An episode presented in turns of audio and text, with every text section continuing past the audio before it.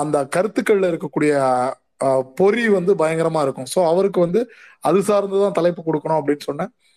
பாரத மாதா படும் பாடு என்கின்ற தலைப்பில் அன்பு தோழர் டான் அசோக் அவர்கள்.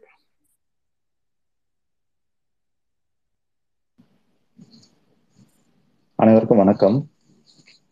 இந்த பாரத மாதாவை திராவிட இயக்கத்தினர் காப்பாற்ற வேண்டிய ஒரு சூழல் இந்தியால வரும் அப்படின்னு ஒரு அஞ்சு பத்து வருஷத்துக்கு முன்னாடி யாராவது கேட்டிருந்தா யாருமே நம்பியிருக்க மாட்டோம்.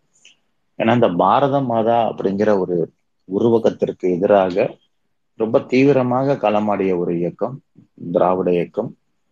அது மட்டும் இல்ல பொதுவாகவே இந்த தேசியம் அப்படிங்கிற அந்த கண்ணோட்டம் இருக்குல்ல அதாவது மாநிலங்களின் நலன் ஒவ்வொரு தேசிய இனங்களின் கலாச்சாரம் மொழி அவர்களது பண்பாடு பாரம்பரியம் போன்றவர்களுக்கு எதிராக இந்தியா என்கிற ஒரு நாட்டை அல்லது ஒரு தேசியத்தை முன்னிறுத்துகிற இந்த பாரத மாதா அப்படிங்கிற இந்த உருவகத்திற்கு எதிராக நம்ம தான் என்னைக்குமே பேசி வந்திருக்கிறோம்.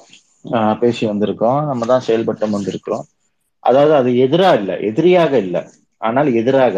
என்னன்னா எங்களை அழிக்காமல் நீ வாழ்ந்து கொள்ளுங்கிறதா இன்னைக்குமே திராவிட இயக்கத்தினுடைய ஒரு கொள்கையாக இருந்திருக்கிறது. அது இந்திய எப்பயுமே நம்ம வந்து இந்தியை வந்து அழியணும்னு நம்ம சொன்னதே கிடையாது. இந்தி பிற மொழிகளை இன்னைக்கு கூட இந்தியா டுடேக்கு இன்று மாலை ஒரு பேட்டி கொடுத்தேன். அதுல கூட நான் சொன்னது என்னன்னா இந்தியா எப்படி மை இந்தி எப்படி மைதிலி போன்ற மொழிகளை அதாவது இந்த நிலத்தின் பூர்வகுடி மக்களின் மொழியை அளித்ததோ அதுபோல தமிழையோ கன்னடத்தையோ தெலுங்கையோ வங்காளத்தையோ அழித்து விடக்கூடாது அப்படிங்கிறது தான் நம்மளுடைய நிலைப்பாடு. அதுதான் நம்ம என்னைக்குமே பேசி வந்திருக்கிறோம். ஆனா இன்னைக்கு எவ்வளவு பெரு எவ்வளவு பெரிய ஒரு கொடுமை பாருங்க. இந்த பாரத மாதா அப்படிங்கிற இந்த ஒரு லேடி ஒரு நம்ம காப்பாத்தணும் நம்ம அதற்காக இறக்கப்படணும் நம்ம உச்சி கொட்டணும் அப்படிங்கிற ஒரு நிலைப்பாடு வந்து இன்றைக்கு ஏற்பட்டு இருக்கிறது ஒரே நிமிஷம் ஒரு நிமிஷம் கால் வந்துருச்சு. அஹ்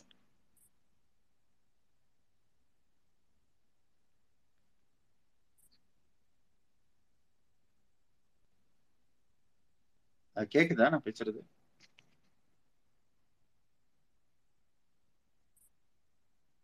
ஹலோ. ஆ கேக்குதுண்ணா. நீங்க பேசுறது கேக்குது.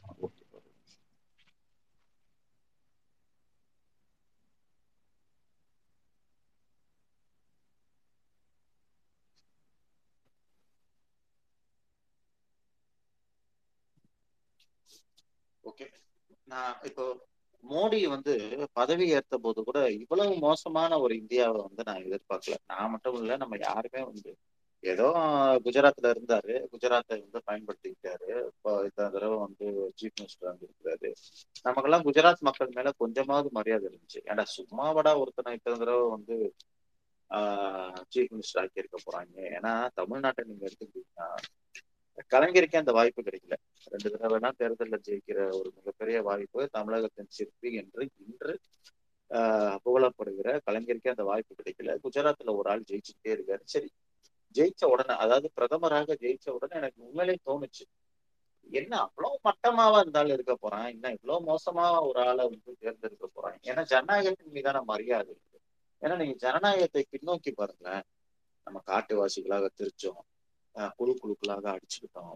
ஒவ்வொரு குழுவா போய் சண்டை போட்டோம். அப்புறம் அந்த குழுவின் ஒரு மூதாட்டி வந்து அதற்கு தலைமையா இருந்தாங்க. பெண்கள் தலைமை தாங்கினப்ப. அப்புறம் அந்த நிலம் அதெல்லாம் வந்ததற்கு பிறகு நிலம் விவசாயம் எல்லாம் வந்ததற்கு பிறகு ஆண் ஆஹ் ஆண் வழி சமூகமா மாறிச்சு. அப்ப தலைவரா இருந்தோம். அப்புறம் மன்னர்கள் வந்தாங்க. அப்புறம் மன்னர்கள் போர் கொடுத்தார்கள் இந்த மாதிரி ஆட்சி முறைகள் எல்லாம் மாறி மாறி மாறி கடைசியாக வடிகட்டப்பட்டு இதுதான் பரவாயில்ல. இதுதான் கொஞ்சமாக நாகரிகமான ஒரு சமுதாயத்தை கேட்டுறதுன்னு ஜனநாயகம் டெமோக்ரஸின்னு வருது. இந்த டெமோக்ரஸியால பல முறை தேர்ந்தெடுக்கப்பட்ட ஒரு ஆள் இவ்வளவு மோசமாக இருக்க முடியுமா அப்படின்ற ஒரு டவுட் எனக்கு இருந்துச்சு. ஆனால் நான் அதை விட மோசமானவன் என்று நிரூபித்த ஒரு பெருமைக்குரியவர் அஹ் மோடி. அதற்கு இன்றைக்கு வந்து மணிப்பூர் சாட்சி. ஆஹ் இப்போ நம்ம வரலாறை படித்திருக்கிறோம். நீங்க அந்த வீடியோவை பார்த்திருப்பீங்க.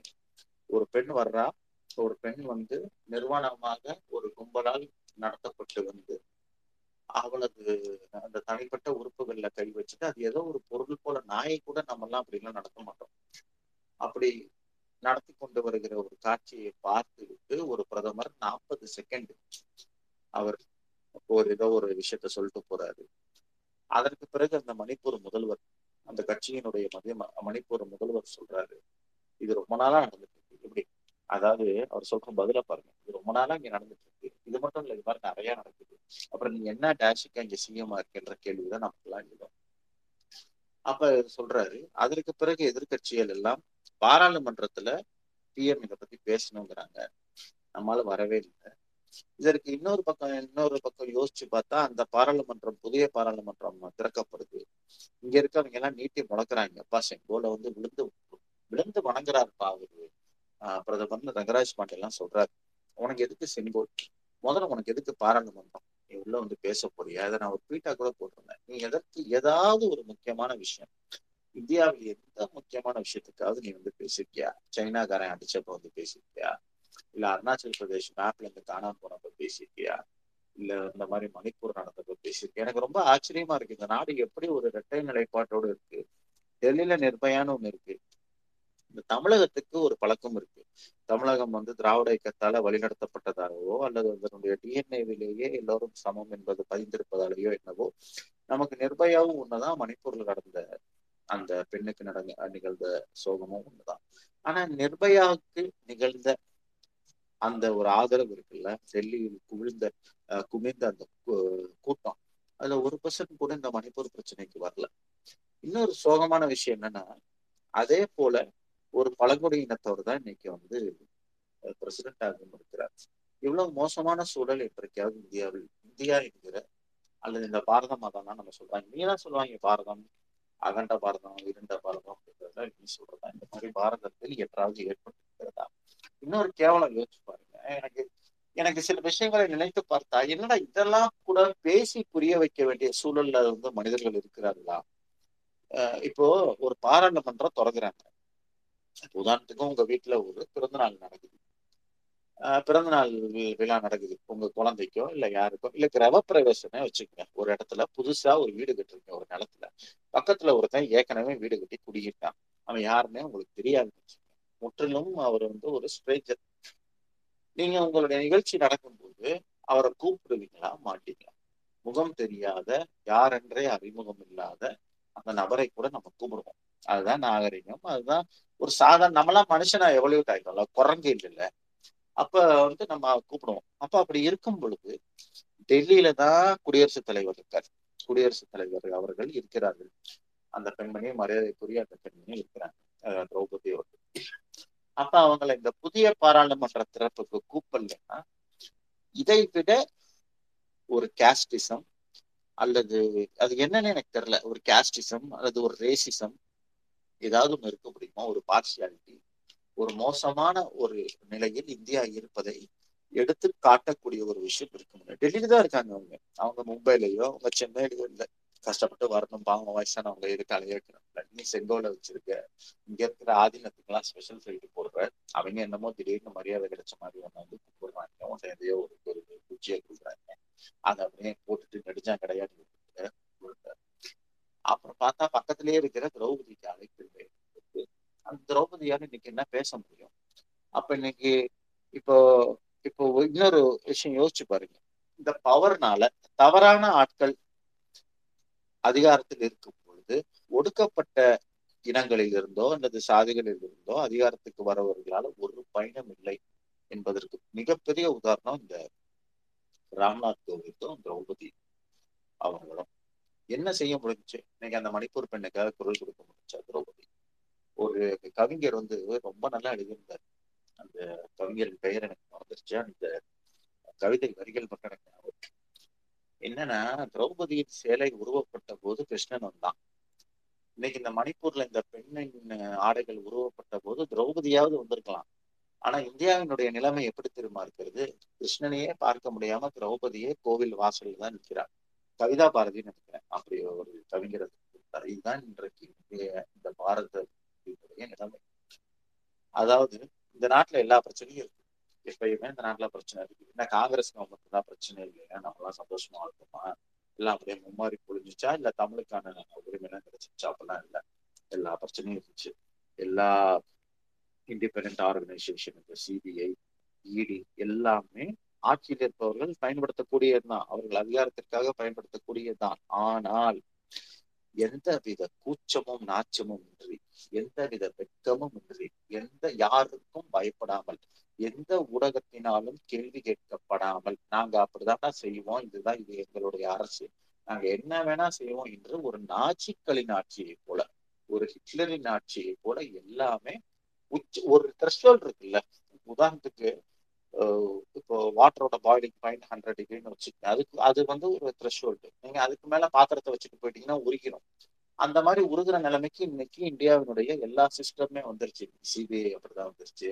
இன்னைக்கு பாருங்க இடியினுடைய அந்த தலைவரை வந்து நீங்க நீட்டித்துக் கொண்டே இருப்பது அவருடைய பதவி காலத்தை நீட்டித்துக் கொண்டே இருப்பது தப்புன்னு சுப்ரீம் கோர்ட் சொல்லுது. சரி வெக்கப்படுறாங்களா? திருப்பி வர்றாங்களான்னு பார்த்தா திருப்பி சுப்ரீம் கோர்ட்டையே போய் என்ன சொல்றாங்க?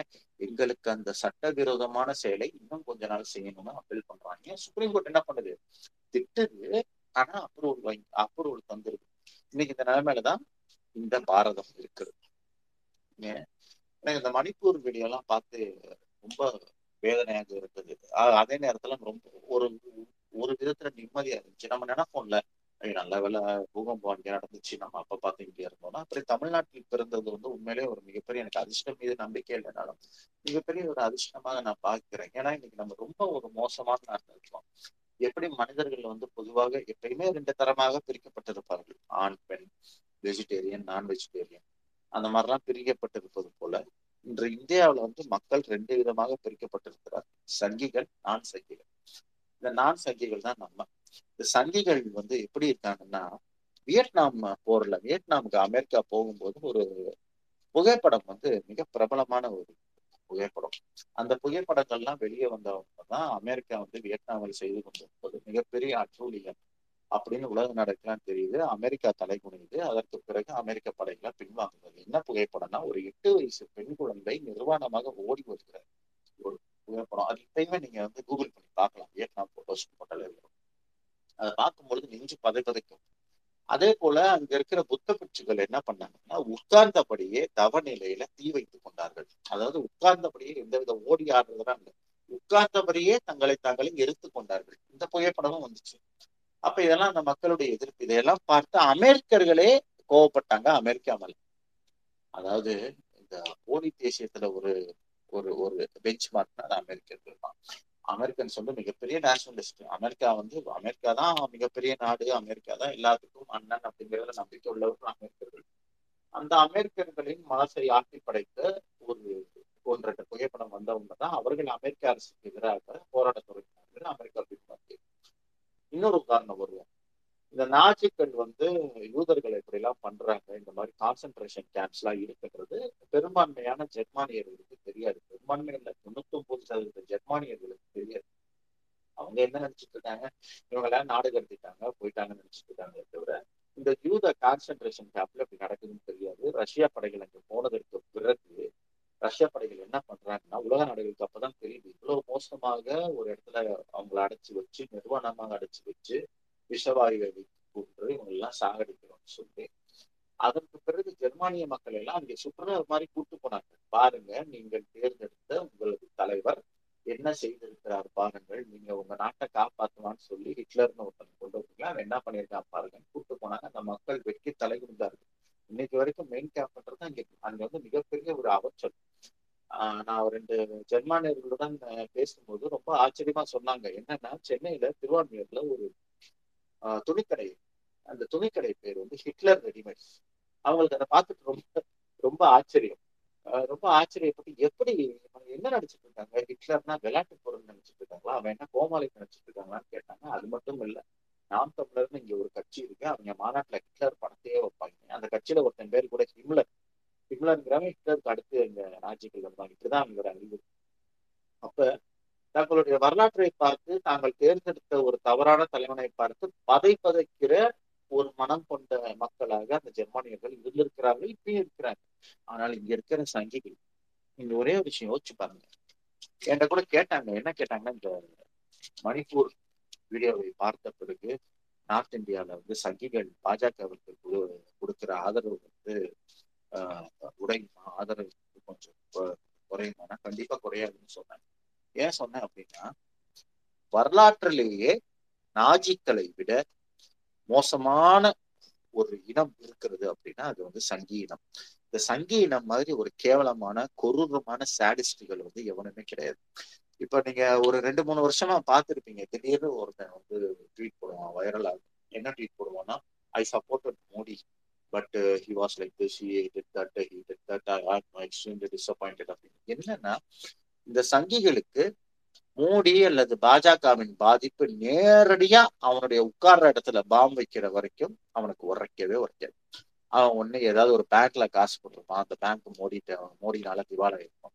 இல்லைன்னா டிமான்டைசேஷன்ல நேரடியா அவனோட காசு போயிருக்கும் இந்த மாதிரி அந்த இந்த கேவலமான இந்த பாசிச ஆட்சியினுடைய ஒரு தாக்கம் நேரடியாக தன் வீட்டுல தன்னுடைய பொருளாதாரத்தில் பாதிக்காத வரை இந்த சங்கிகள் என்பவனுக்கு என்கிற இந்த இனத்துக்கு இந்த கேவலமான ஒரு இனத்து இனத்திற்கு அண்ணாமலை முதற்கொண்டு எச்சராஜா முதற்கொண்டு இன்றைக்கு தமிழகத்துல தமிழக சங்கிகள்ல இருந்து யூபி சங்கிகள் வரைக்கும் இதான் நிலைமை அவர்களுக்கு எந்த விதத்திலும் இது மனமாற்றத்தை ஏற்படுத்தவே படுத்தாது. யாரு ஓடினாலும் அவன் என்ன நினைப்பானா ஐயோ இந்த வீடியோ வெளியே தெரிஞ்சிடக்கூடாது. மோடி கெட்ட பேர் ஆகிருந்தாங்க அதான் நடந்திருக்கு. இது நடந்து இவ்வளவு டிஜிட்டல் விஷயங்கள் இருக்கு. இவ்வளவு டிஜிட்டல் டிஜிட்டல் இந்தியாங்கணும் ஒரு எழுபது நாட்களுக்கு முன்னாடி நடந்த ஒரு வீடியோவை இப்பதான் நம்ம பார்க்க கிடைக்குதுன்னா எந்த மாதிரி ஒரு இந்தியாவில் நாம் வாழ்ந்து கொண்டிருக்கிறோம் பாரதத்தில் வாழ்ந்து கொண்டிருக்கிறோம்? காஷ்மீர்ல இதான் பண்ணாங்க? இன்னைக்கு பாவர்ட்டி இண்டெக்ஸ் அப்படிங்கிறது ரிலீஸ் ஆயிருக்கு. இந்த பாரத நாட்டினுடைய நிலைமையை பாருங்க. ரொம்ப கேவலமான ஒரு நிலைமை. இன்னைக்கு இந்தியா டுடேல கூட இந்த இதை பேட்ஷா கூட அதை நான் சொன்னேன். இந்த அண்ணாமலை என்கிற இந்த ஒரு ஒரு ஒரு ஐந்தறிவு ஜீவன் இருக்கான்ல அவன் என்ன சொல்லியிருந்தான் என்இபி என்பது தாய்மொழி கல்விக்காக தான் என்இபி இருக்கான். தாய்மொழி கல்வி வந்து ரொம்ப அஹ், பின்தங்கி போச்சான் திராவிட ஆட்சிகள் வந்து தாய்மொழி கல்வியை வந்து கண்டுக்காம விட்டாங்களாம் தமிழை கண்டுக்காம விட்டாங்களாம் அதனாலதான் இந்த என்இபி வந்து அஹ், இது பண்ண வருது அப்படின்னு சொல்றான்.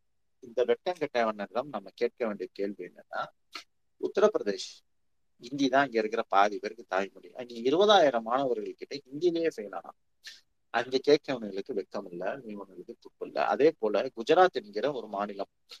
உலகத்திலேயே நடந்திருக்காது. சூடான் நைஜீரியால கூட நடந்திருக்காது. ட்ரம்ப் மாதிரி ஒரு அமெரிக்க பிரத அமெரிக்க பிரசிடென்ட் போகும் பொழுது ஒரு மாநிலத்திலேயே மாநிலத்திலேயே வெள்ளை துணி போட்டு மறைக்க வேண்டிய ஒரு சூழல் எந்த நாட்டிலையும் நடந்திருக்காது. பாஜக ஆளுகிற மாநிலத்தில் தான் நடந்துச்சு.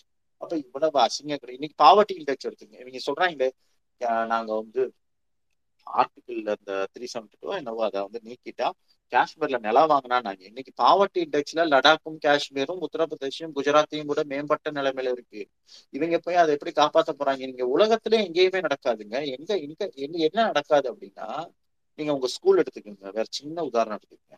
ஏதாவது ஒரு ஸ்கூல்ல எக்ஸாம்க்கே வராத ஒருத்தனும் ஆல் சப்ஜெக்ட் ஃபெயில் ஆகிற ஒரு ஒரு தருதலையோ ஒரு முட்டாளோ ஒரு மூடனோ வந்து ஃபர்ஸ்ட் ரேங்க் செகண்ட் ரேங்க் எடுக்கிறவனுக்கு நீ என்கிட்ட டியூஷன் படி ஃபர்ஸ்ட் ரேங்க் வாங்கி கொடுக்குறேன்னு சொன்னா நம்ம செருப்பால் எடுக்கிறோமா மாட்டோம்? இந்த பிஜேபின்றது அப்படிதான் இந்த அண்ணாமலை என்கிறவன் அப்படிதான் வெக்கமானமே அவனுக்கு கிடையாது. வெக்கமே இல்லாம தமிழ்நாட்டுக்கு வந்து எல்லா இண்டெக்ஸ்லயும் happiness index infrastructure medical education job எல்லாத்துலயுமே நம்ம அவர்களோட எங்கேயும் இருக்கோம். கிட்டத்தட்ட நம்ம மனிதர்கள் ஆகிவிட்டோம் அவர்கள் இன்னும் குரங்குகளாவே இருக்கிறார்கள். அந்த குரங்குகள் வந்து என்ன சொல்லுது? உன்னுடைய பரிணாம வளர்ச்சிக்கு நான் உதவி பண்றேன்னு சொல்லுது. இப்படி ஒரு நிலைமை இந்தியாவில் இருக்குமா? இதுதான் இந்த புதிய இந்தியா. இந்த புதிய இந்தியாங்கிறது கூட ரொம்ப ஒரு வேடிக்கையான ஒரு ஒற்றுமை இருக்கிறது. நீங்க ஆர்எஸ்எஸ்னுடைய வரலாறு எடுத்து பார்த்தீங்கன்னா ஆர்எஸ்எஸ் வந்து சாவித்திரி தேவின்னு ஒருத்தவங்க ஒர்க் பண்ணாங்க. ஆர்எஸ்எஸ்ல வந்து அவங்க இணைஞ்சுக்கிட்டாங்க. அஹ் கோவால்கர் இருந்தப்ப அவங்க யாரு அப்படின்னா நாஜிக்களுடன் அங்கே பணியாற்றிய ஒரு ஜெர்மானியர். அவர் இந்தியாவுக்கு வந்து அதே ஆரியர்களை தான் இங்கேயும் இருக்காங்கன்னு சொல்லி அவங்களுடைய பேரை சாவித்திரி மாத்திக்கிட்டு இங்க இருக்கிற ஆர்எஸ்எஸ் உடன் இணைந்து வே- பணியாற்றினாங்களா அவங்க வரலாறு தனி. ஆக இந்த ஆரியன் சூப்பரமசி அப்படின்னு இருக்குல்ல கே கே கேன்னு சொல்லுவோம் கூக்லஸ் கிளான்லாம் வந்து அமெரிக்கால இருக்கு. இது ஆர்எஸ்எஸ் போல நம்ம ஊர் ஆர்எஸ்எஸ் போல. இப்படி இந்த ஆரியன் சுப்ரமசியை நிலைநிறுத்துவது தான் ஆர்எஸ்எஸ். ஆனா இங்க இருக்கிற ஆர்எஸ்எஸ்னுடைய ஒரே ஒரு புத்திசாலித்தனம் என்ன அப்படின்னா அவன் யாரையெல்லாம் அடிமையாக்கணும்னு நினைக்கிறானோ அவனையும் அவன் கூட்டத்தோட சேர்த்துக்கிட்டது தான் இங்க இருக்கிற ஆர்எஸ்எஸ்னுடைய உதாரணத்துக்கு அர்ஜுன் சொப்பத் அண்ணாமலை எல்லாமே யாரு? ஆர்எஸ்எஸ் நசுக்க நினைக்கக்கூடிய ஒரு சமூகத்தை சேர்ந்தவர்கள். ஆனா இவங்கெல்லாம் என்ன சுயநலத்தினால இங்க போய் சேர்ந்துக்கிட்டு இருக்காங்க. இவனுங்களாவது சுயநலம் தெரியும். அவங்களாவது ஏதோ காலையில சாப்பாடு கிடைக்கும் மத்தியானம் சாப்பாடு கிடைக்கும் அண்ணாமலைக்குலாம் எட்டு லட்ச ரூபா மாசம் கிடைக்குதுன்னு அவனே சொல்றான். ஆனால் ஒண்ணுமே கிடைக்காம பாஜக சங்கியா இருக்கான் பாத்தீங்களா? மோடி நல்லது செய்வார்னு. அவன் தான் இழிச்சவன் அவன் தான் கேன. இப்ப இப்படிப்பட்ட ஆட்களை எல்லாம் சேர்த்து கொண்டுதான் இன்றைக்கு இந்த பாரதம் வந்து அகண்ட பாரதமாக துடித்துக் கொண்டிருக்கிறார்கள். மணிப்பூர் போல தமிழ்நாட்டை கேரளாவை கர்நாடகாவை ஆக்கலாம் என்பதுதான் பாஜகவினுடைய திட்டமாக இருக்கு. அப்ப இன்றைக்கு நம்ம செய்யக்கூடிய விஷயம் என்ன? இன்னைக்கு திமுக மேல இருக்கிற மிகப்பெரிய கோபம் இவர்களுக்கு என்ன? நான் கூட எழுதியிருந்தேன் இன்னைக்கு. திமுக தலைவர் மீது உங்க மேல இருக்கிற மிகப்பெரிய கோபம் என்ன? உனக்கு ஏன் உனக்கு மட்டும் என்ன பிரச்சனை? எல்லோருமே அமைதியாக இருக்கிறார்கள். எங்களை எதிர்த்து இருக்கிற எல்லோரும் அமைதியா இருக்காங்க. மம்தா அமைதியா இருக்காங்க. ஆஹ் அரவிந்த் கெஜ்ரிவால் அமைதியா இருக்கிறாரு. அகிலேஷ் யாதவ் அமைதியா இருக்கிறாரு. நீ எதிர்த்து எல்லாரையும் போய் கூப்பிட்டு நாம் எல்லாம் பிஜேபிக்கு எதிராக இணைய வேண்டும்னு சொல்றேங்கிறது தான் இன்றைக்கு திமுக மீது. மோடிக்கு இருக்கிற பிஜேபிக்கு இருக்கிற மிகப்பெரிய கோபம். நீங்க முந்தின தேர்தலே வந்து யோசிச்சு பாத்தீங்கன்னா முதல் முறையாக ராகுல் காந்தியை பிரதமர் வேட்பாளராக அறிவித்தது நமது தலைவர் என்றாலும் அதற்கு முன்பே அனைத்து கட்சிகளும் ஈகோவெல்லாம் விட்டுட்டு பாஜகவிற்கு எதிராக ஒன்று சேர வேண்டியது முக்கிய தேவை. ஏன்னா அவருக்கு தெரியும். ஏன்னா நமது தலைவருக்கு தெரியும் முதல்வருக்கு தெரியும் இந்த சங்கிகள் என்பவர்கள் நான் கன்வெர்டபிள் அவன் மாறவே மாட்டான். தனிப்பட்ட முறையில அவனுக்கு அந்த நோய் தாக்கும் வரை. நம்ம எல்லாம் கோவிட் வரும்னு நினைச்சாலே மாஸ்க் போட்டுருவோம். இந்த சங்கி எப்படின்னா கோவிட் வந்தாதான் மாஸ்க் போடுவான். அந்த மாதிரி ஒரு கேவலமான ஒரு இனத்தை சேர்ந்தவர்கள். அதனாலதான் இவர்கள் எல்லாம் நான் கன்வெர்டபிள் மாற மாட்டார்கள் என்பதாலதான் நமது தலைவர் முதல்வர் ஸ்டாலின் முதல்ல இருந்தே போன தேர்தல இருந்தே என்ன சொன்னாரு? மம்தா மாயாவதியை கூட கூப்பிட்டாரு. எல்லாரும் மம்தா அரவிந்த் கெஜ்ரிவால் அகிலேஷ் யாதவ் எல்லோரும் ஓர் அணியில் லாலு பிரசாத் எல்லோரும் ஓர் அணியில் இருக்க வேண்டியது அவசியம்ங்கிறத மீண்டும் மீண்டும் சொன்னார். போன தேர்தலில் அது சாத்தியப்படல. இந்த தேர்தலில் கூடி வந்திருக்கிறது. அதுதான் இன்றைக்கு மிகப்பெரிய சவாலாக பாஜகவிற்கு இருக்கிறது. அதற்கு மணிப்பூர் எல்லாம் வந்து உதவி செய்திருக்கிறது. அப்ப இப்படியான ஒரு நிலைமையில யாரை நாம் வாழ்வெல்லாம் அந்நியராக பார்த்தோமோ யார நம்ம பாரதம்லாம் நம்ம சொல்ல மாட்டோம். தமிழ்நாட்டுல யாரு வந்து பாரதம்னு சொன்னான் மிஸ்டர் பாரத்னு படம் இருக்கே தவிர நம்மலாம் வந்து பாரதம்னு சொல்றதே கிடையாது. ஆஹ் அப்ப பாரத மாதாவை பற்றி பாரத மாதாவையே காப்பாற்ற வேண்டிய ஒரு கடமையும் திராவிட இயக்கத்தவர்களுக்கு திராவிட இயக்க தலைவருக்கு சமகால தலைவருக்கு தமிழ்நாட்டு முதல்வர் கையில தான் இன்னைக்கு இருக்கு. இந்தியாவுக்கு எவ்வளவு பெரிய ஒரு ஒரு ஒரு வினோதமான கால சுழற்சி பாருங்க. நம்ம இந்தியம் என்கிறதை எதிர்த்து இந்திய ஏகாதிபத்தியம் இது கிட்டத்தட்ட ஒரு காலனிசம் தான் நம்ம எப்பயுமே இந்த நம்ம வெள்ளையர்கள் போயிட்டாங்களே தவிர பெரியார் ரொம்ப தெளிவா சொல்றாரு. வெள்ளைக்கார வெளிநாட்டு வெள்ளையன் போயிட்டானா உள்ளூர் வெள்ளைக்காரன் நம்மளை ஆட்சி செய்ய போறான்றதுதான் பெரியாரினுடைய மிகப்பெரிய ஒரு வாதமாக இருந்தது. அதான் இன்னைக்கு நடக்குது. அப்ப அந்த மாதிரியான ஒரு இந்தியத்தையே காப்பாற்ற வேண்டிய பொறுப்பு தமிழ்நாட்டு மீது தமிழ்நாட்டு தலைமையின் மீது வந்திருக்கிறது. அதை நமது தலைவரும் செய்து கொண்டிருக்கிறார். இதுதான் இன்னைக்கு பாரத மாதாவினுடைய நிலைமை. இன்னைக்கு பாரத மாதாவை யாராவது காப்பாற்றி அந்த அவளுடைய விழுப்புண்கள் அவளுடைய அவமானங்கள் அவளுடைய கிழிந்த சேலை அவளுடைய மரியாதை மானம் சுயமரியாதை எல்லோத்தையும் காப்பாற்றி நமக்கு இந்த மோடி ஆட்சிக்கு வந்ததற்கு முன்பிருந்த அந்த ஒரு நல்ல ஒரு தெய்வீக கலையோட ஒரு பாரத மாதா இருக்கும் தெரியுமா? படங்கள்ல அதை மீட்டு கொடுக்க வேண்டிய பொறுப்பு இன்றைக்கு தமிழ்நாடு தான் கையில் எடுத்திருக்கிறது. திராவிட மாநிலம் தான் கையில் எடுத்திருக்கிறது. இன்னைக்கு திராவிட இன்னைக்கு வந்து யார் தேசியவாதிகள் யார் இந்தியா ராணுவ வீரர்கள் எப்படி கஷ்டப்படுறான்னு பாத்தீங்கன்னா ஆமா இன்றைக்கு மணிப்பூர்ல அந்த ரெண்டு பெண்கள்ல ஒரு பெண் ராணுவ வீரரின் மனைவிங்கிறாங்க. இதை விட ஒரு அசிங்கம் ஏதாவது ஒரு நாட்டுக்கு இருக்க முடியுமா? எந்த பாரதத்துல நடந்துச்சு? வெள்ளைக்காரன் பாரதத்துல கூட அது நடக்கலையே. வெள்ளைக்காரன் ஆண்ட இந்தியாவில கூட இப்படி ஒரு நிலைமை நடக்கலையே. இந்தியன் படத்துலதான் அப்படி காட்டுவாங்க. அது கூட வெள்ளைக்காரன் அவளை அசிங்கமா பண்ற மாதிரி காட்டல. இன்னைக்கு பாரதிய ஜனதா ஆள்ற மாநிலத்துலதான் நடக்குது. அப்ப பாரதிய ஜனதாவை விட இந்த பாரத மாதாவிற்கு ஒரு எதிரி யார் இருப்பாங்க? இன்றைக்கு மோடியை விட இந்த பாரதத்தின் இந்த இந்தியாவின் மானத்தை வாங்கக்கூடிய ஆள் யார் இருக்காங்க? உலக நாடுகள்ல இந்தியாவினுடைய மதிப்பு என்ன? பிபிசில இருந்து ஒரு டாக்குமெண்ட்ரி போட்டா நீ பிபிசி ஆபீஸ்க்கு இன்கம் டேக்ஸ் அனுப்புற. இதை விட ஒரு அசிங்கம் என்ன இருக்கு? உலக நாடு எல்லாம் காரி துப்புறான் பார்த்து. உனக்கு என்ன உனக்கு ஏதாவது தெரியுமா? நீ யாரு? உன்னுடைய தகுதி என்ன? உன்னுடைய ஒரு வரலாற்று அறிவு உன்னுடைய political entire political science entire political science படித்ததாக நாட்டை ஏமாற்றிக் கொண்டிருக்கிற அந்த மோடியினுடைய பொலிட்டிக்கல் அறிவு என்ன? இன்றைக்கு வரைக்கும் பாராளுமன்றத்துக்கு வர தயங்குவது என்ன? ஒரு பிரஸ் மீட் நடத்திருக்கிறேன் அப்ப இதையெல்லாம் இந்த சங்கிகள் உணர வேண்டாமா? குறைஞ்சபட்சம் வடநாட்டு சங்கிகளுக்கு தான் வளர்ப்பு சரியில்லைன்னா தென்னாட்டு சங்கிகளுக்கு தமிழ்நாட்டு சங்கிகளுக்காவது ஒரு ஒரு உரைப்பு இருக்கணும் சொரணம் இருக்க வேணாமா? மானம் இருக்க வேணாமா? சுயமரியாதை இருக்க வேணாமா? இப்படி ஒரு கேவலம் பிடித்த நாட்டுல எத்தனை நாள் நீங்க இருப்பீங்க? மணிப்பூர் போன்ற ஒரு விஷயம் நாளைக்கு உங்களுடைய வீட்டு பெண்களுக்கு நடக்காதுன்னு உங்களுக்கு என்ன உத்தரவாதம் இருக்கு? பாஜக ஆட்சி பாஜக ஆட்சி நடந்த எந்த இடத்துல எல்லா இடத்துலயும் கலவரம் நடந்திருக்கிறது. உலகத்தில் எல்லா இடங்களிலும் கலவரம் நடந்திருக்கிறது. எல்லா இடங்களிலும் கலவரம் என்றாலே பெண்கள் வந்து சித்திரவதைக்குள்ளாக்கப்பட்டிருக்கிறார்கள். அதுல மாற்று கருத்து இல்லை. ஆனால் அரசின் ஆதரவோடு காவல்துறையின் ஆதரவோடு ஒரு கலவரம் நடக்குது ஒரு பெண்களுக்கு எதிரான வன்முறை நடக்குது ஒரு ஆபாசம் நடக்குது ஒரு கேவலம் நடக்குதுன்னா அது பாஜக ஆளுகிற மாநிலத்தில் மட்டும்தான் நடக்கும். அன்றைக்கு பிபிசி டாக்குமெண்ட்ரி சொல்லிச்சு இல்லைன்னு நடிச்சிங்களே இன்னைக்கு மணிப்பூர்ல நடக்குது என்ன விஷயம்? அப்ப நீங்க அதை ஒரு மாடலா எடுத்துக்கிட்டீங்க. மணிப்பூர் முதல்வர் குஜராத்தை ஒரு முன்மாதிரியாக எடுத்திருக்கிறார்.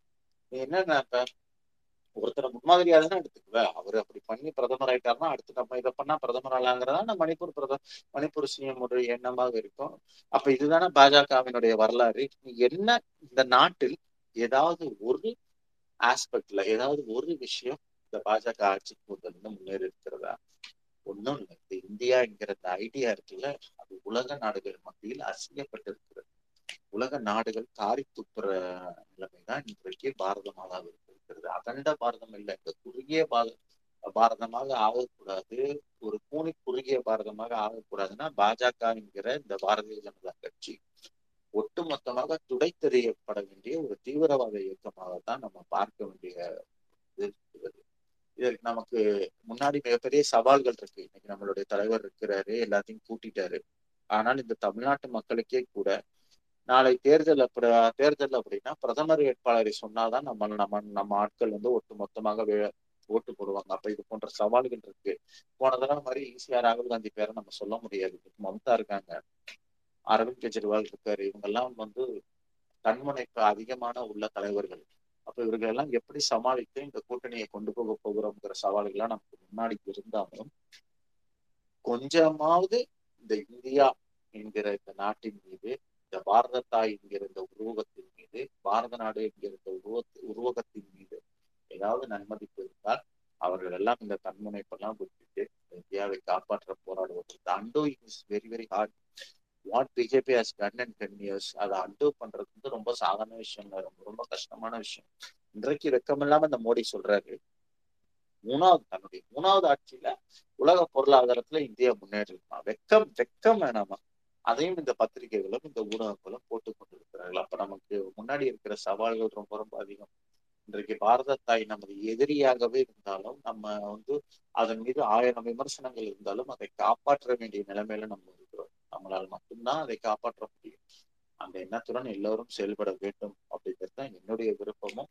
அது ஒட்டுமொத்த இந்திய தலைவர்களும் மனசு வைப்பார்கள் அப்படிங்கிறதும் என்னுடைய நம்பிக்கையாக இருக்கிறது. அதுக்கு நம்முடைய தலைவர் முதல்வர் ஸ்டாலின் அவர்கள் அவருடைய முன்னெடுப்பை எப்போதும் போல் திறப்பட செய்வார் அப்படிங்கிற நம்பிக்கை எனக்கு இருக்குது. யாருக்காவது வேற ஏதாவது பேசணும் அதாவது ஏதாவது கேள்வி கேட்கணும்னா தான் நான் வந்து இங்க பேசுறதுக்கு பாலா நான் மெசேஜ் பண்ண உடனே நான் தம்ஸ்அப் போட்டேன். ஏன்னா அசோக் டானாசக் ஒன்று வந்து பேசிடுவாரு. அவர் பேசல வரல அப்படின்னா அதுக்கப்புறம் போய் சொல்லலாம் அப்படின்னு எனக்கு சொல்லலாம்னு தான் நினச்சிருந்தேன். அதுக்கு தான் அந்த தம்ஸ்அப்புக்கான காரணம். நான் போன டைமும் வந்து சொல்லும் போதே அண்ணா ரெடியாக தான் இருந்தார். அந்த டைமில் ஏதோ டைமிங் ஏதோ ப்ராப்ளம்னு நினைக்கிறேன். அதனால தான் வந்து இது பண்ண முடியல. டானா சோக்கை வந்து பேசக்கூடாது அப்படின்னா தான் பேசக்கூடாதுன்னாவே பேசுவார். பேசணும்னா பேசாமல் போக மாட்டார். ஸோ அதனால் அவர் ரெடியாக தான் இருப்பார் எப்பயுமே. இன்னைக்கு அவர் ஸ்பீச் வந்து கேட்கும் போது எனக்கு சைடில் ஒரு இமேஜினேஷனா என்ன வந்துச்சு அப்படின்னா இவர் பார்லிமெண்ட்டில் போய் இருந்து பேசியிருந்தா எப்படி இருந்திருக்கும்? இங்கே கேட்கும் போதே நிறையா பேர் வந்து தொங்குற மாதிரி இருக்கே தூக்கில் வந்து அதாவது அண்ணாவுடைய ஸ்பீச் இருக்கும். அவர் அண்ணாவுடைய ஸ்பீச் எப்படி இருக்கும்னா அதாவது இந்த இது அந்த டைமில் வந்து அமௌண்ட்டு கொடுத்துருப்பாங்க எலெக்ஷனுக்கு அது- அதுக்கு வந்து அதை பத்தி அவர் பேசும்போது வாங்கினவனே வந்து ஐயோ தப்பு பண்ணிட்டுன்னு ஒரு கையறு நிலையில இருந்து அது என்ன பண்றதுன்னு தெரியாம ரொம்ப ஆழ்ந்த யோசனைக்கு போய் அப்படிங்கிற மாதிரி ஆயிடுவாங்க. அந்த மாதிரி இருக்கும் அவருடைய ஸ்பீச்சு. இவருடைய ஸ்பீச்சு ஸ்ட்ரைட்டாவே அந்த மாதிரி இருக்கு. அதாவது பார்லிமெண்ட்ல இருந்தா எப்படி இருந்திருக்கும் அப்படின்னு யோசிச்சு அதுவும் அவ ஒரு வழக்கமா ஏதாவது கேள்வி கேட்டாவே ஒரு கிளாஸ் தண்ணி குடிக்கிற ஆளு. இந்த மாதிரி வந்து பேசினா ஒரு கேன் வாட்டரு இல்லைன்னா ஒரு இதுவே வந்து பைப்பே பக்கத்தில் வச்சுருவாங்கன்னு நினைக்கிறேன். இல்லைன்னா டியூப்பில் வந்து தண்ணி போயிட்டே இருக்கும்னு நினைக்கிறேன். அந்த மாதிரி தான் வந்து இருக்கும் அந்த ஸ்பீச் கண்டிப்பாக ஆனால் அவங்களுக்கெல்லாம் அதெல்லாம் வந்து உரைக்காது. அவங்க வந்து அண்ணன் சொன்ன மாதிரி அது வேற ஒரு இனம். அது எந்த கேட்டகரியில் வைக்கிறது அப்படின்னு வந்து தெரியாது. சூப்பரான ஸ்பீச்னா உங்கள் ஸ்பீச்சு வந்து ஸ்பேஸில் எப்படி எனக்கு வந்து இந்த மேடை பேச்செல்லாம் கேட்கறது வந்து ரொம்ப பிடிக்கும். ஸோ நம்ம அதுவும் இந்த திராவிட தலைவர்களுடைய ஸ்பீச்னாவே யாரு பேசினாலும் போய் போய் கேட்கணும் அப்படிங்கிற ஒரு ஆர்வம் இருக்கும். இந்த இயக்கமே வந்து பேச்சு எழுத்துல அப்படிதான் வந்து வந்தது. இப்போ டானா சோகானா வந்து இந்த ஸ்பேஸ்ல மட்டும் இல்லாம மேடையிலையும் நிறைய வந்து பேசணும். அதாவது இந்த பிரச்சார மேடைகள்ல அப்புறம் அடுத்து சட்டப்பேரவையில் அப்புறம் நாடாளுமன்றத்தில் அவர் வாய்ஸ் ஒழிக்கணும் அப்படின்னு நினைக்கிறேன். மற்றபடி அவர் வந்து பேசுனதெல்லாம் வந்து சூப்பர் பாரத மாதா படும் பாடு அப்படிங்கிறது வந்து ஏன்னா நம்ம ஸ்பேஸில் இருக்கிறனால டாப்பிக்கையும் தொட்டு பேசணும். பெரியார் சொன்னது தான் அவங்களுக்கு சே- தேவை இருக்கும் போது அவங்க கடவுளை வந்து இது பண்ணுவாங்க. அவங்களுக்கே பிரச்சனை வரும்போது கடவுளே கடைசியில இல்லைன்றவாங்க. அது மாதிரி இப்போ அவங்களே பாரத மாதா இல்லைங்கிற சொல்கிற அளவுக்கு இந்தியா வந்து இப்போ வலுவான இதுல வந்து தலைவர் தளபதி வந்து நடத்திட்டு போறாரு. நிச்சயம் வெற்றி பெறுவோம் அப்படிங்கிற நம்பிக்கை இருக்கு. நன்றி எல்லோருக்கும். நன்றி நன்றி நெட்டிசன் ஆக்சுவலா டானசோக் பிரதருக்கு நம்மளோட இந்த டிபிஎஸ் குழுமம் உருவாகிற உருவாகி இருக்கு அப்படின்னு சொன்னா அதுல வந்து ஆரம்ப கட்டங்கள்ல அதாவது இந்த நேரடியா இல்லைனாலும் என்னை போன்றவர்களை ஊக்குவிக்கிறதுக்கு நெட்டிசனோட பங்களிப்பு வந்து ஒரு மிகப்பெரிய பங்களிப்பா இருந்தது இப்போ அவர் ஸ்பேஸ் போடுறதில்ல. ஆரம்ப கட்டங்கள்ல ஸ்பேஸை வந்து எப்படி கொண்டு போகணும் அப்படிங்கிறதுல வந்து அவர்கிட்ட இருந்து நிறைய விஷயங்கள் கத்துக்கிட்டோம். தலைவர் கலைஞர் அவர்களோட தொண்ணூத்தி எட்டாவது நினைக்கிறேன். தொண்ணூத்தி எட்டாவது பிறந்த நாள்ல இருபத்தி நாலு மணி நேரம் ஸ்பேஸ்னு சொல்லிட்டு தமிழ்ல தமிழ் ஸ்பேசஸ்ல ஃபர்ஸ்ட் டைம் போட்டோம். அப்போ என்னை போடுறத போட்டுட்டோம் எனக்கு யாருமே தெரியாது அதிகமா. அப்போ ஸ்பேஸ்க்கு வந்த புதுசு. நெட்டிசன் பின்னாடி இருந்து முழுமையா நம்மள அவர் தான் வந்து ஆனா இவருக்கு பேச கொடுங்க. இவருக்கு கிட்டத்தட்ட அப்போ கோஸ்ட் ஆப்ஷன் கிடையாது. ஆனா அவர் தான் முழுமையா இருந்து அதை அந்த டுவெண்ட்டி ஃபோர் ஹவர்ஸையும் வந்து நடத்தி கொண்டு வருவதற்கு ஒரு காரணமா இருந்தார். இப்போ வந்து பதிப்பாளராகவும் மாறி இருக்கிறார் புத்தக எழுத்தாளராகவும் இருக்கிறார். ரொம்ப சந்தோஷம் நெட்டிசன். தேங்க்யூ நன்றி. இல்ல நெட்டிசன் என்கிற வீணா பத்திய அறிமுகம் எனக்கு தேவையில்லை. ஏன்னா என்னுடைய அந்த ஆர் சோமசுந்தரத்தின் காதல் கதை புத்தகத்தை அவர் தான் பதிப்பிக்கிறாரு. அவர் என்ன நினைச்சிருப்பாருன்னா நானே ஆறு மாசமா அவர்கிட்ட முன்னுரை கேட்டுட்டு இருக்கேன் அதையே அந்த ஆள் எழுதி தரல. நீங்க பேசுறது கூப்பிட ஏட்ட கேக்குறீங்களே நினைச்சிருப்பாரு. ஆறு மாசமா அவர் முன்னுரை கேட்டுட்டு இருக்காரு நான் எழுதி தரல. நான் இந்த வாரம் எழுதி கொடுத்துட்றேன் அதாவது என் புத்தகம் தான் அவர் தான் பதிப்பிக்கிறாரு. அது வந்து அச்சு பிரதியில வியன் பதிப்பகம் தான் வெளியிடுது. அதனால வியன் வந்து எல்லாத்தையும் எல்லோரையும் ஊக்குவிப்பவர் எல்லோருக்கும் அஹ், நல்லது நினைக்கிற ஒரு இளவல். அது அந்த விஷயத்துல எனக்கு எப்பயுமே அஹ், வீணை நினைத்து எனக்கு மிகப்பெரிய பெருமிதம் எப்பயுமே உண்டு.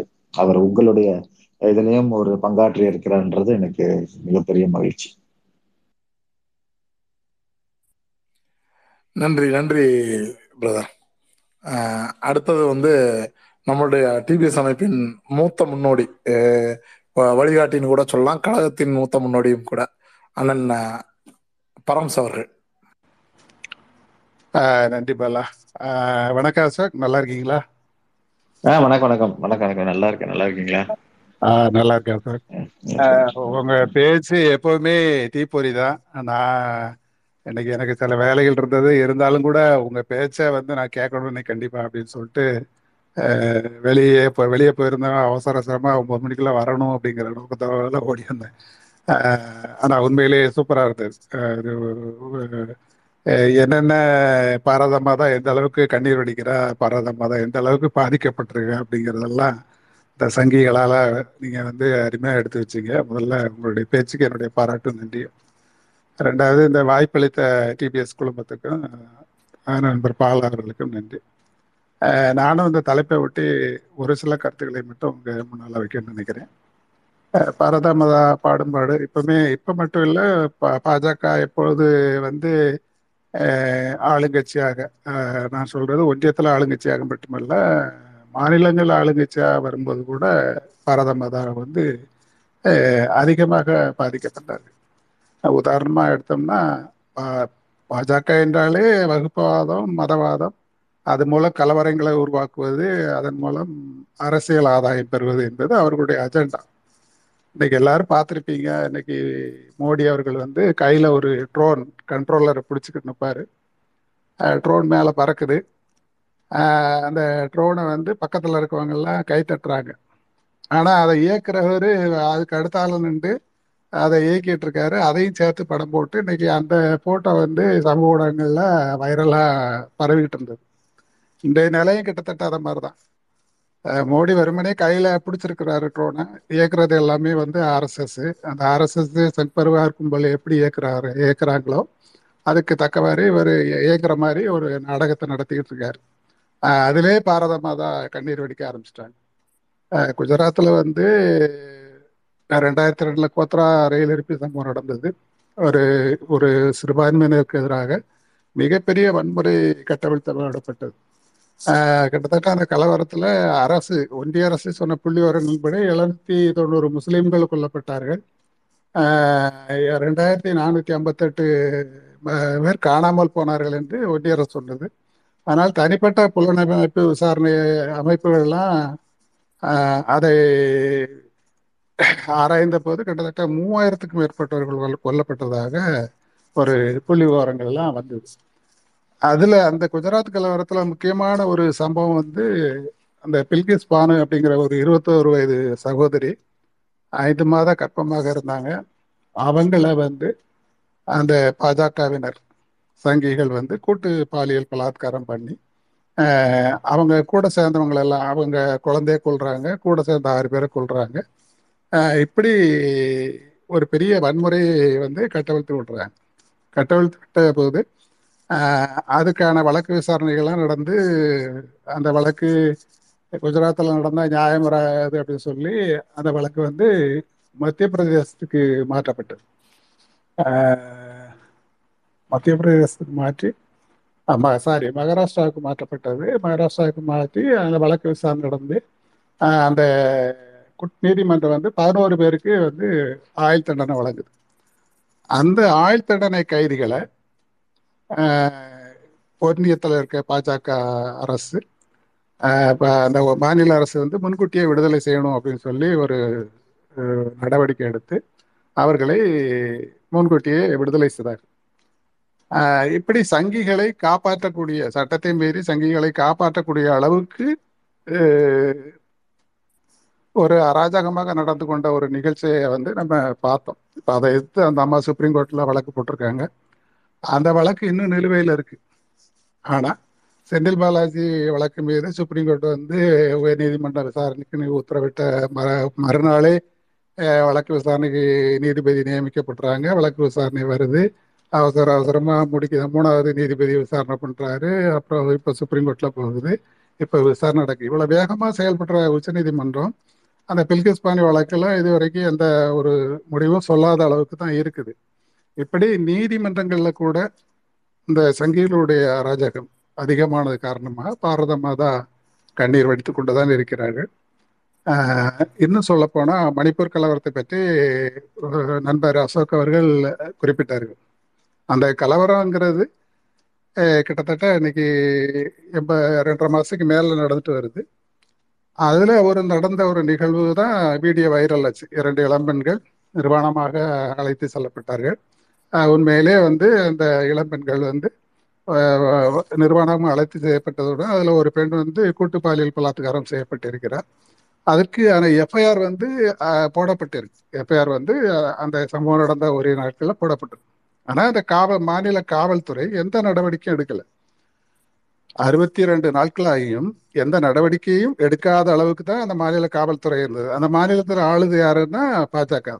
அந்த சங்கிகள் ஆளக்கூடிய அந்த மாநிலத்தில் ரேன் சிங் முதலமைச்சர் ஆளக்கூடிய அந்த மாநிலத்தில் அந்த சம்பவம் நடந்து கிட்டத்தட்ட எண்பது நாட்களாகியும் எந்தவித நடவடிக்கையும் எடுக்கப்படவில்லை. அந்த வீடியோ வைரலான பின்புதான் அவர்கள் நடவடிக்கையை துவங்குகிறார்கள். ஆனால் இன்று வரை இந்தியாவினுடைய பிரதமர் அதை பற்றி எந்த வாய் திறந்து எதையுமே பேசலை. இந்த அளவுக்கு தான் வந்து அவங்களுடைய சட்ட நடவடிக்கை இருக்கு அப்படிங்கிறத நினைச்சாலே பாரதமாக தான் நிச்சயமா கண்ணீர் வடிக்க தான் செய்வாங்க இன்னொரு சம்பவம். சமீபத்தில் நடந்தது மத்திய பிரதேசத்தில் ஒரு பழங்குடியின ஒரு ஒரு நப ஒரு ஒரு நபர் அவர் மீது அந்த மாநில இளைஞரணி இளைஞ இளைஞரணி அமைப்பாளராக இருந்த அஹ், பர்வேஸ் சுக்லா அப்படிங்கிறவர் வந்து சிறுநீர் கழிக்கார். அந்த வீடியோவும் சமூக ஊடகங்களில் பெரிய அளவுக்கு வைரல் ஆச்சு. அந்த வீடியோ வைரல் ஆனதுக்கப்புறம் அது அது அந்த மாநிலத்தினுடைய முதலமைச்சர் அதுக்கப்புறம் தான் அது நடவடிக்கை எடுக்கிறாரு. அந்த நடவடிக்கை எடுக்கிறதோட மட்டுமல்ல அந்த பழங்குடி இனத்து இளைஞரை அழைச்சிட்டு வந்து பாத பூஜை பண்ணி அவருக்கு மரியாதை செய்ததா ஊடகங்களில் வீடியோ வெளியாயிடுச்சு. கடைசியில அது பார்த்தாச்சுன்னா பாதிக்கப்பட்டவர் வேற அவர் பாத பூஜை பண்ணவர் வேற. அப்ப அவங்களுடைய சங்கிகளுடைய மனநிலை எந்த அளவுக்கு இருக்கு? ஒரு தா- ஒரு தாழ்த்தப்பட்ட பட்டியலின அல்லது பழங்குடியின மக்களை எந்த அளவுக்கு மதிக்கிறார்கள் என்பதற்கு அதுவே ஒரு உதாரணம். அசோக் பேசும்போது கூட குறிப்பிட்டார் இந்த நாட்டினுடைய முதல் குடிமகள் அவரும் ஒரு பழங்குடியின பெண் தான். அவரை வந்து பாராளுமன்ற திறப்புக்கு அழைக்கப்படவில்லை என்பது கொடுமையிலும் கொடுமையான ஒரு நிகழ்ச்சி என்பதை குறிப்பிட்டார்.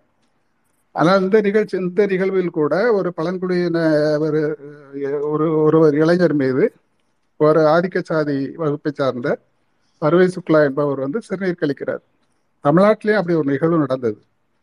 இங்க இருக்கக்கூடிய ஏவிபி ஏவி அது என்ன? ஏபி ஏபிபியா பாரதிய ஜனதா கட்சி மாணவர் அமைப்பு. அந்த அமைப்பினுடைய தலைவராக இருக்கக்கூடிய சுப்பையா இருக்கக்கூடிய ஒரு மருத்துவர். அவர் வந்து சென்னை மருத்துவக் கல்லூரியிலே அதில் பணியாற்றி வருகிறார். அந்த பாரதிய ஜனதா கட்சியினுடைய தமிழ்நாடு மாணவர் பிரிவு தலைவராக இருக்காருன்னு நினைக்கிறேன். அவர் பக்கத்து வீட்டில் இருக்க ஒரு மூதாட்டியோட காரு பார்க் பண்ணுறதுல ஒரு தகராறு. ஆனால் இவர் ஒரு மருத்துவர். அந்த இப்போ மூதாட்டியினுடைய வீட்டில் வீட்டு முன்னால் சிறுநீர் கழிக்கிறார். அது சிசிடிவி காட்சியில் வெளியாகி அது அந்த வீடியோ வைரல் ஆச்சு. ஆக இப்படி ஒரு ஆதிக்கம் செலுத்துகின்ற ஒரு குழுவாகத்தான் இந்த பாஜக வந்து இயங்கிட்டு இருக்கு. அவங்களுடைய செயல்பாடுகளை எல்லாம் வந்து ரொம்ப திமிரோட நாங்கள் நாங்க அப்படித்தான் அப்படின்னு சொல்லி சொல்லுவாங்க. உதாரணமா சமீபத்துல இந்த இடி ரெய்டெல்லாம் இது பண்ணும்போது எல்லாம் கிண்டல் பண்ணாங்க. இந்த மாதிரி பாஜகவினுடைய இந்த இடி ரைட்ல பாதிக்கப்பட்டவங்கெல்லாம் பாஜகவில் சேர்ந்தா புனிதராயிறாங்க. அவங்க எல்லாம் வந்து புத்தராயிடுறாங்க அவங்க பாஜக வாஷிங் மிஷின் மாதிரி செயல்படுது அப்படின்னு சொல்லி நிறைய எதிர்கட்சிகள்லாம் குற்றச்சாட்டை வச்சாங்க. அதாவது கங்கை கங்கை மாதிரி புனிதமாயிருந்தாங்க அப்படின்லாம் சொன்னாங்க. நம்ம தமிழ்நாட்டில் இருக்கக்கூடிய எம்எல்ஏ வானதி அம்மா என்ன சொன்னாங்க? ஆமாம் நாங்கள் அப்படி தான் நாங்கள் வந்து வாஷிங் மிஷின் தான். நாங்கள் கிட்ட வந்தால் புனிதம் ஆயிடுவாங்க நாங்கள் புனிதம் ஆக்கிடுவோம் அப்படி திமிரோட பேசக்கூடிய சங்கிகள் அவர்களுக்கான பாடத்தை வந்து வருகின்ற ரெண்டாயிரத்தி இருபத்தி நாலில் நம்ம அந்த அதுக்கான பாடத்தை புகட்ட வேண்டும். அதற்காக உருவாக்கப்பட்ட இந்தியா இந்த இந்த கூட்டணி முயற்சி வந்து வெற்றி பெற வைக்க வேண்டும். அதற்காக நம்ம ஒவ்வொருவரும் உழைக்க வேண்டும் என்று கூறி இந்த வாய்ப்புக்கு நன்றி தெரிவித்துக் கொள்கிறேன். நன்றி பாலா. ஆமா அசோகண்ணே. எப்பவும் போல பட்டாசு வெடிச்சிட்டீங்க. எப்- நிறைய பேச்சு கேட்டிருக்கேன். ஆனால் உன்- உங்ககிட்ட எப்பவுமே எனக்கு பிடிச்சது வந்து கேள்விகளுக்கான பதில். எல்லாருமே பேசி போவாங்க. ஆனால் உங்ககிட்ட வந்து நான் எப்பவுமே நீங்க பேசும்போது முதல்ல வந்து டக்கு டக்குன்னு ரொம்ப கஷ்டமான குழப்பமான பதிலே கிடைக்காம இதுவரை சுத்திட்டு இருந்த கேள்விகள் தான் என்ன இருக்குன்னு டப்பு டப்பு நோட் பண்ணி வச்சிருப்பேன். உங்க நீங்க பேசி முடிச்சோன்னா அந்த மாதிரி கேள்விகள் கேட்டு அது பதில் வாங்கிடணும் அப்படின்னு. இன்னைக்கு ஆல்ரெடி நீங்க நிறைய நேரம் செலவழிச்சதுனால அந்த மாதிரி நிறைய கஷ்டம் நிறைய கேள்விகளுக்கு போகல நான். ஒரு ரெண்டே ரெண்டு கேள்வி தான் நார்மல் கேள்வி தான் ரோம் மன்னன் நீரோ வந்து ரோம் பற்றி எரியும் போது நீரோ ஃபிட்டில் வாசி வாசிச்சுட்டு இருந்தாருங்கிறது வந்து ரொம்ப ஃபேமஸான அந்த இது. மணிப்பூர் பற்றி எரிஞ்சுக்கிட்டு இருக்கும்போது இன்னைக்கு காலையில் வந்து பிரதமர் மோடி அவர்கள் ட்ரோன் வச்சு விளையாண்டுக்கிட்டு இருந்தாரு இந்த ரெண்டு நிகழ்வையும் நீங்கள் எப்படி பார்க்குறீங்க அப்புறம் இன்னொன்று என்னென்னா நேற்று மோடி ஒரு ஸ்பீச் கொடுத்த இடத்துல ஒரு முக்கியமான ஸ்டேட்மெண்ட் விட்டார். ரெண்டா எனக்கு மூணாவது தடவை வாய்ப்பு கொடுத்தீங்கன்னா எனக்கு அதாவது இந்தியாவை வந்து பொருளாதாரத்தில் வந்து வல்லரசாக முதல் மூன்று இடத்துல ஒரு இடத்துல கொண்டு வந்து நி- நிப்பாட்டுவேன். அடுத்த மூன்றாவது டேர்மில் இது என் என்ன மோடியுடைய வாக்குறுதி. சேலஞ்சாக வச்சுக்கோங்க அப்படின்னு சொல்கிறாரு ரெண்டாயிரத்தி பதிமூணுலையும் இதை தான் சொன்னார். இந்த டேர்மில் வந்துக்கிட்டு வல்லரசாக்கிட்டு தான் நிறுத்துவேன் அப்படின்றாரு. அப்புறம் ரெண்டாவது டேர்ம் எலெக்ஷன் நேரத்துலையும் வந்து ரெண்டாயிரத்தி இருபதுக்குள்ள வந்து த- இந்தியாவை வந்து வல்லரசாக்கிடுவேன் முதல் இரண்டு இடம் மூன்று இடத்துக்குள்ளே கொண்டு வந்துருவேன்டாரு இப்போ ஆட்சி முடிய போகிற நேரத்தில் ரெண்டாயிரத்தி அடுத்த டேர்ம் மூணாவது டேர்மில் வந்துக்கிட்டு வல்லரசாக்கிட்டு தான் நான் நிறுத்துவேன் அப்படிங்கிறாரு. அவர் மக்களை வந்து முட்டாளாக நினைக்கிறாரா? இதெல்லாம் வந்து மக்கள் வந்து நம்ம ஒவ்வொரு தடவையும் வாக்குறுதி கொடுத்தா கொடுத்தாலும் பழசையெல்லாம் மறந்துடுவாங்க நம்ம கொடுக்கும் வாக்குறுதி கொடுக்கறது தான் அவங்க வந்து நம்புவாங்க அப்படின்னு இன்னும் மக்களை முட்டாளா தான் நினைச்சிட்டு இருக்கிறாரா? இதுதான் ரெண்டு கேள்வி தொடர் இல்ல முதல்ல இந்த ரோம் மன்னனோட மோடியை ஒப்பிடுறது ரொம்ப தவறான விஷயம். ஏன்னா ரோம் மன்னன் நீரை வந்து ரோம் எரியும் போது பிடில் வச்சான். அவ வாச்சதாக சொல்வார்கள். ஆனா மோடியோட வரலாறு வேற. அவர் குஜராத் எரிந்ததால் தான் அவர் பிஎம்ஏ ஆகுறாரு. குஜராத் இருந்ததால் தான் அவர் மன்னரே ஆகுறாரு. ஒரு ஒரு ஒரு அழிவின் மீது ஏறி பதவியை அடைந்த ஒரு பிரதமர் ஒரு மன்னர் இந்த உலக வரலாற்றுல இருக்கிறாருன்னா அது வந்து மோடி தான். ஜனநாயகத்துல. மன்னர் ஆட்சியில ஏதோ நாட்டை அழிச்சு பதவிக்கு வருவாங்க. ஆனால் ஒரு மாநிலத்தை தான் ஆண்ட மாநிலத்தை அழித்து ஒரு அதை விட ஒரு பெரிய பதவிக்கு வந்த ஒரே ஒரு ஆஹ் ஆட்சியாளர் இந்த உலகத்துல இருக்கிறாருன்னா மோடி தான். அதனால மோடியும் மோடியை விட நீரோ வந்து எவ்வளவோ மேம்பட்ட ஒரு சாடிஸ்டாக தான் நான் பாக்குறேன் ஆஹ் ரெண்டாவது விஷயம். அப்ப நீங்க மணிப்பூர் எறிகிறப்ப இந்த ஆளு ட்ரோன் வச்சு விளையாடுறதுலயோ இல்ல சென்ட் அடிச்சுக்கிறதுல நீங்க ஒன்றும் இல்லை ட்ரெயின் கவுளுது. அவ்வளவு பேர் சாகுறாங்க. அன்னைக்கு வர்ற போட்டோல ரெண்டு மூணு காஸ்டியூம் மாறுது. மூணு காஸ்டியூம்ல ஒரே நாள்ல ஒரு ட்ரெயின் கவிழுது அவ்வளவு பேர் இறக்குறாங்க. ஒன்றும் இல்லை சினிமா எடுக்கிறோம். நாங்க. சினிமா எடுக்கும் பொழுது இந்த ஆக்சிடென்ட் காட்சிகள் ஒரு கொலையான காட்சிகள் மகன் இறப்பு தாய் இறப்பு சீன்ல அங்க இருக்கிற உணவு உறவினர்களுக்கு காஸ்டியூம் மாற்ற மாட்டோம். ஏன்னா அது இயல்பாவே அசிஸ்டன்ட் டேரக்டரே வந்து சொல்லுவோம் அசிஸ்டன்ட் டேரக்டர் பையனே வந்து என்ன சொல்லுவான்? ஏன் சார் இவ்வளவு பெரிய ஷோவம் நடக்கிறப்ப எவனா ட்ரெஸ்ஸை மாத்துவானா? கண்டினியூட்டி எல்லாம் கண்டினியூட்டி இதே தான் சார் இருக்கணும்னு சொல்லுவான். அப்ப ஒரு இலவு ஒரு துக்கம் இருக்கும் பொழுது உடையெல்லாம் மாற்ற மாட்டோம். குளிக்க மாட்டோம் அவசர அவசரமா எல்லாம் செய்வோன்றதுதான் மனித இயல்பு. அதை தாண்டி ஒரு மனிதனுக்கு தன்னுடைய ஒப்பனையின் மீது இவ்வளவு கவனம் இருக்குன்னா அது எவ்வளவு எவ்வளவு தூரத்துக்கு அந்த சாடிசம் வந்து ஒரு மனிதனுடைய ஒரு நார்சிசிஸ்டிக் சாடிசம் எவ்வளவு இருக்குன்னு பாத்துக்கோங்க அது நான் வந்து மக்களுடைய ஒரு அனுமானத்துக்கு விட்டுறேன். ரெண்டாவது மக்களை அவர் முட்டாளா நினைக்கல. சங்கிகள் முட்டாள்னு தெரியும். தனக்கு அந்த அந்த நாய்களுக்கு போடுற எலும்பு தான் இதெல்லாம். இந்த கருப்பு பணத்தை எடுத்துட்டு வருவேன். நீங்க அங்க கொண்டு போய் சொல்லு. நீ போய் சொல்லுங்கிறாருல. நீ போய் சொல்லு. எனக்கு அடுத்ததும் ஏன் ஓட்டு போடணும்னு எவனாவது கேட்பான் அவன்கிட்ட நீ தூக்கிட்டு போய் சொல்லு. உனக்கு தெரியும் நான் பண்ண மாட்டேன்னு. ஆனா அவன்கிட்ட போய் இதெல்லாம் சொல்லு. இந்த காரணத்தெல்லாம் சொல்லுன்னு அந்த நாய்களுக்கு போடுற எலும்பு துண்டு தான். அந்த சங்கி என்கிற அறிவு கெட்டு அவர்களுக்கு தெரியும். மோடினால எதுவும் நடக்காது. அவங்க எதுக்கு ஓட்டு போடுறாங்க? சங்கி எதுக்கு ஓட்டு போடுறான்? நாடு வந்து முன்னேறணும். அது வந்து வல்லரசாயிரணும்னா இல்ல அவனுக்கு முஸ்லிம்ஸை கொல்லணும். அவனுக்கு இந்த நாடு வந்து நாசமா போகணும் அவனுக்கு அவன் மட்டும் வாழணும்.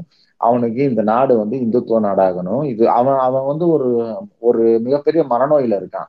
அவன் நாட்டு வளர்ச்சிக்காகவோ பொருளாதார வளர்ச்சிக்காகவோ ஓட்டு போடல. இந்த ஃபாசிஸ்டா அவனுக்கு பிடிச்சிருக்கு. அவன் ஒரு right wing extreme extreme right wing active இதுவா இருக்கான். ஸோ அவனுக்கு இப்ப பொது வாக்காளர்களை கவர்றதுக்கு இவன்ட்ட ஏதாவது ஒரு எலும்பு துண்டை கொடுக்கணும். அந்த மாதிரியான எலும்பு துண்டுகள்லாம் இந்த பதினஞ்சு லட்சம் காசு நாட்டை வளர்ச்சி பாதையில போவேன் கருப்பு பணத்தை தூக்கிட்டு வருவேன்னு சொன்ன மாதிரி இப்ப மூணாவது எலெக்ஷனுக்கு நான் நாட்டை வந்து இவ்வளவு பெரிய பொருளாதார இது ஆக்குவேன்றது இது நான் என்னோட பேச்சில கூட சொல்லியிருந்தேன். அப்ப இது மக்களை முட்டாளாக நினைப்பது என்பதை விட இந்த சங்கிகளுக்கு போடுகிற எலும்பு துண்டாதான் நான் பாக்குறேன். இப்ப இதை தூக்கிட்டு பத்து பேர் தெரியாம பாருங்க. இன்னும் இரகராஜ் பாண்டே பத்து வீடியோ போடுவாரு. இது மாதிரி இன்னும் ஒரு இருபது பேர் இருப்பான். ஆஹ் தூக்கிட்டு தெரியுவான் சோ இது இது இவர்களுக்கு போடுகிற எலும்பு துண்டாக தான் நம்ம பாக்குறோம் இது பொதுமக்கள்கிட்ட கொண்டு போய் இந்த எலும்பு துண்டை வந்து விற்பாங்க. அவங்க கிட்ட போய் ஒரு சாதாரண ஒரு வாக்காளன்ட்ட போய் நீ இந்த தடவை ஓட்டு போட்டீங்கன்னா குஜராத்ல முஸ்லிம்ஸே இருக்க மாட்டாங்கன்னு சொல்ல முடியாது. அவன்கிட்ட போய் இங்க இருக்கிற இஸ்லாமியர் இங்க வந்து ஆஹ், நீ இந்த தடவை வந்து மோடிக்கு ஓட்டு போட்டீங்கன்னா யூனிஃபார்ம் சிவில் கோடு வரும்னு சொல்ல முடியாது. அவனை போய் என்ன ஏமாத்தணும் அப்படின்னா இந்த மாதிரி போட்டீங்கன்னா உலக இதுல பொருளாதாரத்துல இந்தியா முன்னேறுதுன்னு சொல்லணும். அந்த மாதிரி இந்த இந்த நாய்கள் வந்து அந்த எலும்பு கூட அந்த எலும்பு துண்டை கவிக்கிட்டு சாதாரண வாக்காளர்கள்ட்ட போய் சொல்லும். இதுதான் இவங்களுடைய அந்த தேர்தல் ஸ்ட்ராட்டஜியாவே இதுவரைக்கும் இருந்திருக்கிறது. இந்த தடவை இந்த மாதிரியான ஒரு உத்தியை மோடி எடுத்திருக்கிறார். இதுதான் இந்த தடவை மற்றபடி இவங்க இவங்களுடைய ஸ்ட்ராட்டஜியில எந்த மாற்றமும் ஏற்பட்டதாக எனக்கு தெரியல. தேங்க்ஸ்ண்ணா அதாவது ரெண்டு விதமான பேச்சாளர்கள் இருப்பாங்க. ஃபர்ஸ்ட் பேச்சாளர்கள் அவங்க பேசுவாங்க. ரெண்டாவது பேச்சாளர்கள் பேச்சாளர்கள் மற்றவங்களை பேச வைப்பாங்க. ஆக்சுவலி திருவும் பத்ரிநாத் அண்ணனுமே ரொம்ப கம்மியா இல்ல எப்பயுமே பேசாத ஆட்கள். அவங்க வந்து பேசியிருக்காங்க அப்படின்னா they got inspired by your ஸ்பீச்னு தான் சொல்லணும்னா தெரி ஸ்பீச்னா அந்த டான் அசோக் அப்படிங்கிற பேருக்கு ஏற்ற மாதிரியே டான் மாதிரியே பேசிட்டீங்க. எனக்கு வந்து என்ன கேள்வினா நாளைக்கு ஆடு இதுக்கு போகுதுண்ணா ஆஹ் நடைப்பயிற்சி போகுது. அது போகும்போதே ஒரு ஏசி வேன்ல கண்ணாடி பவுட்ரு பஃப் எல்லாம் தூக்கிட்டு நாளைக்கு நடைபயிற்சி போகுது. ஸோ அவருக்கு வந்து உங்க ஸ்டைல்ல வாழ்த்து சொல்லணும் அப்படின்னா சொல்லிருங்கண்ணா அதுதான் I am eager to hear your வாழ்த்து ஃபார் ஆடு. வாழ்த்தெல்லாம் இங்க ராமர் வச்சுட்டு ஒரு தடவை ஊர்வலம் போனாங்க ஞாபகம் இருக்கா? ராமர் யாத்திரை. அதுவே இவ்வளவு வேகமா போச்சு தெரியுமா? ஃபாஸ்ட் ஃபார்வர்ட் பண்ற மாதிரி போச்சு தெருக்கல்ல அப்ப அண்ணாமலையோடைய யாத்திரை எந்த எந்த லட்சணத்துல இருக்குன்றத நாளைக்கு பார்ப்போம். அது ரொம்ப கேவலமா போகுது அது அதை நம்ம நாளைக்கு பார்க்க தான் போறோம். அது ஒரு பெரிய ட்ரால் மெட்டீரியல் ஆகும். அது ஒரு மிகப்பெரிய நமக்கு ஒரு பேசு பொருளாக. அதாவது காமெடியா ஒரு பேசு பொருளாக கிடைக்கக்கூடிய வாய்ப்பு தான் நமக்கு இருக்கு. அதனால நம்ம அதை பொறுத்திருந்து பார்ப்போம். ஆதிபுருஷ் மாதிரி ஆக போகுது. அது ராமாயணம் மாதிரி இருக்காது. சம்பூர்ண ராமாயணம் மாதிரி இருக்காது. ஆதிபுருஷ் மாதிரி தான் ஆக போகுது. இளைஞர்கள் மத்தியில் வந்து அரசியலை வந்து இன்னைக்கு நடக்கிற நடப்பு நாட்டு நடப்புகளையும் மிக எளிமையாக தொடர்ந்து ச- சாதாரண ஒரு நண்பர் உரையாடி கொண்டிருக்கும்போது தொடர்ந்து இளைஞர்கள் மத்தியில் எடுத்து செல்ற தோழர் டானா சோக் அவர்களுக்கு நன்றி. இந்த டிபிஎஸ் குழுவில் தொடர்ந்து போட்டுட்டு இருக்க ஸ்பேஸில் இன்னைக்கு நிகழ்வு நீங்கள் வந்து கலந்து கொண்டு பேசியது உரை மிக ரொம்ப மகிழ்ச்சியாக இருந்தது. கரெக்டாக ஆரம்பித்த புள்ளிகள் பார்த்தீங்கன்னா இந்த பாசிசம் எப்படி இருந்தது அப்படின்னு சொல்லி இன்றைக்கி இந்த பாசிச பாஜக என்ன பண்ணிகிட்ருக்கு அப்படிங்கிறத சொன்னீங்க. அந்த பாசிசம்னு சொல்லும்போது அந்த அந்த கான்ஸ்டன்ட் கேம்ப்லாம் சொன்னீங்க. நான் இங்கே போலாந்தில் இருக்கிறதுனால போன வாரம் போய் இதை பார்த்தேன். அது இன்னமும் கிராமமாக இருக்குது அப்போ நைன்டீன் ஃபார்ட்டிலாம் ரொம்ப குக்கு கிராமமாக இருந்திருக்கும். அந்த உள்நாட்டு மக்களுக்கே இவங்களை எங்கே கொண்டுட்டு போகிறாங்கன்னு தெரியாமல் நாடு கடத்துகிறார்கள் அதை சொன்னீங்களாங்க. பதிமூணு லட்சம் பேரை கொண்டு வந்து இங்கே பதினோரு லட்சம் பேரை கொண்டு கொண்டு குவித்திருக்குது அந்த பாசிச ஹிட்லர். கிட்டத்தட்ட அது போன்ற ஒரு நிகழ்வு இன்னைக்கு அதை குறிப்பிட்டு சொல்கிறதுக்கு காரணம் இந்த மணிப்பூர் வந்து இன்னைக்கு இவ்வளவு டிஜிட்டல் உலகத்தில் நம்ம இருக்கோம் ஃபேக்ட் செக் இருக்கு. அப்படியும் ஒரு நிகழ்வு நடந்து இரண்டு மாதத்துக்கு அப்புறம் வந்த ஒரு வீடியோ வந்து இன்னைக்கு ஒட்டுமொத்த இந்தியாவே இன்னைக்கு நிலைகொள்ள வச்சிருக்கு.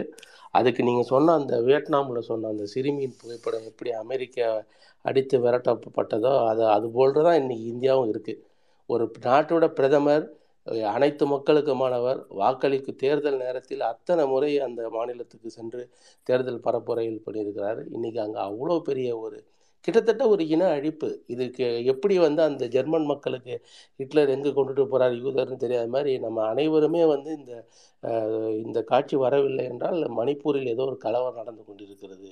அப்படி என்று மட்டுமே எப்படி இந்த இரண்டு மாதம் நாம் கடந்து போனோமோ அதே போன்றே கடந்து போயிருப்போம்.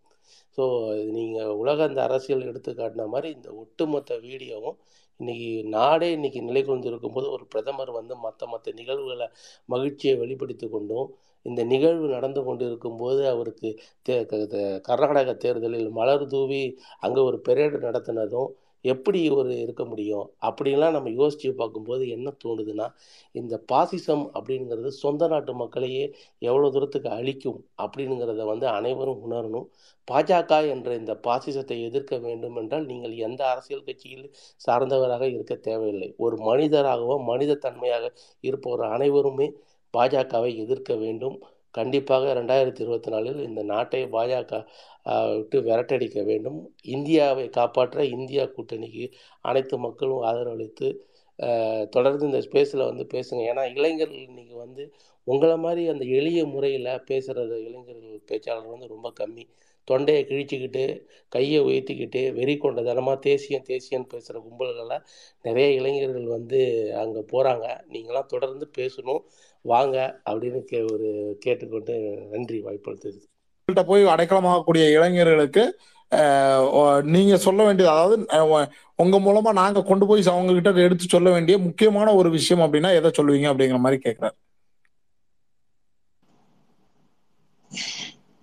வெறுப்பின் அடிப்படை அடிப்படையில வாழ்றது வந்து ரொம்ப தவறான ஒரு வாழ்க்கை.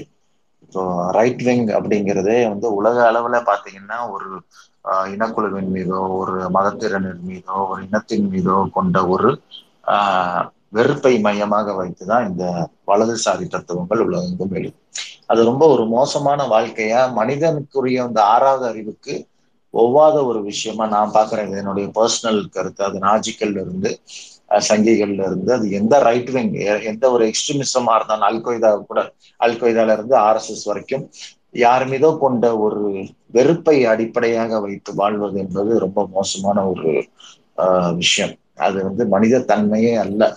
மிருகங்கள் கூட அப்படி வாழ்றது இல்ல ஆஹ், மிருகம் கூட என்னன்னா தனக்கு தன்னுடைய உணவை ஏதோ ஒன்று எடுக்க வரும்போதுதான் ஆஹ், தன்னுடைய ஒரு உக்கிரத்தை காட்டுமே தவிர இன்னொரு இன்னொரு ஒரு மிருக இனம் வாழக்கூடாதுன்னு எதுவுமே வாழ்றது இல்ல அப்படி ஐந்தறிவுக்கும் கம்மியா ஒரு வாழ்க்கை வாழக்கூடாது அப்படின்னா சங்கியாக இருக்கக்கூடாது அப்படிங்கிறது தான் ஒரு முக்கியமான ஒரு விஷயம்.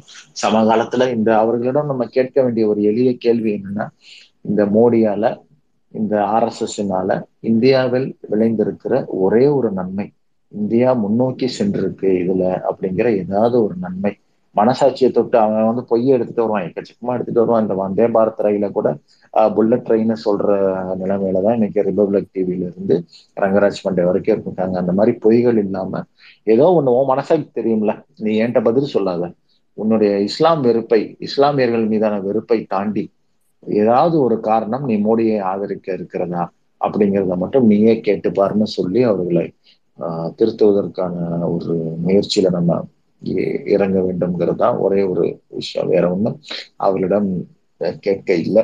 இன்னொரு ஒரே ஒரு நல்ல விஷயம் எனக்கு ரொம்ப பெருமை தருகிற விஷயம் என்னன்னா இந்த தமிழ்நாட்டினுடைய மண் வந்து பெரியாரால் அண்ணாவால் கலைஞரால் பண்படுத்தப்பட்டு இங்க சங்கி செடிகள் நிறைய முளைக்க முடியாத அளவுக்கு இந்த மண் வந்து ஒரு ஆரோக்கியமான மண்ணாக இருப்பார் தான் எனக்கு ஒரு ஒரு தமிழனாக ஒரு திராவிட தமிழனாக பெருமை தருகிற விஷயம்.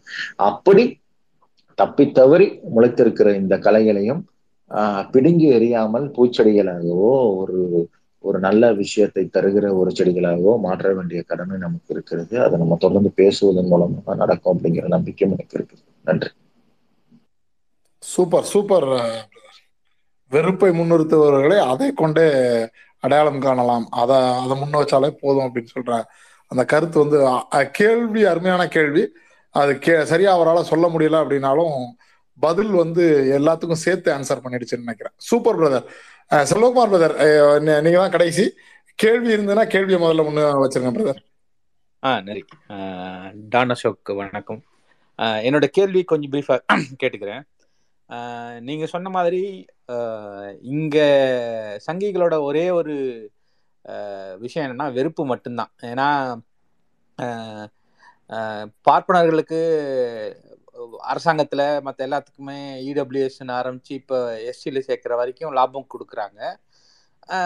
பனியாக்களுக்கு பணம்லாம் கொடுக்குறாங்க. அவங்களுக்கான லாபம் இருக்குது மற்ற அந்த இப்போ ஓபிசி எஸ்சிஎஸ்டியில் இருக்க மக்களுக்கு அவங்க கொடுக்குற ஒரே ஒரு விஷயம் வந்து இந்த வெறுப்பு தான். இந்த பர்டிகுலராக இன்னைக்கு நம்ம பார்க்குற அந்த மணிப்பூர் இதில் இருக்க பாதிக்கப்பட்ட அந்த பெண்ணையும் அதை அந்த பெண்ணை வந்து பாதிப்பு உள்ளாக்குனா அந்த கூட்டம் எல்லாரும் பார்த்தீங்கன்னா ஒரே மாதிரி தான் இருக்காங்க. நம்மளை பொறுத்த வரைக்கும் நம்ம நார்மலாக கேட்டால் சிங்கி மாதிரி இருக்காங்கன்னு நம்ம சொல்லுவோம். நம்ம வழக்கில் பேசும்போது.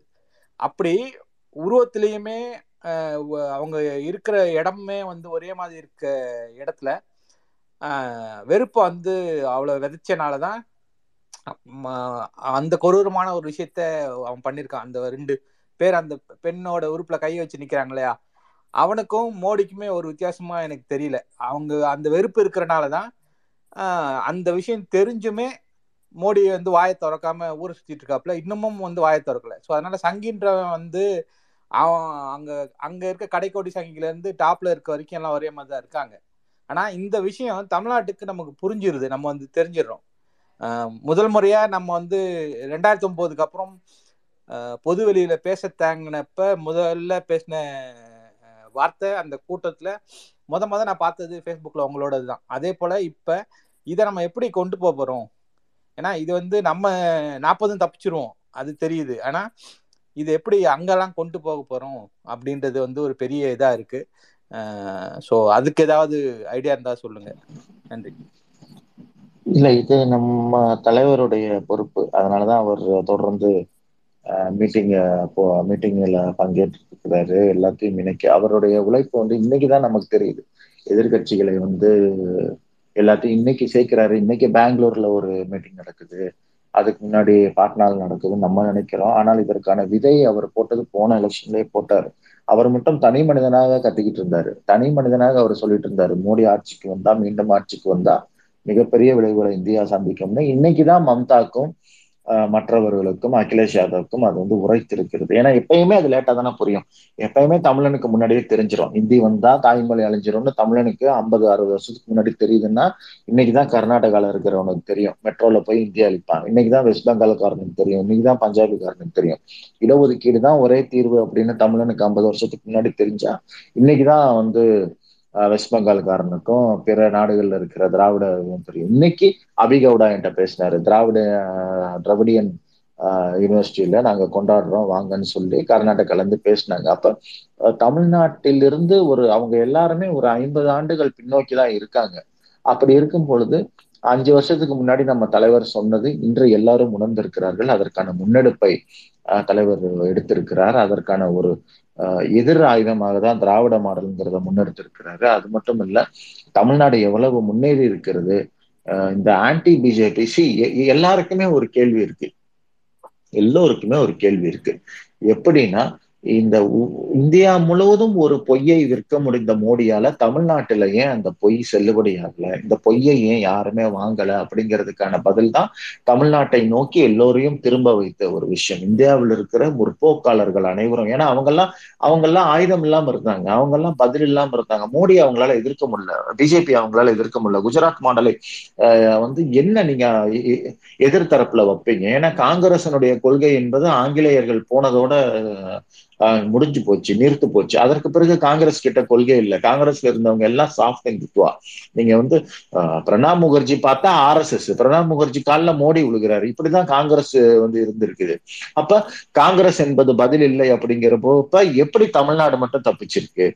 எப்படி எப்படி தமிழ்நாடு மட்டும் இந்த ஜோம்பி கடியில் இருந்து தப்பித்திருக்கிறது? எப்படி மோடி என்கிற ஆளுக்கு இங்க இவ்வளவு மோடியை எப்படி இவர்கள் மட்டும் கோமாளியா பாக்குறான் உலகமே இந்தியாவே பெரிய ஆளா பாக்குறப்ப தமிழ்நாடு மட்டும் ஏன் காமெடியா பாக்குதுன்றதுக்கான பதிலை அவர்கள் தேடிய போதுதான் இங்க இருக்கிற பெரியாரை பற்றி அண்ணாவை பற்றி கலைஞரை பற்றி எல்லாரும் தேட ஆரம்பித்தார்கள். அங்க இருக்க முற்போக்காளர்கள் இன்னைக்கு பெரியாரினுடைய பதாகைகள் மகாராஷ்டிரால வெஸ்ட் பெங்கால்ல இருக்கிற ஒரு புத்தக திருவிழால வந்து அண்ணாவினுடைய புத்தகங்கள் விற்கப்படுது. கலைஞரனுடைய அதாவது மாநில சுயாட்சியினுடைய முகமாக கலைஞர் பார்க்கப்படுகிறார். இன்னைக்கு தளபதி வந்து திராவிட மாடல்ங்கிறத கொண்டு போயிருக்கிறாரு. எல்லோருக்கும் எல்லாம்ன்றத சொல்றாரு. அப்ப இதெல்லாம் வட மாநில நம்மளை மாதிரி ஆட்கள் இருக்காங்களா? அவங்க வந்து சொற்பம் தான் மைனாரிட்டி தான். ஆனால் அவர்களுக்கிட்ட ஒரு ஆயுதத்தை இன்று தளபதி தந்திருக்கிறாரு. நீங்க இதை கொண்டு போங்க. இதுதான் மக்களை வந்து பாஜக பாஜகவிற்கு எதிரான ஆயுதம் என்பது காங்கிரசினுடைய தேசியம் இல்ல. இது திராவிடம்னா அதற்கு எதிரான ஆயுதம்ங்கிறத தளபதி தந்திருக்கிறார். அந்த ஆயுதம் எக்ஸ்போர்ட் ஆகியிருக்கிறது. தமிழ்நாட்டில் உருவாக்கப்பட்ட அந்த ஆயுதம் வந்து இன்றைக்கு இந்தியாவில் எக்ஸ்போர்ட் ஆகியிருக்கிறது. இது அடுத்தடுத்த ஆண்டுகள்ல இந்த எனக்கு ரெண்டாயிரத்தி இருபத்தி நாலு தேர்தல் என்ன நடக்கும் எனக்கு மிகப்பெரிய ஒரு இதெல்லாம் இல்லை. ஆனால் இந்த எதிர்கட்சிகள்லாம் ஒன்றிணைந்தால் இந்த தன்முனைப்பை விட்டு விட்டு இந்த மம்தா அரவிந்த் அரவிந்த் கெஜ்ரிவால் எல்லாரும் ஒன்றாக இணைந்தால் ஒரு மிகப்பெரிய ஒரு வெற்றியை நம்மளால ஈட்ட முடியும். ஆனா அது அது அது அது வந்து படிப்படியாக பாஜக என்கிற கட்சி முற்றிலும் அழிக்கப்படணும் இந்தியாவில் அப்படின்னா கண்டிப்பாக இந்த திராவிட மாடல் ஆட்சி மட்டும் இல்ல இந்த இந்த மூமெண்ட் இந்த இயக்கம் இருக்குல்ல மூவ்மெண்ட் இருக்குல்ல இதுவே இந்தியாவெங்கும் செல்ல வேண்டும். அதற்கான ஆஹ் முன்னெடுப்புகளை அங்க இருக்கிற முற்போக்காளர்களை இப்போது செய்து கொண்டிருக்கிறார்கள். அதனால நமக்கு அது ஒண்ணுதான் தீர்வாக இருக்கும் நான் உறுதியாக நம்புறேன். சொல்லும் போது அதற்கு முன்னாடி என்ன நிகழ்வு நடந்துச்சு அதோட கோர்வையோட வந்து சொல்றது வந்துட்டு எங்களை மாதிரி புதுசா ஸ்பேஸுக்கு வர்றது புதுசா இந்த பேச வர்றது இந்த எங்களுக்குலாம் எங்களுக்கெல்லாம் மிகப்பெரிய உந்துதலா இருக்குது. ரொம்ப சந்தோஷமா இருக்குது. அப்புறம் வேற என்ன சொல்றது? ஒரு ஒரு சின்ன அரைச்சிட்டு இருந்தான் பாரத மாதா படும் பாடு அப்படின்னு நம்ம ஒரு தலைப்பு போட்டிருக்கோம். இந்த சங்கிகள்லாம் இனிமே பாரத மாதான்னு சொல்லாதீங்கடா. வெறும் பாரதன் மட்டும் சொல்லுங்கடா. மாதான்னா பெண்கள்டா. பெண்களை நீங்க மதிக்கிற மதிப்பு தான் எல்லாத்துக்குமே தெரியுது. தயவு செய்து பாரதத்துக்கு ஜெயின் சொல்லிட்டு போகடா பாரத மாதத்துக்கு மாதாக்கு ஜெயின் சொல்லாதீங்கடா அப்படின்னு சொல்ல தோணுது. ஏன்னா ஒரு சின்ன அரைச்சிட்டு இருந்தான். வாய்ப்பு கொடுத்தமைக்கு நன்றி. பாலனனுக்கு நன்றி. வணக்கம். நன்றி நன்றி நன்றி கோவை பிரதர். ஷார்ட்டான ஸ்பீச் ஆனா தெளிவான உரை. உங்க தொடர்ந்து வாங்க தொடர்ந்து பேசுவோம். ஆனந்தி நீங்க பேசுறீங்களா இல்ல. ஓகே. ரைட் அடுத்தது வந்து விவேகானந்தன் பிரதர் ஓவர் டு சகோதரர்கள் அனைவருக்கும் வணக்கம். நம்ம டான் அசோக் பிரதர் சொன்ன மாதிரி இந்த நாப்பாம் வியட்நாம் இதில் வந்து அமெரிக்காவுக்கு எப்படி ஒரு ஒரு இக்கட்டான ஒரு சூழ்நிலை அந்த ஒரு புகைப்படத்தினால தான் வந்து அந்த ஒரு இக்கட்டானது வந்து வெளி உலகத்துக்கு வந்து தெரிய வந்து அந்த அமெரிக்க மக்களே வந்து ஒரு போராடக்கூடிய ஒரு சூழ்நிலை வந்து உருவானது. அந்த ஒரு வல்லமை தன்மை உடைய அந்த ஒரு ஒரு அமெரிக்காவுக்கு எதிராக வந்து அந்த ஒரு புகைப்படமே ஒரு சாட்சியா இருந்தது வந்து. அந்த ஒரு பச்சை பிள்ளை வந்து அந்த ஒரு நிர்வாணமா அந்த ஒரு வாயு தாக்கப்பட்டு அந்த ஓடி வரக்கூடிய ஒரு விஷயம் வந்து இன்னைக்கு இல்லை. இன்னும் வந்து ஒரு இருநூறு ஆண்டு ஆனாலும் சரி ஒரு ஆயிரம் ஆண்டுகள் ஆனாலும் சரி அது வந்து ஒரு வல்லாதிகாரம் மிக்க ஒரு ஒரு வலதுசாரி தன்மையுடைய ஒரு உங்களுக்கு வந்த ஒரு இது. அது வந்து ஒரு ஆதாரமா இன்னைக்கும் இருக்கு. ஆமா. இன்னைக்கு நம்ம திராவிட அரசியல் நம்ம நம்ம திராவிட அரசியல் முன்னோர்கள் என்ன சொல்லி கொடுத்தாங்கன்னா நமக்கு சொல்றது நமக்கு ஒரு சிம்பிளான ஒரு விஷயம் தான் நமக்கு சொல்லி கொடுத்துருக்காங்க. யாதும் ஊரே யாவரும் கேளீர். நம்ம தமிழ் மொழியை உயர்வா பேசுவோம் திராவிட இனத்தை உயர்வா பேசுவோம். ஆனா பிற ஒரு இனத்தவருக்கு வந்து ஒரு ஒரு சிறு தீங்கு இழைக்கப்பட்டாலோ ஒரு பாகுபாடு காட்டப்பட்டாலோ அதுல வந்து முன்னாடி நின்று ஒரு அதுக்கான எதிர்ப்பையும் அதுக்கான ஒரு போராட்ட களத்தையும் உருவாக்கி ஒரு முதல் இடத்துல இருக்கக்கூடிய அந்த ஒரு தன்மை வந்து நம்மளோட திராவிட இயக்க தலைவர்கள் நமக்கு வந்து சொல்லி கொடுத்துருக்காங்க. அதனோட ஒரு பிரதிபல இதுதான் வந்து பிரதிபலிப்பு தான் வந்து இன்னைக்கு நம்ம இந்த மணிப்பூர் இதுல வந்து நம்ம ஒரு கல்லூரி மாணவர்கள் வந்து உள்ளிருப்பு போராட்டமா இருக்கட்டும் நம்ம தளபதி வந்து மிக உரக்க குரல் கொடுக்கிறாரு நம்ம திராவிட இயக்கம் வந்து எங்கெங்கெல்லாம் இதை வந்து பதிவு செய்ய முடியுமோ அங்க நம்ம இன்னைக்கு பதிவு செஞ்சு கொண்டே இருக்கிறோம் நம்ம வந்து. ஆமா இது எது இதோட இது ஒரு சமீப காலத்துக்கு முன்னாடி நம்ம பார்த்தோம்னா இந்த செஸ் ஒலிம்பியாடு ஒன்று நம்ம நடத்தணும். ஆமா நம்ம ஒரு சர்வதேச தன்மையுடைய ஒரு மக்கள் நம்ம வந்து. அதாவது என்ன சொல்றதுன்னா ஒரு மனிதநேயத்தை நேசிக்கக்கூடியவங்க எப்படின்னா ஒரு சர்வதேச தன்மையுடையவங்களா இருக்கக்கூடிய சமூகம் வந்து இந்த ஒரு திராவிட மாடல் ஒரு பய- பயிற்றுவித்த இந்த தமிழ் சமூகம் வந்து எப்படின்னா ஒரு சர்வதேச தன்மையுடைய ஒரு சமூகம். இந்த ஜலாத கடந்த முறை செஸ் ஒலிம்பியாட்ல வந்து இந்த ஒரு பாலஸ்தீனிய சிறுமியை வந்து நம்ம தளபதி வந்து ஒரு உற்சாகப்படுத்தி அது ஒரு பாராட்டின விதம் வந்து ஒரு நெஞ்சை வந்து ஒரு நிகழ வைத்த ஒரு விஷயமா இருக்கு. சகோதரர் நான் பேசுறது கேக்குதுங்களா? ஹலோ? அந்த மாதிரி அது மாதிரி ஒரு ஒரு சர்வதேச ஒரு இதுல எங்க ஒரு ஒரு ஒடுக்கப்பட்டவங்க எங்க இருக்கிறாங்களோ அதுக்கான ஒரு முன்னுரிமை வந்து நம்ம கொடுக்குறோம். உலகளாவிய ஒரு எங்க நடந்தாலும் கே கேட்க கேட்போம். ஆமா இந்த டெல்பி டெல்லியில நடத்தக்கூடிய நிர்பயா வழக்கா இருக்கட்டும் விவசாய மக்கள் வடநாடுகள்ல போராடக்கூடிய ஒரு விஷயமா இருந்தாலும் நம்ம திராவிட இயக்கம் வந்து அப்படியே ஒரு ஒரு தன்னெழுச்சியா வந்து போராடக்கூடிய இன்னைக்கு வந்து தமிழ் மக்கள் வந்து எங்க இருந்தாலும் ஒரு தன்னெழுச்சியா போராடக்கூடிய அந்த இதை வந்து நம்மளோட திராவிட இயக்கம் தான் நமக்கு வந்து ஒரு பயிற்றுவித்து இருக்கு. அதான் சொல்றேன். அதனால தான் நம்மளது வந்து ஒரு சர்வதேச தன்மையோட தன்மையோட நம்ம ஒரு இதை வந்து நம்ம சொல்றோம். ஆமா. ஆஹ் இந்த பாரத மாதா படும் பாடுன்னு நம்ம பாடுற மாதிரி இந்த பாஜக காரங்கிட்ட நம்ம நாடு மாட்டிக்கிட்டு சொன்ன மாதிரி இந்த கான்சென்ட்ரேஷன் கேம்ப் ஒன்று தான் நம்மள மாதிரி ஆளுங்களுக்கு போடல. ஆமா ஜெர்மானியர்கள் ஹிட்லர் போட்ட அந்த ஒரு கேன்ஸ் அந்த ஒரு இதுதான் வந்து இதுக்கு இல்லை. ஆமா. ஆஹ் இவங்க வந்து எப்படின்னா சொல்ற மாதிரி இந்த எந்த ஒரு போகோ ஹராம் இந்த மாதிரி ஒரு ஒரு தீவிரவாத இயக்கத்தோட ஒரு ஒப்பிடக்கூடியவங்க தான் வந்து இது ஒரு பாஜகவில் இன்னைக்கு இயங்கக்கூடிய வந்து அந்த விஹெச்பியா இருக்கட்டும் இதா இருக்கட்டும் அந்த மாதிரி வந்து எங்கெல்லாம் வந்து அவங்க ஒரு நியாயமான ஒரு மனிதநேயத்தை வந்து ஒரு எங்கெல்லாம் சொல்லக்கூடிய ஒரு இடங்கள்ல வந்து ஒரு தவறிடுறாங்க. அது ஒரு ஒரு கோயில் இந்த ஒரு ஜாதி இந்த மாதிரி விஷயத்த வந்து செய்யக்கூடிய ஒரு அமைப்பா தான் இந்த பாஜக இருக்குது வந்து இதை. இது வந்து ரொம்ப ஒரு அபாயகரமானது. இது வந்து இனிமே நம்ம வந்து தென் மாநிலத்துல நம்ம முதல்ல உணர்ந்தோம். பிற தென் மாநில நம்மள நமக்கு வந்து இன்னைக்கு வந்து இந்த இந்தியான்ற ஒரு அமைப்பு வந்து நம்மளோட சேர்ந்துருக்குன்னா கண்டிப்பா நம்மளோட ஒரு தத்துவங்களை வந்து கண்டிப்பா அவங்க புரிஞ்சுதான். ஆமா தளபதி வந்து இந்த காங்கிரஸ் வந்து விட்டுறக்கூடாது அப்படி விட்டுட்டா இந்த அதை சொல்றேன் யார் ஆட்சி அமைக்கிறோம் அப்படின்றது முக்கியம் கிடையாது. ஆனா யார் ஆட்சி அமைக்க கூடாது ஆமா நம்ம பாரதியார் சொன்ன மாதிரி முப்பது கோடி முகமுடையால் மொயம்புறம் ஒன்றுடையால் செப்பு மொழி பதினெட்டு உடையால் எனில் சிந்தனை ஒன்றுடையால் அப்படின்ற அதை வந்து அதை நிரூபிக்கணும்னா இந்த ஒரு இந்தியா கூட்டணி வந்து வெற்றி பெற்று இந்த ஒரு இந்திய ஜனநாயகத்தை வந்து உலகத்துல வந்து இருக்கணும். இந்த இந்தியாவில வந்து இந்தியா உலகத்துல வந்து ஒரு சிறந்த ஒரு ஜனநாயக நாடுகள்ல வந்து இன்னைக்கு ஒரு நாலஞ்சு நாடுகள்ல ஒன்றா இருக்கு. இந்த பாஜக வந்து அடுத்த தடவை அமைந்தால் இந்த வந்து இந்தியா வந்துட்டு கண்டிப்பா அந்த லிஸ்ட்ல இருந்து விளக்கப்பட்டிருக்கும். ஆமா. ஆஹ் அந்த இன்னைக்கு சஞ்சய் வர்மாவெல்லாம் வந்து இன்னைக்கு கோர்ட்டுகள்லாம் வந்து கேட்கக்கூடியது இந்த இடி எல்லாம் பயன்படுத்தி ஆமா அதாவது ஜனநாயக தன்மையுடைய இயக்கங்களை நசுக்கிறதுக்காக அந்த அந்த நசுக்க நசுக்கிறதுக்கு துணை போகக்கூடிய அதிகாரிகளுக்கு வந்து மேலும் மேலும் அவங்களுக்கான பணிகளை வந்து திருப்ப திருப்ப நீட்டிச்சு இருக்கிறதுனா அதெல்லாம் ஒரு அத்தாட்சி. ஆமா. இது வந்து அதான் சொல்றேன் இது வந்து நம்ம திராவிட இயக்கம் ரொம்ப முக்கியம். இந்தியா வந்து வெற்றி பெற்று வந்தால்தான் பாரத மாதா கண்டிப்பா இருக்கும். ஆமா இல்லைன்னா பாரத மாதாவா இருக்காது காவி மாதாவா தான் இருக்கும்ன்றதை நான் சொல்லி விடைபெறுகிறேன். நான் நான் பாலமுருகன். நன்றி. நன்றி நன்றி பிரதர். பாரத மாதா பாரத மாதாவா நீங்க நினைக்கிற பாரத மாதாவா கூட இருக்கணும் அப்படின்னா அதுக்கு நாங்க தாண்டா உதவி பண்ணணும் அப்படின்னு சொல்லியிருக்கீங்க. நன்றி. அடுத்தது வந்து செல்வா பிரதர் நீங்க எதுவும் சொல்லணும்னா நீங்க அத கேள்வி மட்டும் தான் கேட்டீங்க. பேசணும்னா பேசிடுங்க. அதுக்கப்புறம் நம்ம லோகநாதன் போகலாம் நன்றி ஆ, இங்க பேசின நிறைய பேர் வந்து அந்த வியட்நாம்ல இருந்து ஒரு சிறுமி அவங்க வெடிச்ச அந்த ஒரு வெடியோட நெருப்பு பட்டு துணியெல்லாம் எரிஞ்சு போய் ஓடி வந்ததை வந்து இன்னமும் அமெரிக்காவும் உலகமே பார்த்து அதனால போரை நிறுத்தினாங்க அப்படின்னு இருக்கு. ஒன்று மக்கள் பதவிப்பாங்க அது நார்மலாக வந்து நம்ம ஊர்லேயும் சரி மற்ற ஊர்லேயும் சரி பொதுமக்களாக இருக்கவங்க வந்து பதபாதிப்பாங்க. பொதுமக்களுக்கு வந்து மதமும் இருக்காது ஜாதியும் இருக்காது. அவங்க வந்து மதத்தை கடந்து தான் வந்து எல்லா கோயிலுக்கும் போவாங்க எல்லாரையோட இருப்பாங்க. அந்த மாதிரி பொதுமக்களுக்கு இருக்கும். ஆனால் அதிகார வெறி கொண்டவங்களுக்கு அது இருக்காது. ஆனாலுமே அமெரிக்கா போன்ற ஒரு அதிகார வெறி கொண்ட இடத்துல இருந்து அந்த ஒரு படத்திலேயே வந்து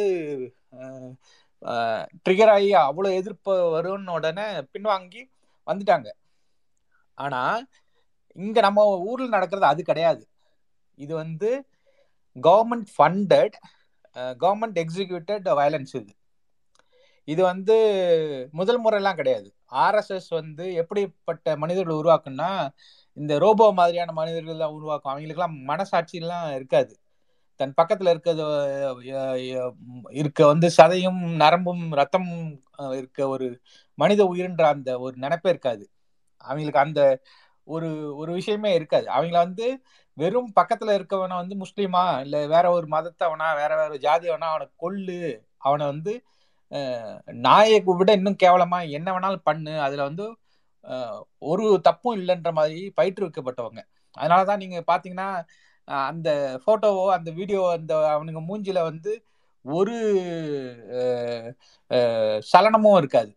அதே தான் நீங்க இன்னைக்கு பாத்தீங்கன்னா பூஜை பண்ற மோடியோட முகத்தையும் பாருங்க ஒரு சலனமும் இருக்காது. அவங்க எல்லாருமே ஒரே மாதிரியான பயிற்றுவிக்கப்பட்ட ஒரு மனித விரோத சைக்கோக்கள். அது வந்து கவர்மெண்ட்டே நடந்த வச்சு பண்ண வன்முறை தான் வந்து குஜராத்தில் நடந்தது. குஜராத்தில் நடந்தது நமக்கு அந்த காலத்தில் என்னென்னலாம் நடந்தது நமக்கு தெரியல.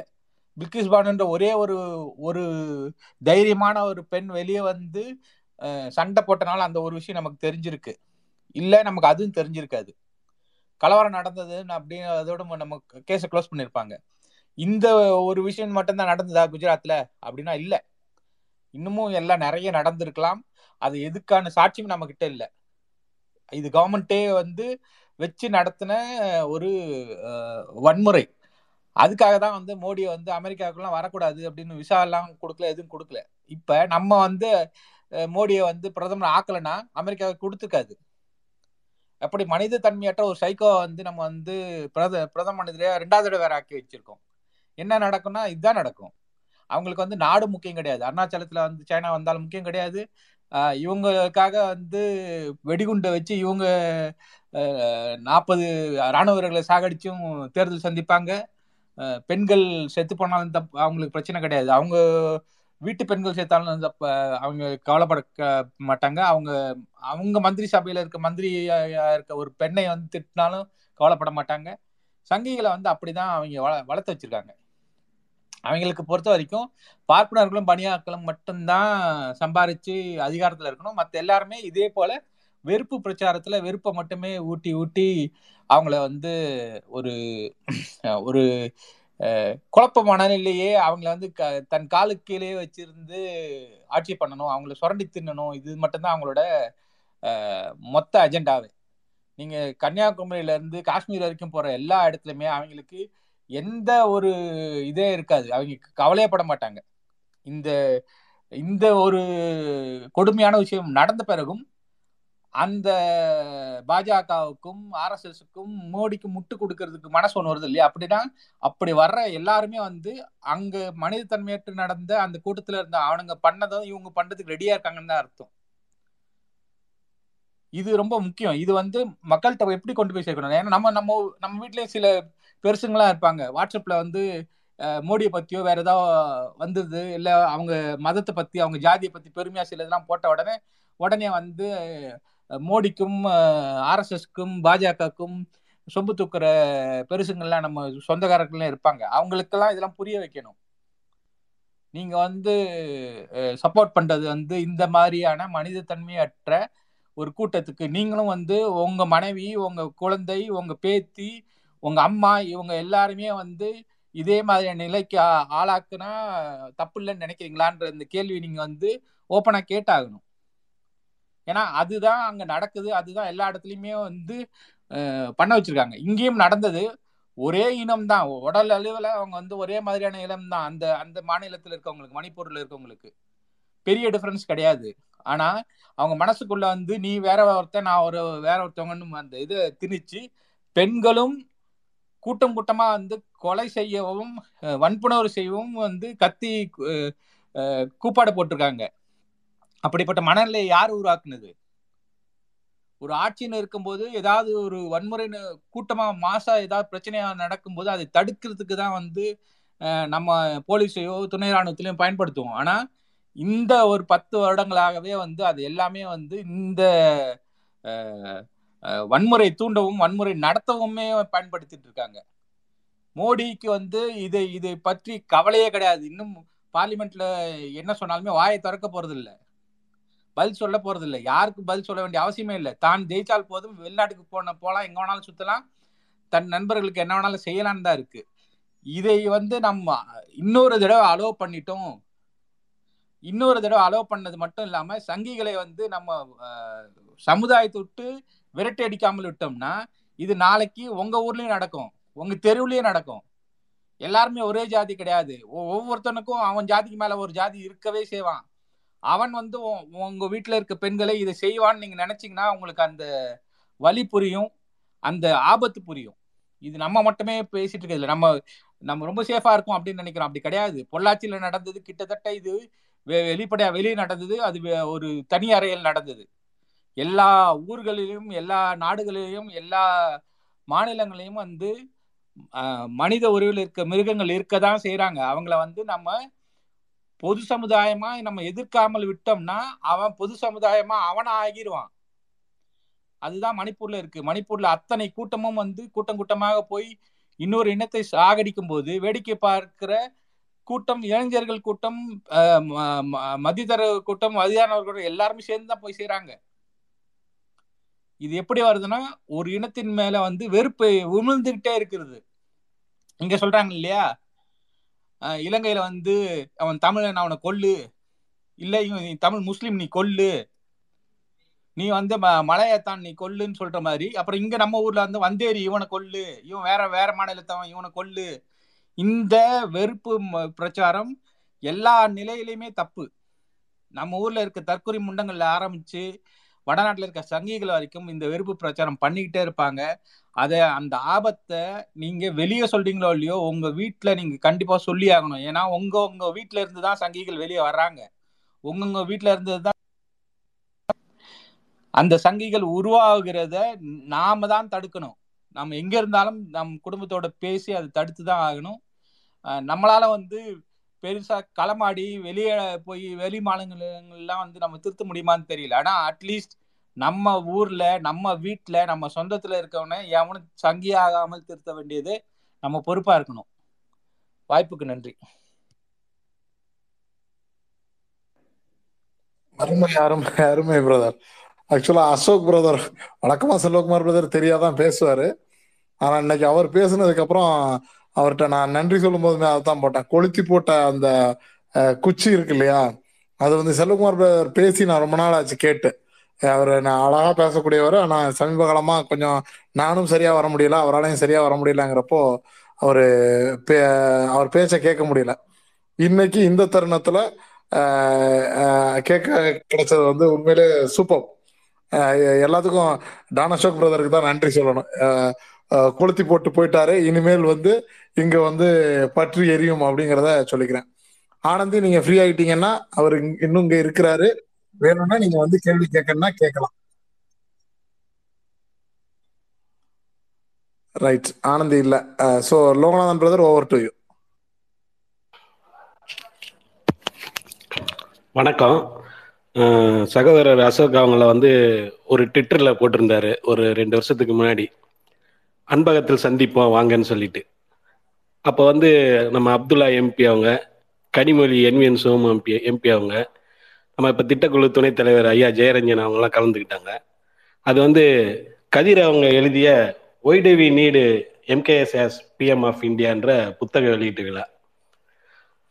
அதில் அதன்படி இப்போ என்னென்ன முன்னெடுப்பு செஞ்சுருக்காங்க அதுலேருந்து சில கருத்துக்களை சொல்ல முடியுமான்னு கேட்கறதுக்கு தான் நான் கேள்வி கேட்க முயன்றேன். நேரம் இல்லைன்னு சொல்லிட்டீங்க. பரவாயில்ல. ஆனால் அதே சமயம் அவங்க பேசும்போது சொன்னாங்க மோடி எப்படி தொடர்ந்து குஜராத் மக்களை அவரை தேர்ந்தெடுத்துக்கிட்டே இருக்கிறாங்க? ஒன்றும் செய்யாமலா செய் செஞ்சுருப்பாங்கன்னு ஆச்சரியப்பட்டேன்னு அவர் சொன்னார். மோடி ஒன்று தான் செஞ்சார். அது குஜராத்தில் கலவரம் செஞ்சது தான் சிறுபான்மையினர் மக்கள் வந்து பயத்தோட தான் மோடிக்கு வந்து தொடர்ந்து ஆதரவு அளித்து வந்திருக்காங்க. அது அதை தவிர அவரோட சிறந்த நிர்வாகத்தை வச்சோ இல்லை அவரோட பெரிய ஆளுமைன்னு வச்சோ யாரும் தேர்ந்தெடுத்திருக்க வாய்ப்பு இல்லை ஏன்னா நம்ம அவர் வந்து வெளிநாட்டினர் விஜய் வெளிநாட்டு அதிபர்கள் விஜய் வந்தப்ப வெள்ளை துணி வச்சு மறைச்சதை பற்றி நம்ம அப்பயே கண்டுபிடிச்சிட்டோம். என்ன பிரச்சனைனா மோடி எப்போ வந்தாரோ அப்போதான் சனாதானம் வந்து தன்னோட வேகத்தை அதிகமாக காட்ட ஆரம்பிச்சிச்சு. அதுல அந்த குறிப்பா அந்த வட இந்தியர்கள் பாத்தீங்கன்னா அந்த சனாதானத்திலேயே ஊறி போயிட்டு அந்த சாதி மதம் இந்த குறிப்பா மத வேறுபாட்டிலேயே வாழ்ந்துகிட்டு இருக்கவங்க. அதனாலதான் இப்ப வந்து அந்த பக்கம் வந்து ஒவ்வொரு மாநிலமா தொடர்ந்து உத்தரப்பிரதேச ஒரிசா பீகார் இப்ப மணிப்பூர்னு அவங்க வந்து தங்களோட உண்மையான முகத்தை இதுதான் இந்தியாவோட முகம்னு இப்ப வெளிநாட்டுக்காரன் யோசிக்கிற அளவுக்கு கொண்டு வந்து கொடுத்துட்டாங்க. அதுல வந்து நம்மளும் இப்ப மாட்டிக்கிட்டு இருக்கோம். ஏன்னா இங்கேயும் சில சனாதனவாதிக வந்து கூட போய் சேர்ந்துக்கிட்டு எப்போ பார்த்தாலும் பாரத் மாதா கிஜே அதை எப்போ சொல்றான்னு பார்த்தீங்கன்னா இந்த பொதுவோட பொது உலகுக்கு வந்து பொது மக்களுக்கு வந்து கெடுதலை செஞ்சுட்டு இந்த பள்ளி கல்லூரியில பாலியல் சீண்டல் செஞ்சுவிட்டு கொலை இந்த கொள்ளை இந்த கஜா வழக்கு இதுலெல்லாம் கைதாகி போகும்போது பாரத் மாதா கி கத்தி அதுக்கு பின்னாடி போய் ஒழிஞ்சுக்கிட்டு இப்போ தமிழ்நாட்டு மனத்தை வாங்கிட்டு இருக்காங்க இப்போ ஒரு செல்வா அவங்க பேசும்போது கூட சொன்னாங்க இவரு இவங்கெல்லாம் வந்து ஆர்எஸ்எஸ் ப்ராஜெக்ட் இவங்களுக்கு வந்து அந்த இதுவே இருக்காது. அவங்களுக்கு மனித தன்மையே இருக்காது. மணிப்பூர்ல நடந்தாலும் மணிப்பூர்ல நடந்ததை பத்தி பேசும்போது இங்க இருக்க இங்க இருக்க சங்கி சொல்றான் வேங்கை வயல் என்னாச்சுன்றான் வேங்கை வயல தான் நீ ஒழிஞ்சுக்கிட்டு செய்யறியடா. தமிழ்நாட்டில் வந்து தைரியமா உன்னால செய்ய முடியாது. நீ ஒழிஞ்சுக்கிட்டு செஞ்சுக்கிட்டு இருக்க. உன்னையும் பிடிப்போம். உன்னையும் பிடிச்சி உன்னையும் திருத்துவோம். அதனால நீங்க கவலைப்பட வேணாம். இதை ஒழிக்கிறதுக்கு நம்ம இரண்டாயிரத்தி இருபத்தி நாலில் இந்திய அணியை நம்ம கஷ்டப்பட்டு வெற்றி பெற செஞ்சாதான் இந்தியாவோட முகத்தை உலக நாடுகள் மறுபடியும் இந்த எழுபது காலம் எழுபது வருஷமா இருந்த முகத்தை திருப்பி உணர்வாங்க. இல்லைன்னா இந்தியாவுக்கே அவமானம் ஏற்படும் சொல்லி வாய்ப்புக்கு நன்றி கூறி விடைபெறுகிறேன். வணக்கம். நன்றி நன்றி. பிரகாஷ் உங்களோட இதை வந்து என்னால் அக்செப்ட் பண்ண முடியல. ரங்கராஜ் பிரதர் முடிஞ்சதுன்னா பிரகாஷ் அக்செப்ட் பண்ண பாருங்க. அப்படி இல்லை அப்படின்னா பிரகாஷ் கொஞ்சம் வெளில போயிட்டு திரும்ப உள்ள வாங்க பிரகாஷ். ஏன்னா நான் அக்செப்ட் பண்ணி பார்க்குறேன் எனக்கு இதாக மாட்டேங்குது. நன்றி நன்றி லோகநாதன் பிரதர். பாரத் மாதா. உங்களோட அந்த ஸ்டைல்லே வந்து அதை பேசுனீங்க. சூப்பர். அடுத்து ஆ, பிரகாஷ் மேல வந்துட்டு அப்படி. பிரகாஷ் ஓவர் டு ஆனா ஆனந்த் ஏக்கா ரொம்ப நேரமா கை தூக்கிட்டு இருக்காங்க. அவங்க பேசுறாங்கன்னா பேசுறாங்க இல்ல இல்ல அவங்களுக்கு கூப்பிட்டேன். அவங்க டிராவல் பண்ணிட்டு இருக்காங்க போல. சரி ஓகே. அது கூப்பிட்டப்போ அவங்க இது பண்ணல. நீங்க பேசுறீங்க ஓகேண்ணா ஓகேண்ணா. பாரத மாதா படும் பாடு. அதாவது ரெண்டு விதமான ஒண்ணு மாதான்னு சொல்லுவோம் பாரத மாதான்னு சொல்லுவோம். இன்னொன்னு இந்திய நாடு. நம்ம எல்லாம் இந்திய நாடுன்னு தான் சொல்லி சொல்லி சின்ன வயசுல இருந்தே வளர்ந்துருக்கோம். பஸ்லயே கூட நீங்க பேச்சுலர் அப்போனா ரொம்ப படு படாத பாடு படணும் ஐயோ. கேக்குதா? கேக்குது. ஓகே. பஸ்லயே நம்ம படாத பாடு பண்ணணும். பேச்சுலரா போகணும் அப்படின்னா. ஏன் அப்படின்னா சார் ஃபேமிலியா வந்திருக்கோம் சார் என்ன வந்துடுறீங்களா அப்படின்னு.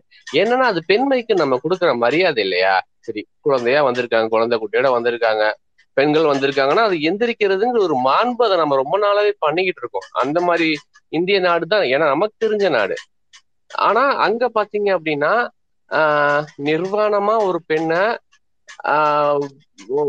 ப்ராட் லைட்ல இழுத்துட்டு போறாங்க. அதுவே கொடூரம்னா ஒரு சமூகம் ஃபுல்லா அதை பாக்குறாங்க அது எவ்வளவு பெரிய கொடூரம்? இங்க இங்க வந்து நீங்க நீங்க ஒரு பெண் மேல கை வச்சீங்க அப்படின்னா சுத்தி இருக்கிற ஆட்கள் எல்லாம் ஓடி வந்து உதப்பாங்க. அது எப்படா நீ பொம்பளை மேல கை வைக்கலாம் அப்படின்னு. சார் இந்த வார்த்தையை யூஸ் பண்ணதுக்கு பெண் மேல கை வைக்கலாம் அப்படின்னு. ஏன்னா அப்படிதான் அதுதான் இந்த திராவிட சமூகம். ஆஹ் இ- இந்த- இங்க பாருங்க இன்னைக்கு தலைவர் அறிவிச்சிருக்காரு வேலைக்கு போற பெண்களுக்கு ஹாஸ்டல் வசதி அரசாங்கம் பண்ணி கொடுக்கறது. இதெல்லாம் எங்க எங்கேயாவது யோசிக்க முடியுமா? ஆயிரம் ரூபா திட்டம் பெண்களுக்கு. எங்க அப்பா எல்லாம் கேட்க ஆரம்பிச்சிட்டாரு. எப்பா ஏதாவது கொஞ்சம் தலைவர்கிட்ட சொல்லி எங்களுக்கும் ஏதாவது பண்ண சொல்லுப்பா. நாங்களும் தானப்பா ஓட்டு போட்டோம் அப்படின்னு எங்க அப்பா கேக்குறாரு. பெண்களுக்கே பண்ணிக்கிட்டு இருக்கீங்களாப்பா தலைவர்? கொஞ்சம் பார்த்து பண்ணுங்கப்பா அப்படிங்கிறாரு. சோ அந்த அளவுக்கு பெண்களுக்குன்னு இந்த இந்த இந்த இது வந்து இது செயின் ஆஃப் ரியாக்ஷன் இல்லையா?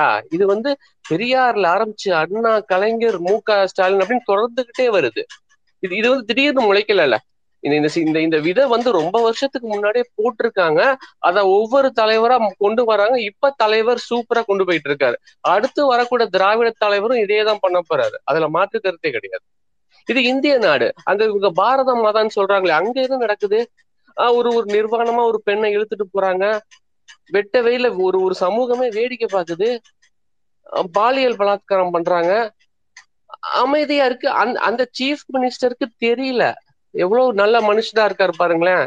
ஆஹ் அந்த சீஃப் மினிஸ்டருக்கு தெரியலையா? ஏன்னா வீடியோ வைரல் ஆகலையா? தெரியலையா? அவரே சொல்லிக்கிறாரு எங்க இது மாதிரி நூறு விஷயம் நடந்திருக்குங்க. ஏதோ வெளியே வந்துருச்சு. அதனால தெரியுது.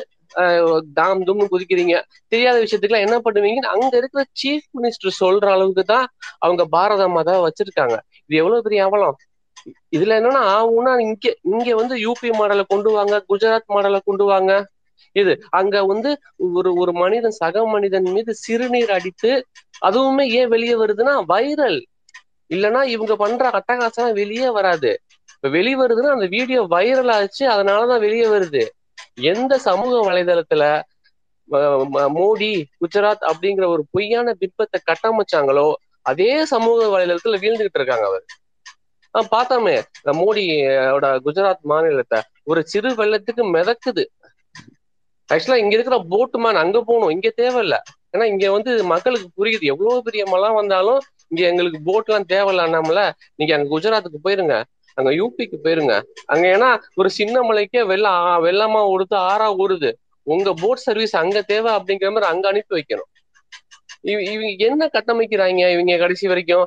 அதே பாரத மாதா கான்செப்டை இங்க இங்க தமிழ்நாட்டுல முளைக்க வைக்கணும் நாளைக்கு நடைபயணம் வர போறாரு. இது இது இது இது என்ன இது பொய்யான பின்மம் இல்லையா? இன்னை இன்னைக்கு மோடி வந்து சொன்ன மாதிரி ட்ரோன் அது அது அவங்க சாதனை பாருங்க. ஒரு ஒரு ட்ரோனை வச்சு ஒரு ஒரு சீன் காட்டினா ஓட்டு விழுவும் நம்புறாங்க. அது நான் நடந்துகிட்டும் இருந்திருக்கு இது வரைக்கும். அவங்க பெரிய பெருசு பெருசா நான் நான் பாலம் கட்டினேன். நான் வந்து அஹ், கல்லூரிகள் திறந்தேன். அப்படின்லாம் சொல்லணும் அவசியமே இல்ல. ஒரு ட்ரோனை வச்சு ஏதோ பண்றாரு பாரியா இந்த மனுஷன். இந்த மனுஷருக்கு ஓட்டு போடுங்கயா அப்படின்னு தான் சங்கிகள் கேட்பாங்க. நம்ம என்ன கேட்போம்? என் தலைவன் ஆயிரம் ரூபாய் கொடுத்துருக்காரு எங்க எங்க வீட்டுக்கு. இலவச பஸ் பயணம் கொடுத்துருக்காரு. இப்படின்னு நம்ம வரிசையா அடுக்கிக்கிட்டே போவோம். அவங்களுடைய அந்த ஹையஸ்ட் சாதனையே வந்து இந்த ட்ரோன் ஓட்டிட்டாரு இந்த ராமர் கோயில் கட்டுறாரு அப்படின்னு. தமிழ்நாட்டுல உள்ள பிடிஆர உடவா நீங்க ஆன்மீகவாதி? சொல்லுங்க சங்கிகளே இங்க இருக்கிற பிடிஆர விட சேகர் பாபு அண்ணனோட நீங்க ஆன்மீகவாதிகளா? ஏன் எங்க அவங்களுக்கு தெரியாது. ஆன்மீகம்னா என்ன? நீங்க சொல்ற அந்த பாசிட்ட அது வார்த்தை அந்த வார்த்தையே வரல வேணாம். ஆஹ் அது அது வந்து சங்கீதம். அதனாலதான் இந்துக்களுக்கும் சங்கிகளுக்கும் நிறைய வேறுபா வேறுபாடு உண்டு. வடக்கன்னு நான் சொல்றதுக்கு ரீசன் என்னன்னா உங்க அவங்கள வடக்கனாவே வச்சுக்கிறது நீங்க தானே. இங்க இங்க- வந்துட்டோம் அப்படின்னா இங்க படிக்கணும். இங்க முத இதே படி இங்கதான் என் தாலியை விட்டாத்து தம் பிள்ளைய படிக்க வைக்கிற ஆஹ் பூமி இந்த இந்த திராவிட பூமி தான். அதுக்கு விதை திராவிடம் தான் போட்டுச்சு. பெண்ணை வந்து நீ இன்னுமே வந்து பெண்ணை வீட்டுக்குள்ளேயே வச்சு பூட்டி வச்சிருக்கோம் ஒரு ஒரு ஒரு ஒரு ஒரு ஒரு இனத்தை ஒரு ஒரு பிராமண பெண். அவங்க வந்து பேசுறாங்க. அவங்க வந்து எவ்வளவு நாள் அடிமைப்பட்டு கிடந்தாங்க. அந்த சமுதாயம் எப்படி அடிமையா வச்சிருந்துச்சுன்னு ஒரு ஒரு பிராமணர் பெண் பேசுறாங்க. அதே மாதிரிதான் நீங்க எல்லா இனத்தையும் வச்சிருந்து ஆசைப்பட்டீங்க. அதெல்லாம் எதிர்த்து கேள்வி கேட்கறது தான் திராவிட அதனாலதான் உங்களுக்கு பிடிக்கல. ஏன்? முதலமைச்சர் வந்து பெங்களூர் போறாரு. முதலமைச்சர் வடநாடு போறாரு அப்படின்னா அங்க இவர் அங்க கெஜ்ரிவால் வராரு. அங்க மம்தா வராங்க. எல்லாம் வராங்க. ஆனா ஏன் நீ இவங்க மு க ஸ்டாலினை மட்டும் எதிர்க்கணும்? ஏன்னா திராவிடம். மு க ஸ்டாலின்ங்கிறது ஒரு தனி மனிதன் கிடையாது. திராவிட சித்தாந்தத்தோட ஒட்டுமொத்த உருவம். அந்த திராவிடம்னு கேட்டா அவங்க பயம் வருது. திராவிடம் தானே கேள்வி கேக்குது. ஏன்டா நானும் நீயும் ஹிந்து தானே? உனக்கு இருக்கிற உரிமை எனக்கே இல்லையான்னு கேட்க வைக்குது இல்ல. அது பிடிக்காது அவங்களுக்கு. ஆஹ் அசோக் அண்ணன் வந்த உடனே முடிச்சுட்டு சொன்னார் இல்லையா? கேள்விகள் எல்லாம் கேளுங்க. சொல்றேன் அப்படின்னு இது மாதிரி மோடி சொல்ல முடியுமா? சொல்லியிருக்காரு அது வரைக்கும் எங்கேயாவது? எப்பா கேள்வி கேள்விப்பா நான் பதில் சொல்றேன் அப்படின்னு. தெரிச்சு ஓடுறாரு. ஓமை oh காட் அப்படின்னு ஓடுறாரு. இது திராவிட என்ன சொல்லுவோம் பேசிட்டோமா? டிஸ்கஸ் பண்ணிட்டோமா? பா கேளுங்க. எனக்கு இருக்கிற புரிதல் நான் உனக்கு சொல்லித் தரேன். ஒருவேளை இந்த புரிதல் தவறுனா நீ சுட்டி காட்டு. நான் திருத்திக்கிறேன். அதுதானே முதலமைச்சர் மு க ஸ்டாலின் எல்லா நிகழ்ச்சியிலும் சொல்லிட்டு இருக்காரு. என்ன சொல்லிட்டு இருக்காரு? தவறு செய்யறோம் செய்யறோம் தைரியமா வந்து சுட்டி காட்டுங்க. நாங்க தவறுகளை திருத்திக்கிட்டு மேலும் நல்வழிப்படுத்தி மக்களுக்கான ஒற்றுமொத்த அஹ், அழகான அரசாட்சியை கொடுப்போம் தானே சொல்லிட்டு இருக்காரு எதிர்கட்சிகளும் ஒன்றிடிச்சது யாரு? தலைவர் தான் ஒன்றிடிச்சிட்டு இருக்காரு. இங்க இருக்கிற எடப்பாடி அங்க அடிமையா இருக்கணுங்கிறதுக்காக ஆஹ் இது மணிப்பூர்ல நடந்த வன்முறையை வன்முறைக்கு கூவாத ச- சண்முக சார் வந்து இங்க வன்முறையா இருக்கு அப்படின்னு கூவிட்டு இருக்காரு அதுவும் சண்முகம் காமெடியா இருக்கு. நைட் ஆனாதான் ஒரு மனுஷன் கண்ணு தெரியுமா நம்ம இது இது மாதிரி இந்தியாவுக்கும் நீங்க சொல்ற பாரதத்துக்கும் நிறைய வேறுபாடு உண்டு. அதெல்லாம் தயவு செஞ்சு ஆஹ் இந்த இந்த- இந்த பாரத கான்செப்ட்லாம் இந்த டுவெண்ட்டி டுவெண்ட்டி ஃபோரோட போயிரும். அதனாலதான் கரெக்டா இந்த மு- இந்த முக்கியமான ஒன்றிணைப்பையே மிகப்பெரிய தாக்கம் ஏற்படுத்தியது தலைவர் தான். தலைவர் தான் இப்ப எல்லாம் கிடையாது. அண்ணன் சொன்ன மாதிரி ஒரு வருஷத்துக்கு முன்னாடியே இந்த பிளானிங் போயிருச்சு. ஒவ்வொரு தலைவரா மீட் பண்ணி மீட் பண்ணி இந்த கூட்டணிக்கு இந்தியான்னு பேர் வச்சதுல இருந்தே அளந்துட்டாங்க அறந்துட்டாங்க அவனுங்க. அப்பையில இருந்து இந்தியா கிடையாதுங்க நாங்க பாரதம் அப்படின்ட்டாங்க. அதுவே அதுவே நம்ம மிகப்பெரிய வெற்றி. அங்கேயே ஃபர்ஸ்ட் அடியே ஒரு ஒரு ஃபர்ஸ்ட் பால் சிக்ஸர்னு சொல்லுவாங்கல்ல பேர்லயே இறங்கி செஞ்சுட்டோம். அவங்க எல்லாம் மிரண்டு தான் போயிருக்காங்க. அஹ் இனிமேல் சாதனையும் பத்து வருஷம் சாதனை என்ன சாதனை சொல்லுவாங்க? நாட்டை நான் அழிச்சிட்டேன்னா டிமானிட்டைசேஷன் பாரத் வந்தே பாரத். அவர் ஆக்சுவலா மீன் அடுத்த ரெண்டாயிரம் இருபத்தி நாலுக்கு அப்புறம் அவருக்கு நல்ல தொழில் இருக்கு. ஸ்டேஷன் மாஸ்டரா போலாம். இந்தியா ஃபுல்லா ஸ்டேஷன் மாஸ்டரா போய் நிச்சயமா எல்லா ஸ்டேஷனுக்கும் வரவேற்பாங்க ஏன்னா அவருக்கு தெரியும்ல. எந்த சிக்னலை காட்டணும் எந்த பிளாக காட்டணும் எப்ப காட்டணும் அப்படின்னு அப்படியே மு- மனப்படமா வச்சிருப்பாரு. ஸோ முடிச்ச உடனே அவருக்கான அந்த தொழில் இருக்கு. ஸோ அந்த தொழிலுமே நான் ஒரு திராவிட அரசன் தொண்டனா ஒரு கோரிக்கை வைக்கணும்னு விரும்புறேன். இதை முடிஞ்சு அசோக் அண்ணன் தலைவர்கிட்ட சேர்த்துட்டாலும் போதும். எந்த இருபத்தி நாலுக்கு அப்புறம் தொழில் இல்லை அப்படின்னா இங்கே ஏதாவது ஒரு ஸ்டேஷன்ல நல்ல ஒரு ஸ்டேஷன் மாஸ்டரா அவருக்கான பரிந்துரையை மட்டும் வாங்கி கொடுத்துட்டோம் அப்படின்னா திராவிட நாட்டிலேயே வந்து அவர் தன்னுடைய கடைசி வாழ்க்கையை கிடைக்கணும்னு ஆசைப்படுறேன். பேச வாய்ப்பு கொடுத்த டிபிஎஸ் நண்பர்களுக்கும் குழுவுக்கும் நன்றி.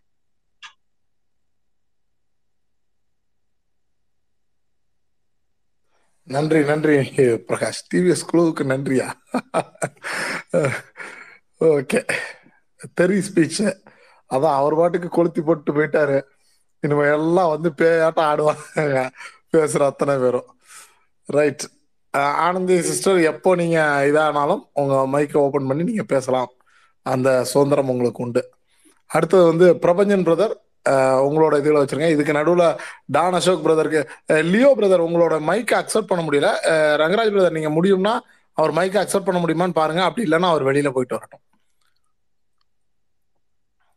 ரைட் அவரு ஒரு நேர் விருப்பம் ஒன்று வந்திருக்கு. அந்த அரக்கர் ஆன்தம்னு ஏதோ ஒன்று ஒரு பாட்டு இருக்குது. அந்த பாட்டை வந்து அண்ணனை பாட சொல்லுங்க அப்படின்னு சொல்லி கேட்டிருக்கிறாங்க. டான் அசோக் பிரதர் நீங்க விருப்பம் இருந்ததுன்னா நீங்கள் நீங்க அதை பாடலாம்.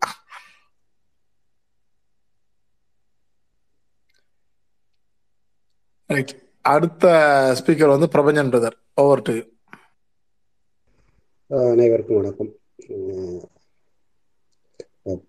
பாரத மாத படும்பாடுங்கிறது இவங்க என்னைக்கு இந்த ஆட்சிக்கு வந்தாங்களோ ரெண்டாயிரத்தி பதினாறு அந்த மே மாதத்துலேருந்து கிட்டத்தட்ட மிக கொடுமையான முறையில் தான் போய்கிட்டு இருக்கு அது அந்த ஆட்சி கலைப்புகளும் சரி கட்சி உடைப்பு ஆட்சி கலைப்பு இந்த மாதிரி நிறைய விஷயங்களில் தொடங்கி தொடங்கி இவங்க வந்து இந்தியன் டெமோக்ரஸி இந்த ஜனநாயகம் உலகிலேயே மிகப்பெரிய ஜனநாயக நாடாக இருந்து கருதக்கூடிய இந்தியா இந்த ஜனநாயகத்துல எவ்வளவு கேவலமான விஷயங்கள் எல்லாம் செய்து இந்த இதை பண்ணியிருக்காங்க அப்படிங்கிறது கடந்து வந்த பாதையில் நமக்கு எல்லாருக்குமே தெரியும்.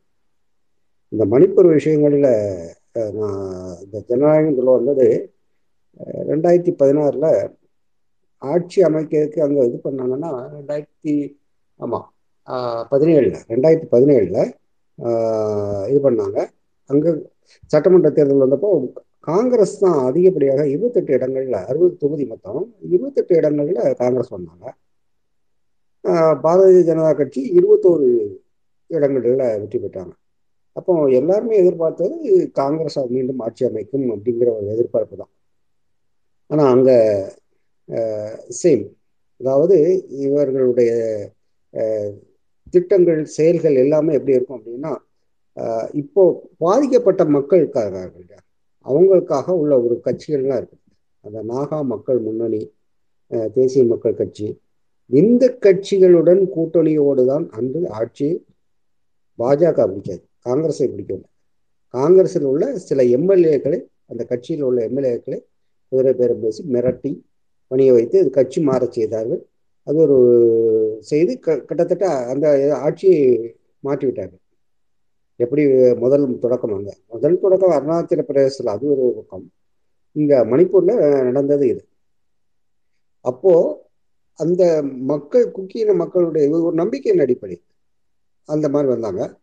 இரண்டாவது ரெண்டாயிரத்தி இருபத்தி ரெண்டா ஆண்டு தேர்தலில் இவர்கள் என்ன பிரச்சாரம் செய்து வந்தாங்க அப்படின்னா இந்த மேத்தை மேத்தை மக்களினுடைய அவர்களுடைய கோரிக்கை அதாவது பட்டியலிடத்தில் உங்களை சேர்க்கப்படும் அப்படிங்கிற மாதிரி ஒரு பெரும் பிரச்சாரம் செய்து அங்கே கிட்டத்தட்ட மோ- அதைத்தான் பிர- பிரதானமாக அங்கே பிர- பிரச்சாரம் செய்து இரு முப்பத்தி ரெண்டு இடங்களில் அவர்கள் வெற்றி பெற்று தனிப்பெரும் மெஜாரிட்டியோட ஆட்சிக்கு வந்துட்டாங்க. இப்போ இந்த நாகா மக்கள் முன்னணி கட்சி இருந்தாலும் சரி இல்லை வேற அவங்களும் சில கூட்டணியில தான் இருக்காங்க. ஆனாலும் வெறும் பிரயோஜனம் இல்லை இப்போ இந்த மக்களுக்கு அந்த பெண்களுக்கு நடந்த சம்பவம் இருக்கு பாருங்க. ஒரு சம்பவம் நாம் அறிந்திருக்கோம். இத மாதிரி நிறைய சம்பவங்கள் இருக்கு அப்படிங்கிறது நூற்றுக்கணக்கான சம்பவங்கள் இருக்குன்னு சொல்லி பைரோன் சிங்கே சொல்றார். ஒருவேளை இவருடைய அறிக்கையை பார்த்தா அடுத்த க- பிரதமர் வேட்பாளருக்கு இவர் போட்டி போட போறாரா அப்படிங்கிற மாதிரி தான் தோணுது. ஏன்னா அங்க கொடூரர்கள் யார்? சிறந்த கொடூரர்கள். அந்த மாதிரி கொடூரர்களை தான் பாஜக கட்சி பிரதமர் வேட்பாளராக பரிசீலிக்கும். அந்த கொடூரர் ஒருவர் இப்ப ஆட்சியில் இருக்கிறார். அவர் ஏற்கனவே குஜராத்தில் சிறப்பாக ஆட்சி செய்து ரெண்டாயிரத்தி ரெண்டில் எவ்வளவு பெரிய வன்முறை கொலைகள். இப்போ நம்ம பார்க்குறோம் ஒரு பெண்ணை வந்து நம்ம இந்த மாதிரி நிர்மாணமாக அழைத்து வந்து அவர்களுடைய சொல்ல முடியாத தொல்லா துயரம். அவ்வளவு கேவலமான விஷயங்கள்லாம் செய்து இது பண்ணாங்கன்னு. இதே இதை கொஞ்சம் கற்பனை பண்ணி பாருங்க. ஒரு கற்பிணி பெண் வாரா இந்த கற்பிணி பெண்ணை கொன்று அவள் வயிற்றை கிழித்து அவர் குழந்தை கர்ப்பப்பையில் இருந்த குழந்தை நெருப்பில் கொண்ட நெருப்பில் தூக்கி வீசுகிறார் அப்போது எப் இதை ஒரு வீடியோவாக நீங்கள் செய்து கற்பனை செய்து பார்த்தீங்கன்னா அப்போ இவர்கள் எவ்வளவு கொடூரமானவர்கள். இந்த பெண்களுக்காக எவ்வளவு அது ஒரு கருவியாக ஒரு பொருளாக அவ்வளவு கேவலமாக மதிக்கக்கூடிய ஒரு கூட்டம். இந்த பாஜக மோடியும் சரி பாஜகவும் சரி வெக்கம் கெட்டவர்கள் இவர்களுக்காக உலகம் மத்தியில் நம்ம தான் வெக்கப்படுறோம். இப்படி ஒரு அயோக்கியர் இந்த நாட்டில் இருக்கிறார். இவருடைய ஆட்சி தான் நடக்கிறது. அப்போ எவ்வளவு கேவலமான ஒரு ஆட்சியை கொடுத்து கொண்டிருக்கிறார். இதே இது நேரத்தில் அதே நேரத்தில் ஆ அந்த பில்கிஸ் பானு. பில்கிஸ் பானுடைய கற்பமாக இருந்தபோது அந்த பெண்ணை கற்பழித்து வன்புணர்வு செய்து அந்த பெண்ணுக்கு அநீதி செய்தார்கள் என்று நீதிமன்றத்தால் தண்டிக்கப்பட்டவர்கள். குடி இந்த நாட்டினுடைய எழுபத்தி ஐந்தாவது ஆண்டு குடியரசு தினத்தில் அவர்கள் வெளியேற்ற வெளியே ஆஹ், அதாவது விடுதலை கொடுக்குறான் அவரை அவர்களுக்கு என்ன மாதிரியான மரியாதை கொடுக்கப்படுகிறது அங்கே? ஆராத்தி எடுத்து அவரை வேறு வந்து மாலையிட்டு திலகமிட்டு அவர்களை வரவேற்று அவ்வளவு ஒரு கொடூரமானவர்களுக்கு அப்படிப்பட்ட வரவேற்பு. அதுதான் கட்சியின் நிலைப்பாடு. அந்த பெண்ணினுடைய அந்த அந்த பெண்ணுடைய க- அதுவும் கற்பிணியான பெண். அந்த குழந்தையும் கொல்லப்பட்டிருக்கு அப்போ அப்போவே நம்ம பார்க்கணும். அப்போவே வந்து கவனிக்க தொடங்க நம்ம பெரிதாக பேச வேண்டிய சூழ்நிலை. இந்த மோடி டெல்லியில் நடந்த நிர்பயா கொலை அந்த வன்முறை செய்து இறந்தாங்க. ஹாஸ்பிட்டலில் கொல்லப்பட்ட சமயம் அந்த நேரத்தில் மோதியினுடைய கொந்தளிப்பு பார்த்தா அலாதியாக இருந்தது. பாஜகவும் இருந்தது. ஆனால் அவர்கள் கொந்தளிப்பு எல்லாம் இந்த ஆட்சியை பிடிக்க வேண்டிய ஒரு ஒரு நாடகம். அது அந்த நாடகத்தில் தான் அவங்க வந்து இதை வைப்பாங்க இது உண்மையாக தெரியும். இது ரெண்டாயிரத்தி ரெண்டு குஜராத் கலவரத்தின் போதே நமக்கு எல்லாம் நல்லா தெரியும். ஆனால் பரவலாக பேசப்படாமல் பரவலாக இது பண்ணாமல் செய்யப்படாமல் அது அப்படியே முடங்கி போயிட்டு. இன்னைக்குள்ள சூழ்நிலை நமக்கு மணிப்பூர் விஷயத்துல உள்ளது வெளியே வந்து விட்டது. இன்னும் ஜம்மு காஷ்மீரில் இன்னும் என்னென்ன நடந்தது என்பது தெரியாது. முதல் ஜம்மு காஷ்மீருடைய அந்த சிறப்பு அந்தஸ்து அது முன்னூத்தி எழுபத்தி ஒரு அதிகாரம் அந்த அதை நீக்கியதே தவறு. அங்கே அங்கே உள்ள பெண்கள் என்ன பாடுபாடுகிறார்கள் என்பது நமக்கு தெரியாது. இதுவரை அங்கே உள்ள இணையம் எந்த விதத்திலும் வெளிப்பட முடக்கப்பட்டே இருக்கிறது. அந்த அளவுக்கு அங்கே மோசமாக இருக்கிறார். அங்கே என்னென்ன கொடுமைகள் நடக்கிறது என்பது அந்த யாருக்கு தான் தெரியும். அவர்கள் சொன்னாதான் தெரியும். அது இதை போல ஏதாவது ஒரு வீடியோ வெளியானால்தான் நமக்கு தெரியும். கொந்தளிக்க முடியும். அவ்வளவு கொடூரமான ஒரு கூட்டம். இவர் இதே சமயம் எனக்கு அதை தான் ஆச்சரியம். அந்த பில்கிஸ்மான விஷயமா இருக்கும். இந்த பெண்கள் விஷயத்துல எல்லாம் இவ்வளவு கேவலமாக நடக்கக்கூடிய இந்த பாரதிய ஜனதா கட்சி இந்த முத்தலாக்கு ஒரு சட்டத்தை கொண்டு வந்து இது பண்ணி அந்த கேன்சல் பண்ணி அந்த சட்டத்துக்கு ஒரு இது பண்ணான் அப்போ யாருக்கு நன்மைக்காக? இது இந்த முஸ்லிம் பெண்களுக்கா? அவர்கள் மீது பெண்கள் என்றாலே நீங்கள் கொடுங்கோளர்களாச்சு அப்போ உங்களுக்கு ஏன் அந்த பெண்கள் மீது மட்டும் இந்த இந்த இந்த சட்டத்தை கொண்டு வருவதனால் பாரதிய ஜனதா கட்சிக்கு என்ன லாபம்? அங்கு ஒரு ஒரு லாபமும் கிடையாது அவர்களுக்கு. ஆனால் மாற்று மதத்தை கொடுமைப்படுத்துகிறார்கள் என்ற ஒரு இந்துத்துவாக்கள். அதில் ஒரு சந்தேகம். அதில் ஒரு சந்தோஷம். இந்த மாதிரி நம்மளை காப்பதற்காக அவர்களை அழிக்க தொடங்கி விட்டார்கள். அங்கிற ஒரு சந்தோஷம். அந்த போலதான் அவர்களுடைய எண்ணங்களும். இங்க நான் ஒரு- ஒரு ஆர்டிக்கல் பார்த்தா உத்தரகாண்ட் மாநிலத்தில் ரெண்டாயிரத்தி இருபத்தி ரெண்டாம் ஆண்டு இந்து சாமியார்கள் மாநாட்டில் முஸ்லீம்கள் பெருக்கி விடுவார்கள். ரெண்டாயிரத்தி இருபத்தி ஒன்பதில் அவர்கள் ஆட்சி அமைத்து விடுவார்கள். அதனால் அவர்களை கொண்டு குவியுங்கள். இந்த இதுதான் சாமியார்கள் மாநாட்டில் பப்ளிக்க மெதுவாக வெளிப்படையாக பேசுகிறார்கள். இதை இதை இதை அப்படி பத்திரிகையிலும் வெளியிட்டிருக்கிறார். ஆனால் யாரும் அதை பெரிதாக கண்டுகொள்வது அவ்வளவு ஒரு கொடூரமான ஒரு எண்ணம் கொண்டவர்கள். இந்த இவர்கள் கையில் இந்த இந்த பாரத மாதா மட்டும் அல்ல இந்த மொத்த சிஸ்டமே எல்லா துறைகளும் இன்னைக்கு இதாகப்பட்டது. பாருங்க இந்த ஈடின்னு சொல்றாங்க. ஈடி விஷயம் நமக்கு இங்க வந்து என்னமோ நேர்மையாக செயல்படுவது போல இவர்கள் காண்பித்து கொண்டார் பாம்பேயில் எட்டு மணி நேரம் வீடியோ ஒரு பெண்கள் பலாத்காரத்தை செய்கிறார் ஈடியின் பேரை சொல்லி நான் சொல்வதை கேட்காவிட்டால் உனக்கு நாளைக்கு உங்கள் வீட்டுக்கு இடி ரைடு வரும். இது யார் சொல்றா? பாரதிய ஜனதா கட்சியினுடைய நிர்வாகி. எட்டு மணி நேரம் பெண்கள் அவ்வளவு கேவலமாக பெண்களை எந்தெந்த முறையில் இழிவு செய்ய முடியும் அல்லது வன்புணர்வு செய்து கொடுமை செய்ய முடியும் அந்த மோசமான ஒரு சூழ்நிலையில் இவங்க இருக்காங்க. இவர்கள் எல்லாம் எப்போது ஒழிவார்கள் இவர்கள் பற்றி இன்னும் பேசிக்கொண்டே நிறைய விஷயங்கள் இருக்குது. ஆனால் நிறைய நபர்கள் இருக்கிறதுனால் நான் இதோட முடித்துக் கொள்கிறேன். மேலும் இவர்களுடைய ஆட்சி தொடர்ந்தால் நம் முதல்வர் சொன்னது போல் இந்தியா என்பது மிக மோசமான சூழ்நிலைக்கு செல்லும் அல்லது சிதறண்டு போகும். நன்றி. வாய்ப்பு. நன்றி நன்றி பிரபஞ்சன் பிரதர் பல தரவுகள் த தகவல்களை ப தரவுகளோட சொல்லியிருக்கிறீங்க. இந்தியா அப்படின்றது முழுமையான இந்தியாவாக இருக்கணும் அப்படின்னு சொன்னால் இந்தியாவிற்கான அந்த இறையாண்மை அந்த ஜனநாயகம் இருக்கணும் அப்படின்னு சொன்னால் நீங்கள் இந்திய கூட்டணிக்கு வாக்களிக்கணும் அப்படிங்கிறது தான் வந்து உங்களுடைய கருத்துக்கள்ல இருந்து நான் மக்களுக்கு சொல்றதா இருக்கணும்னு நினைக்கிறேன். நன்றி பிரதர். அப்புறம் ஒரு சின்ன அறிவிப்பு. பேசி முடிச்சவங்க உங்களுக்கு வேற கருத்து இல்லைன்னா கொஞ்சம் கீழே இறங்கிக்கிட்டீங்க அப்படின்னா நம்ம வந்து அடுத்த நிறைய பேர் ரெக்வஸ்ட் கொடுத்துருக்காங்க. அவங்களுக்கு வாய்ப்பு கொடுக்கறதுக்கு கொஞ்சம் வசதியா இருக்கும். அடுத்தது நம்மளோட டிபிஎஸ் மீடியாவோட டிபிஎஸோட எல்லா சமூக வலைதள பக்கங்களும் டிபிஎஸ் மீடியாவால் ஹேண்டில் செய்யப்பட்டு அது வந்து மேலே போடப்பட்டிருக்குது. நம்மளுடைய ட்விட்டர் ஐடி இதே ட்விட்டர் ஐடி தான். அதே மாதிரி யூடியூப் சேனலோட அந்த லிங்க்கு ப்ளஸ் ஃபே Facebook ID plus Instagram ID எல்லாமே வந்து மேலே அந்த மெசேஜில் பின் ட்வீட்டில் மேலே இருக்கக்கூடிய மெசேஜில் இருக்குது. அதில் பார்த்து நீங்கள் அந்த அதை ஃபாலோ பண்ணிக்கிட்டீங்க அப்படின்னா நாம் செய்யக்கூடிய அனைத்து முன்னெடுப்புகளும் உங்களுக்கு வந்து எளிதாக கிடைப்பதற்கு வசதியாக இருக்கும். அடுத்தது ரெண்டாவது அறிவிப்பு வந்து நம்மளோட டிவிஎஸ் அமைப்பில் சேரணும்னு விருப்பப்படுறவங்க பின் ட்வீட்டில் இருக்கக்கூடிய அந்த மெசேஜை அந்த ஒரு கூகுள் ஃபார்ம் இருக்கும். அந்த ஃபார்மை ஃபில் பண்ணி அனுப்புனீங்க அப்படின்னா நம்மளுடைய ஹெச்ஆர் டீம் வந்து கால் பண்ணுவாங்க. உங்கள் அப்ளிகேஷனை ஷார்ட்லைஸ் பண்ணி நீங்கள் அந்த ஹெச்ஆர் டீம் கேட்குற கேள்விக்கு பதில் சொல்லி அவங்களுக்கு திருப்தி ப- படும் பட்சத்தில் அந்த அவங்க ரெக்கமெண்டேஷன் பேரில் நீங்கள் டிபிஎஸ் குரூப் குழுவில் இணைந்து கொள்வீர்கள். இல்லை இந்த குரூப்பை பற்றி தெரியாது நீங்கள் என்ன பண்ணிட்டு இருக்கீங்க அப்படின்னு தெரிஞ்சுக்கணும்னு விருப்பப்படுறவங்க இதே ட்விட்டர் ஐடியில் நீங்கள் டிஎம் ஓப்பனில் தான் இருக்குது அதில் போய் டைரக்ட் மெசேஜில் போய் உங்களுக்கு என்ன தகவல் வேணும்னு கேட்டிங்கன்னா டிபிஎஸ் செயல்படும் விதம் இந்த அமைப்பின் செயல்பாடுகள் மற்றும் அந்த அமைப்பின் முன்னெடுப்புகள் என்ன அப்படிங்கிறத நீங்கள் தெரிஞ்சுக்கிறதுக்கான ஒரு விளக்க கட்டுரை வந்து உங்களுக்கு அனுப்பி வைக்கப்படும் அப்படிங்கிறதையும் சொல்லிக்கிறேன்.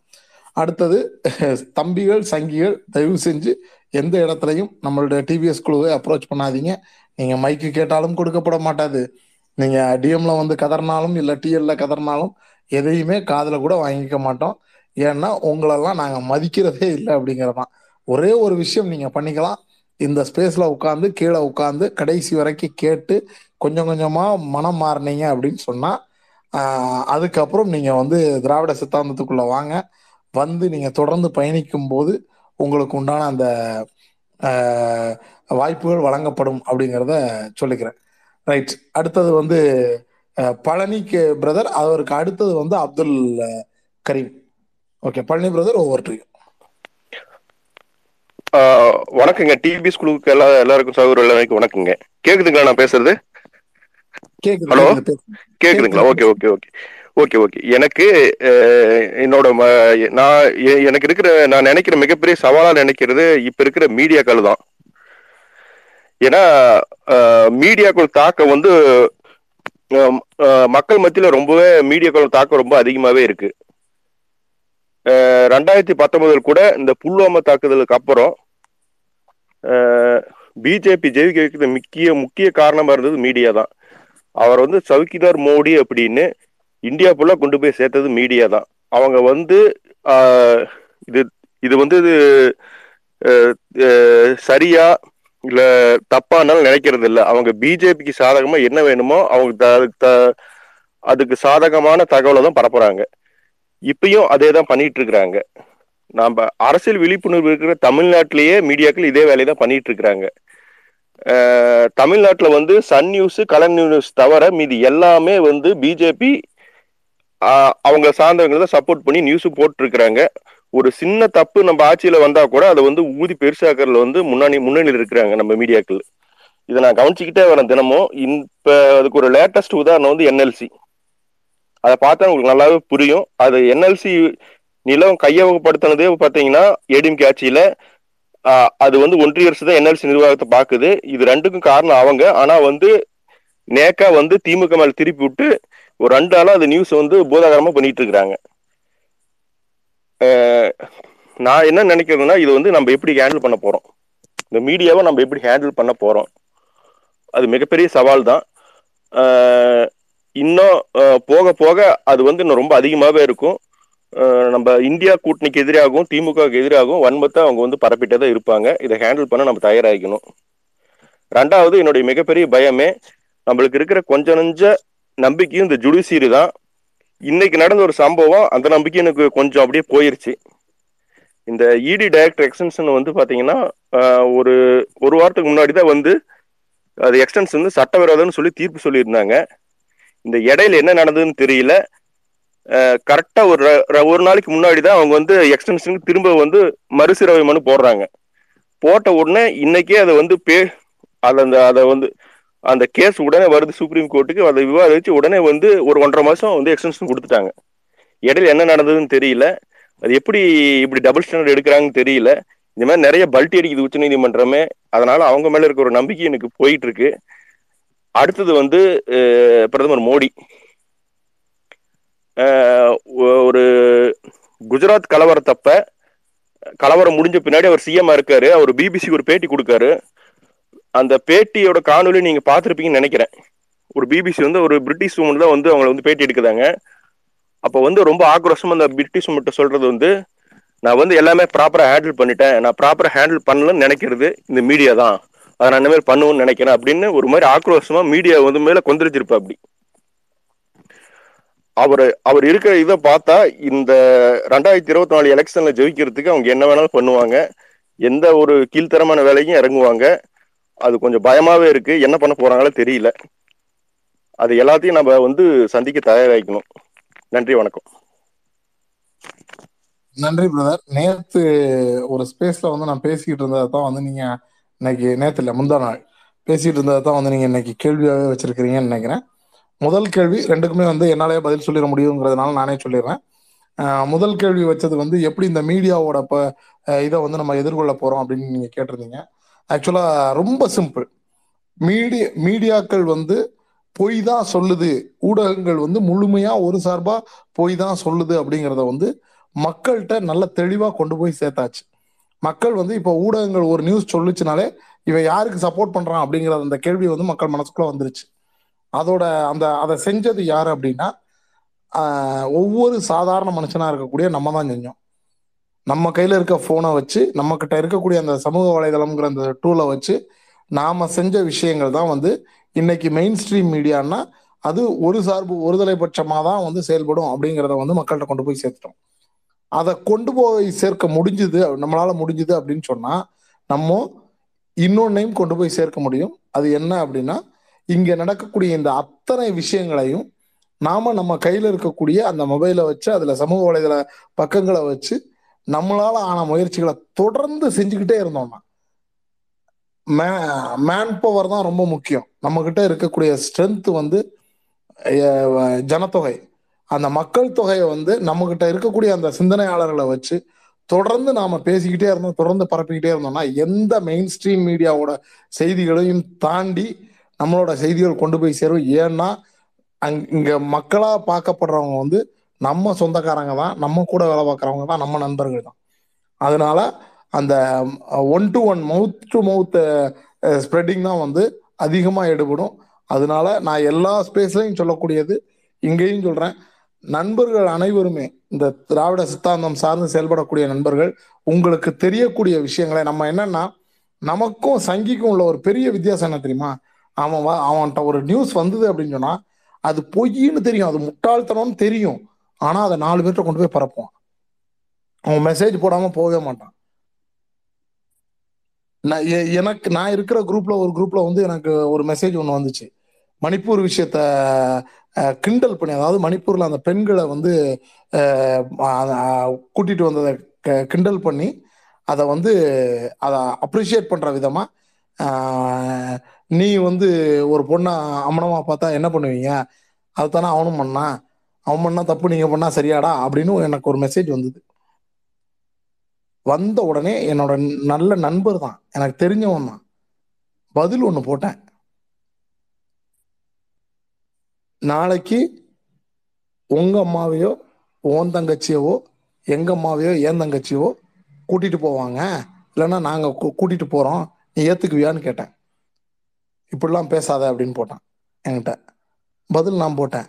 நீ சொன்னது அதான்டா முண்டம் அப்படின்னு சொன்னேன். குரூப்பை குட் பண்ணிட்டு வெளியே போயிட்டேன். அவ்வளோதான் ஓட விடுங்க. நாம ஊடகங்களா மாறினா எல்லாமே மாறும் அப்படிங்கிறதான் வந்து உங்களுக்கு உண்டான பதில். அடுத்தது வந்து இவங்க அப்படி இருக்கிறாங்க அவங்க என்ன வேணா செய்வாங்க அவங்களுக்கு இதெல்லாம் முடிஞ்சு போச்சு பிரதர் பழனி பிரதர் உங்க உங்களுக்கு தான் சொல்றேன். இந்த இந்த பிம்ப கட்டமைப்பெல்லாம் முடிஞ்சு போச்சு. நீ ஒன்றுத்துக்கு லாய்க்குள்ள குப்பைன்னு வெளியில் வெளியில கொண்டு வந்து காட்டிட்டாங்களே. நீ எடுக்கிற அத்தனை விஷயங்களும் ஃபெயிலுவர் நீ மாத்தி மாத்தி மாத்தி உங்களோட ஸ்ட்ராட்டஜிகளை மாத்திக்கிட்டு இருக்கீங்க. பிஜேபின்ற ஒரு கட்சி கடந்த ஆறு மாதங்கள்ல இல்ல கடந்த எட்டு மாதங்கள்ல நீங்க கூர்ந்து கவனிச்சு பாருங்க. அவங்களால எங் எங்க போனாலும் முட்டுச்சந்துக்குள்ள தான் போய் நிக்கிறான். அவனுக்கு ஸ்ட்ராட்டஜியா ஒர்க் அவுட் பண்ண தெரியல. எப்படி கொண்டு போறதுன்னு தெரியல. காரணம் என்னன்னா எல்லா பொய்யும் சொல்லி முடியாச்சு எத்தனை நாளைக்கு பொய்ய சொல்லிட்டு காலத்தை ஓட்டிடுவீங்க? அப்போ முடிஞ்சு போச்சு. இனிமேல் வந்து அவங்க அப்படியெல்லாம் செஞ்சிருவாங்க இப்படியெல்லாம் செஞ்சிருவாங்க. இன்னைக்கு நீ வந்து வெறும் அதிகாரிகளையும் நீதிமன்றங்களையும் கையில வச்சுக்கிட்டேன்னா நீ என்ன வேணா பண்ணலாம்னு நினைக்கிறேன். போன வாரம் சொன்ன நீதிமன்றம் இந்த வாரம் இல்லைன்னு சொல்லுது. இதே நீதிமன்றம் அடுத்த வருஷம் நியாயத்தை சொல்லும். அன்னைக்கு எல்லா மிஸ்ராவும் எங்க போவாங்கங்கிறது தெரியாது. இது இது நம்ம பார்க்காததா? நீதிபதி லோயா அப்படின்னு சொல்லிட்டு ஒரு நீதிபதி இருந்தார். கொலை பண்ணாங்க. கொலை பண்ணது யாருன்னு எல்லாத்துக்கும் தெரியும். வழக்கு என்னாச்சு? ஒன்றும் ஆகலையே. இன்னொருத்தர் இருந்தார். அவர்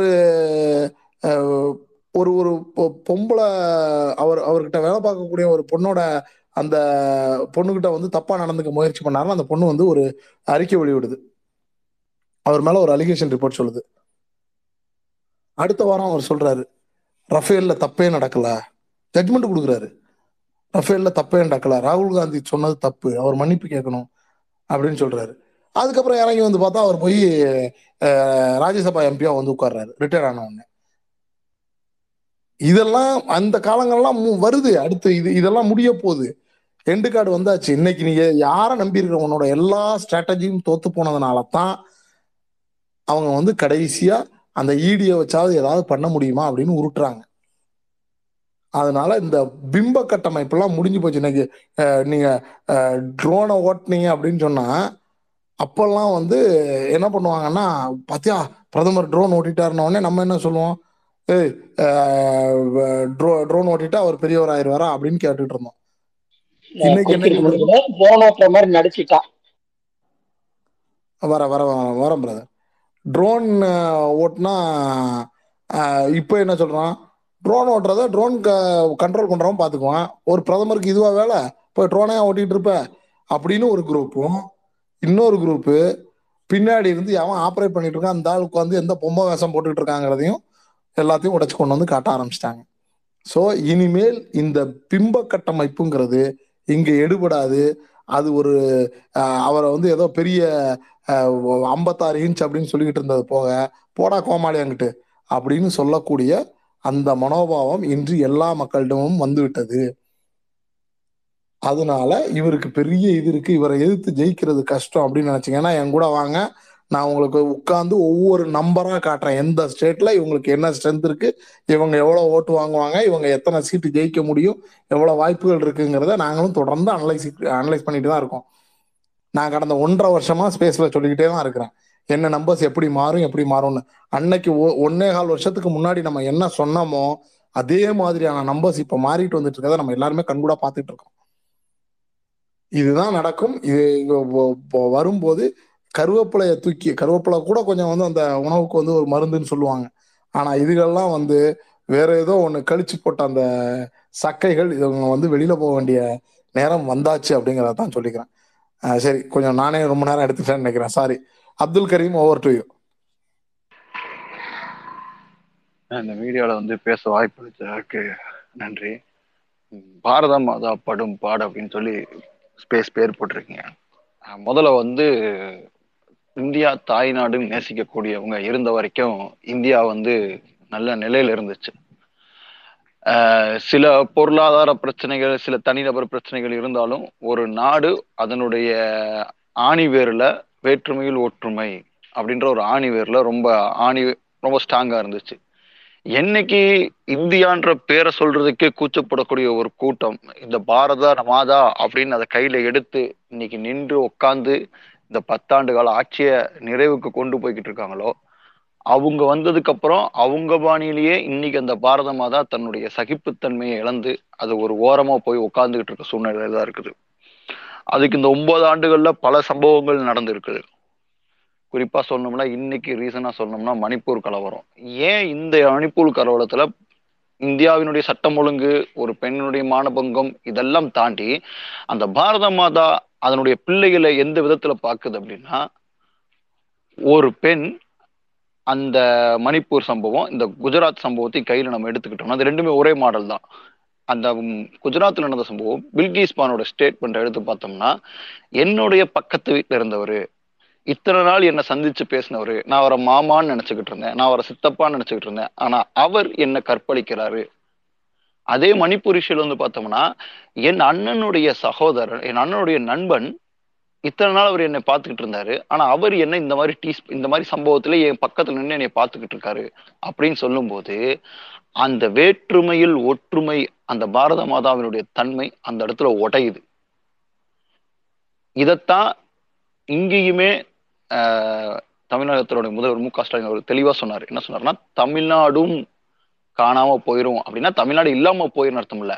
இந்த பண்புகள் இந்த பாரத மாதான்ற சொல்லக்கூடிய இந்த ஒரு கூட்டம் இந்த பண்புகள் நம்ம தமிழகத்துக்கு இருக்கக்கூடிய இந்த பண்புகளை உடைத்து இந்த மணிப்பூர் இந்த குஜராத்ன்ற மாதிரியான பண்புகளை இங்க புகுத்திடும். அப்ப அந்த மனிதத்தன்மை இங்க காணாம போயிருன்றதான் தமிழ்நாடு காணாம போயிருன்ற ஒரு ஒரு ஸ்லோகனா நான் பாக்குறேன் இந்த மாதிரி பல சம்பவங்கள். எந்த விஷயத்துல கை வைக்கல? அதாவது இந்த பாரத மாதாவுக்கு என்னென்ன ஒரு பண்பு பண்புகள் இருந்துச்சோ? வேற்றுமையில் ஒற்றுமை அனைவருக்கும் சமமான சமநீதி எல்லோருக்குமான வாழ்வு இப்படி எல்லா பண்புகளையும் கை வச்சாங்க. முதல்ல உணவுல எடுத்துக்கிட்டோம்னா அந்த பாரத மாதா நமக்கு கொடுத்த அந்த ஒரு சுதந்திரம் உணவு உணவு சுதந்திரம். ஆனா அவங்களுக்கு பாரத மாதான்னு சொல்றதுனால நானும் பாரத மாதாவே மென்ஷன் பண்ண வேண்டியதா இருக்கு. இந்த பாரத மாதா ஒவ்வொரு தனிமனுக்கும் கொடுத்த உணவு சுதந்திரம். இந்த பாரத நாட்டிலே இங்கிருந்து மாடை வெட்டி நம்ம நாட்டினுடைய அனைத்து கறிகளையும் வெளிநாட்டுக்காரன் சாப்பிடலாம். ஆனா இந்த பாரத மாதாவினுடைய மக்கள் சாப்பிடக்கூட முடியாத ஒரு சூழலை கொண்டு வந்தாங்க. வட மாநிலங்கள்ல. அதே மாதிரி உடை. யாருக்கு என்ன உடை வேணா போட்டுக்கலாம். அவரவர் விருப்பம் அப்படின்ற ஒரு பண்பு இங்க இருந்துச்சு. ஆனா அந்த பண்பை கர்நாடகால வேட்டு வச்சாங்க. அங்க பாரத மாதா தோத்து போச்சு. பேச்சுரிமை. யாரு பேசினாலும் அவன் வீட்டு வாசல்லே போய் அவனை துப்பாக்கியால சுட்டு கொலை செஞ்சாங்க. அங்க இருந்து ஒரு நடிகர் எந்திரிச்சு வந்தாரு. அவர் இன்னைக்கு பிஜேபிக்கு எதிராக அரசியல் பேசிக்கிட்டு இருக்காரு. அப்ப உணவு உடை பேச்சுரிமை இப்ப மணிப்பூர்ல இருப்பிடம். கிட்டத்தட்ட ஐம்பதனாயிரம் மக்கள் சொந்த நாட்டுல அதாவது பாரத நாட்டுல பாரத தாயின் பிள்ளைகள் அகதிகளாக போய்கிட்டு இருக்காங்க. நாட்டுக்குள்ள அதாவது அவங்க ஊருக்குள்ளேயே அகதிகளா போறாங்க. அப்ப இருப்பிடம். இருப்பிடத்துக்கும் வேட்டு வச்சாச்சு. இன்னி இங்க இருக்கக்கூடிய இந்த நீதித்துறை முன்னாடி பேசின சகோதரர் சொன்னாரு ஒரு ரெண்டு நாள்லயே நீ தீர்ப்பு மாறுது அப்படின்னு.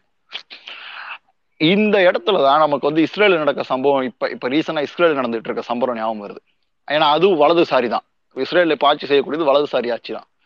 அங்க உச்ச நீதிமன்றத்துக்கே அதிகாரம் இல்லை. எங்களுக்கு மட்டும்தான் அதிகாரம். நாங்க சொல்றதா உச்ச நீதிமன்றமே கேட்கணும். எங்களை மீறி நீங்க தீர்ப்பே சொல்லக்கூடாதுன்ற மாதிரி ஒரு சட்டத்தை இப்ப ஒரு வலதுசாரி ஏத்துக்கிட்டு இருக்குது. இத இனி மீண்டும் இந்த பாரத மாதா என்று சொல்லக்கூடிய இந்த கூட்டம் வந்து மறுபடியும் ஆட்சிக்கு வந்துச்சுன்னா இதே இதை கொண்டு வரும். இந்த பாரத மாதாவை மொத்தமா சோழியை முடிச்சு விட்டு இவங்களே ஒரு ஒரு ஒரு நான் தான் எல்லையற்ற அதிகாரத்தில் இருக்கக்கூடியவன் அப்படின்ற ஒரு நிலைக்கு கொண்டு வந்துருவாங்க. அது இந்த ரெண்டாயிரத்தி இருபத்தி நாலுல இவங்க ஜெயிச்சா.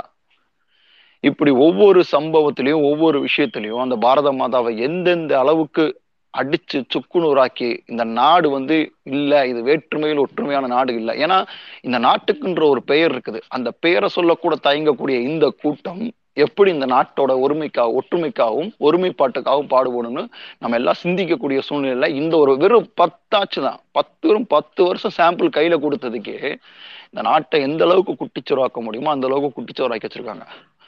ஒன்று சொல்ல போனா இந்த பாரத மாதாவுக்கு வந்து ஒரு மனித உருவம் கொடுத்தா அந்த மனித உருவத்துக்கு வந்து ஒரு மனித உருவத்துக்கு அது நிற்கக்கூடிய ஒரு பலத்தை கொடுக்கக்கூடியது அதனுடைய கால் பகுதிகள் தான். இன்னைக்கு வந்து ஏதோ இந்த பாரத மாதாவுடைய கால் கொஞ்சம் ஸ்ட்ராங்கா இருக்குது. தென்னிந்தியால. அதுலயும் குறிப்பா அந்த பாரத மாதாவுடைய பாதமா இருக்கக்கூடிய நாம தமிழ்நாடு கேரளா இந்த ரெண்டு இன்னும் கொஞ்சம் ஸ்ட்ராங்கா இருக்கிறதுனால ஏதோ இந்த பாரத மாதாவை இந்த தென்னிந்தியாவும் குறிப்பாக தமிழ்நாடும் கேரளாவும் தாங்கி பிடிச்சிக்கிட்டு இருக்குது. இல்லைன்னா இந்த பாரத மாதா என்னைக்கோ விழுந்து செத்து போயிருக்கும். இந்த- பாரத மாதா கிட்டத்தட்ட சாகுற நிலைமையில தான் இருக்குது. மேல ஃபுல்லா காலி முக்காவாசி. அப்ப இங்க இங்க பாதத்துல இருந்து நம்ம இங்க தாங்கி பிடிச்சிக்கிட்டு இருக்கனால இந்த பாரத மாதா கொஞ்சம் உயிரோட இருக்குதுன்ற நம்பிக்கை எனக்கு இருக்குது.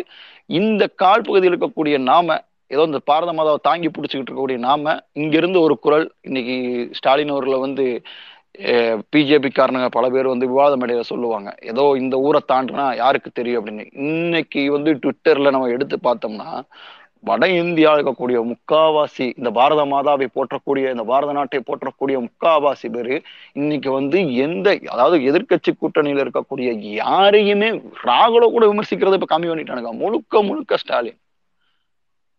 எனக்கு இப்பதான் வந்து தெளிவா புரியுது. அதாவது இவர்களுக்கு யார் நமக்கு சரியான எதிரி சித்தாந்த ரீதியில் அப்படின்றத பார்க்க ஆரம்பிச்சிட்டானுங்க. அவனுங்க. அப்ப அந்த சித்தாந்த ரீதியில பிஜேபிக்கு எதிராக இருக்கக்கூடிய இந்த ஆர்எஸ்எஸ்க்கு இந்த சனாதனத்துக்கு எதிராக யார் அப்படின்றத பார்க்க ஆரம்பிச்சனாலதான் இன்னைக்கு முழுக்க முழுக்க வடக்குல இருக்கக்கூடிய அத்தனை சங்கிகளும் ஸ்டாலின் அவர்களை குறி வச்சு இன்னைக்கு வந்து ரொம்ப பெரிய அளவுல பொய் பிரச்சாரங்கள் அதாவது அண்ணாமலை வெளியிடக்கூடிய அந்த பொய் பிரச்சாரங்களை இன்னைக்கு பரப்பிக்கிட்டு இருக்காங்க.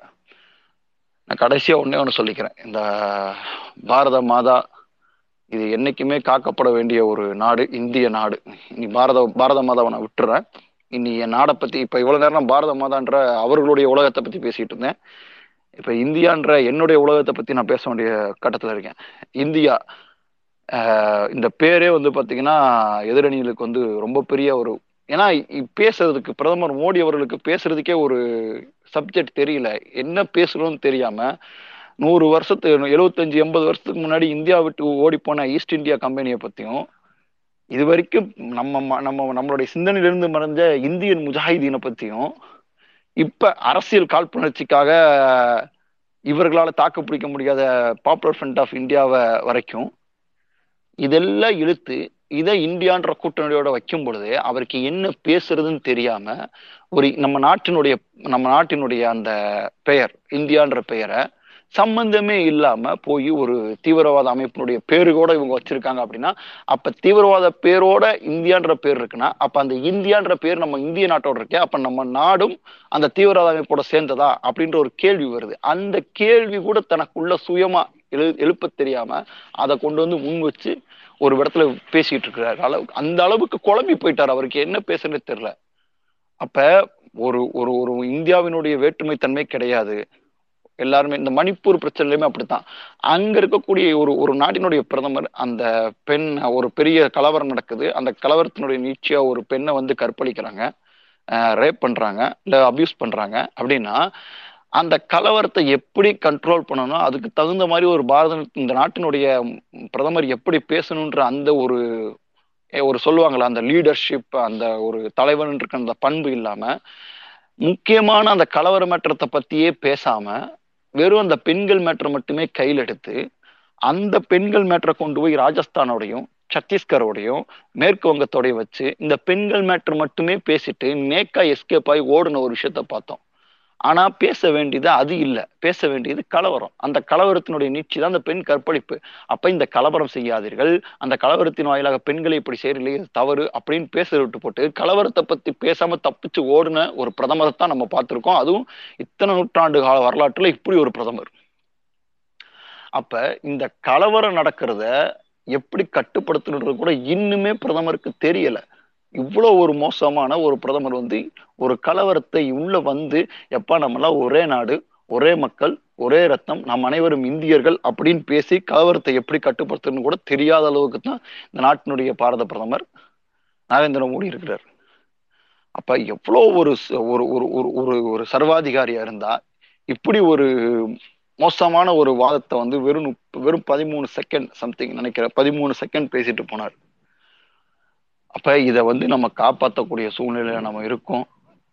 இந்தியான்ற ஒரு நாடு மறுபடியும் அதனுடைய உறுப்புகள் பல உறுப்புகள் சேதமடைஞ்சு சிதலமடைஞ்சு இன்னும் படுமோசமா அழுகி போயே கிடக்குது இந்த உத்தரப்பிரதேசம் போன்ற மாநிலங்கள் குஜராத் போன்ற மாநிலங்கள் மாதிரி சில மாநிலங்கள்ல.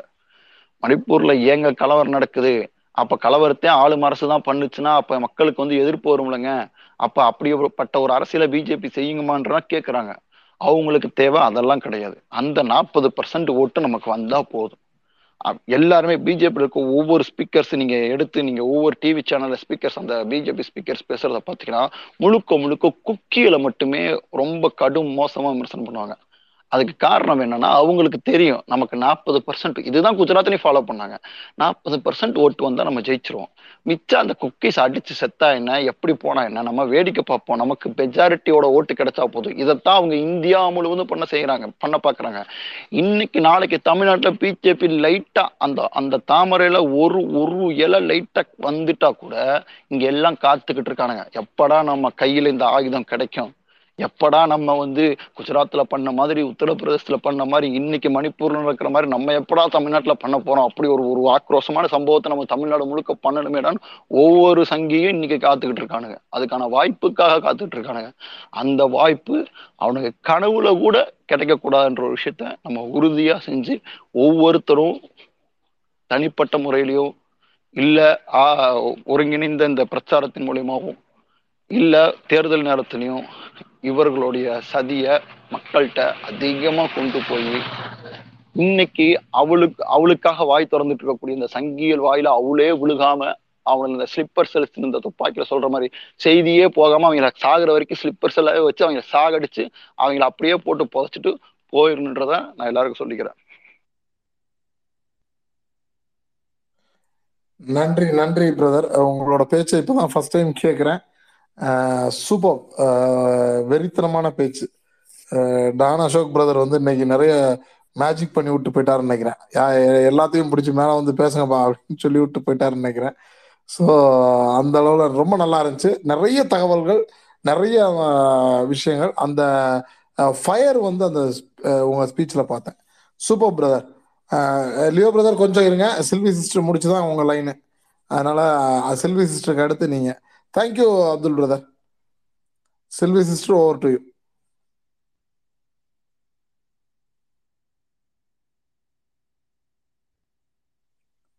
doctor Silvi mike open பண்ணிட்டு பேசலாம்.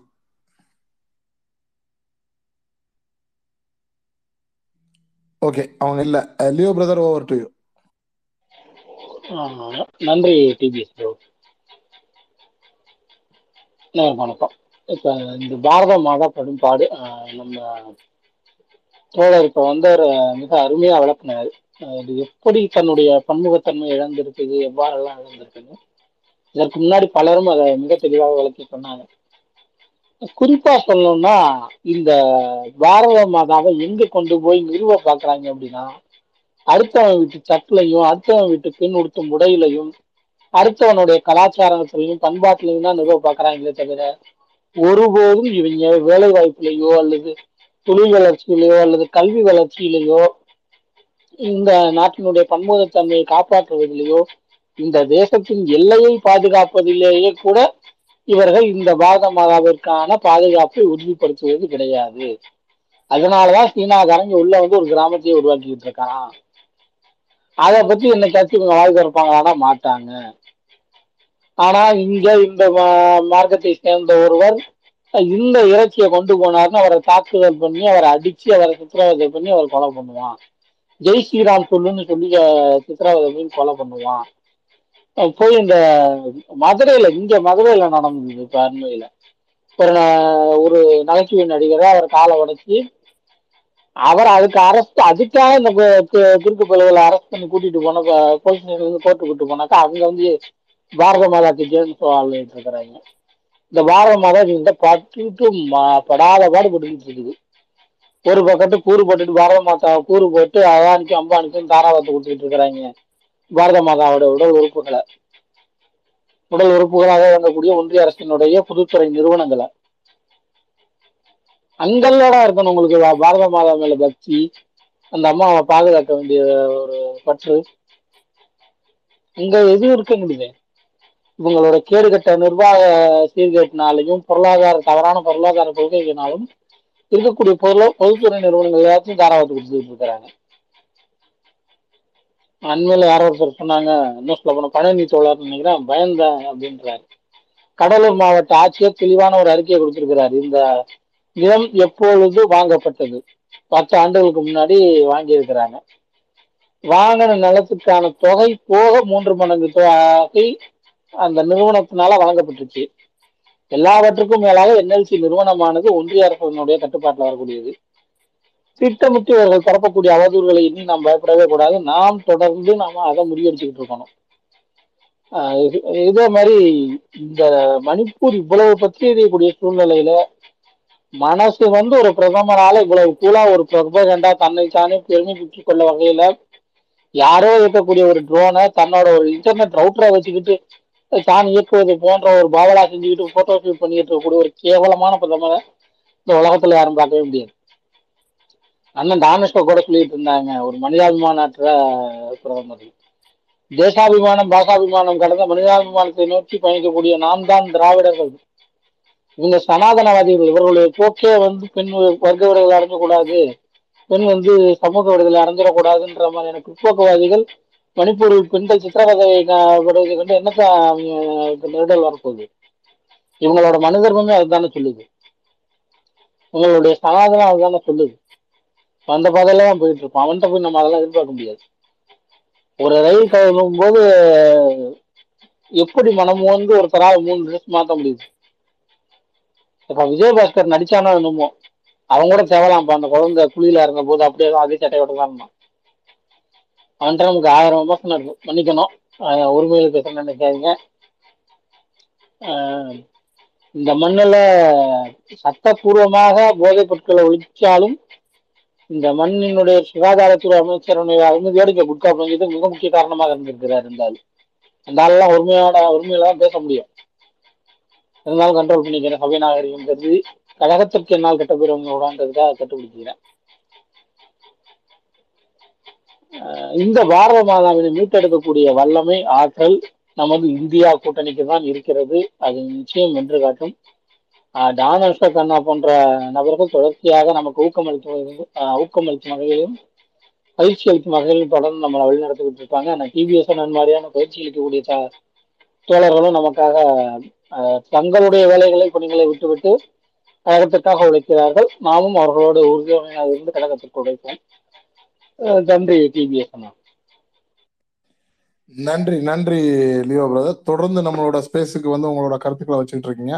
அறச்சீற்றம் அப்படின்னு சொல்லுவோம்.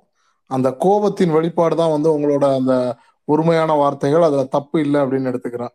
ஆஹ் பாரத தாயின் உடல் உறுப்புகள் வந்து அஹ், அந்த பொதுத்துறை நிறுவனங்கள் அப்படின்னு நீங்க சொன்ன அந்த விளக்கம் வந்து ரொம்ப அருமையானது.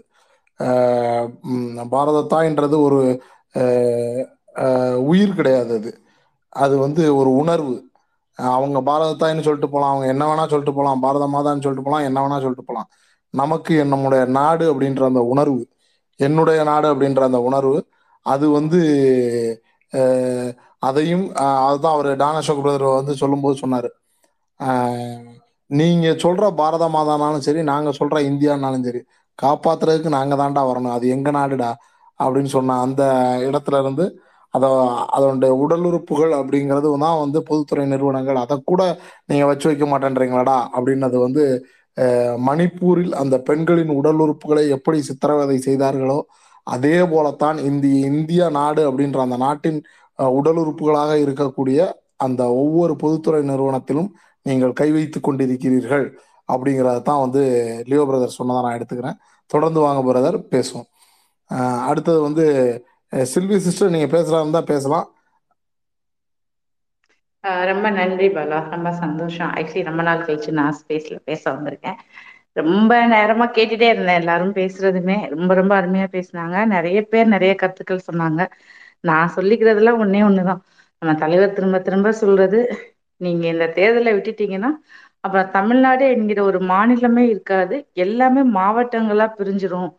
அந்த மாவட்டங்களை கணக்கு பண்ணி தான் அவங்க வந்து புது பார்லிமெண்ட்ல சீட்டு போட்டிருக்காங்க. அது மக்கள் தொகைக்கு ஏக பிரிப்பாங்க. நம்மளோட பிரதிநிதித்துவம் குறைஞ்சிரும். மாநிலங்களை மொத்தமா சிதைக்கிறது தான் வந்து இவங்களோட நோக்கம்.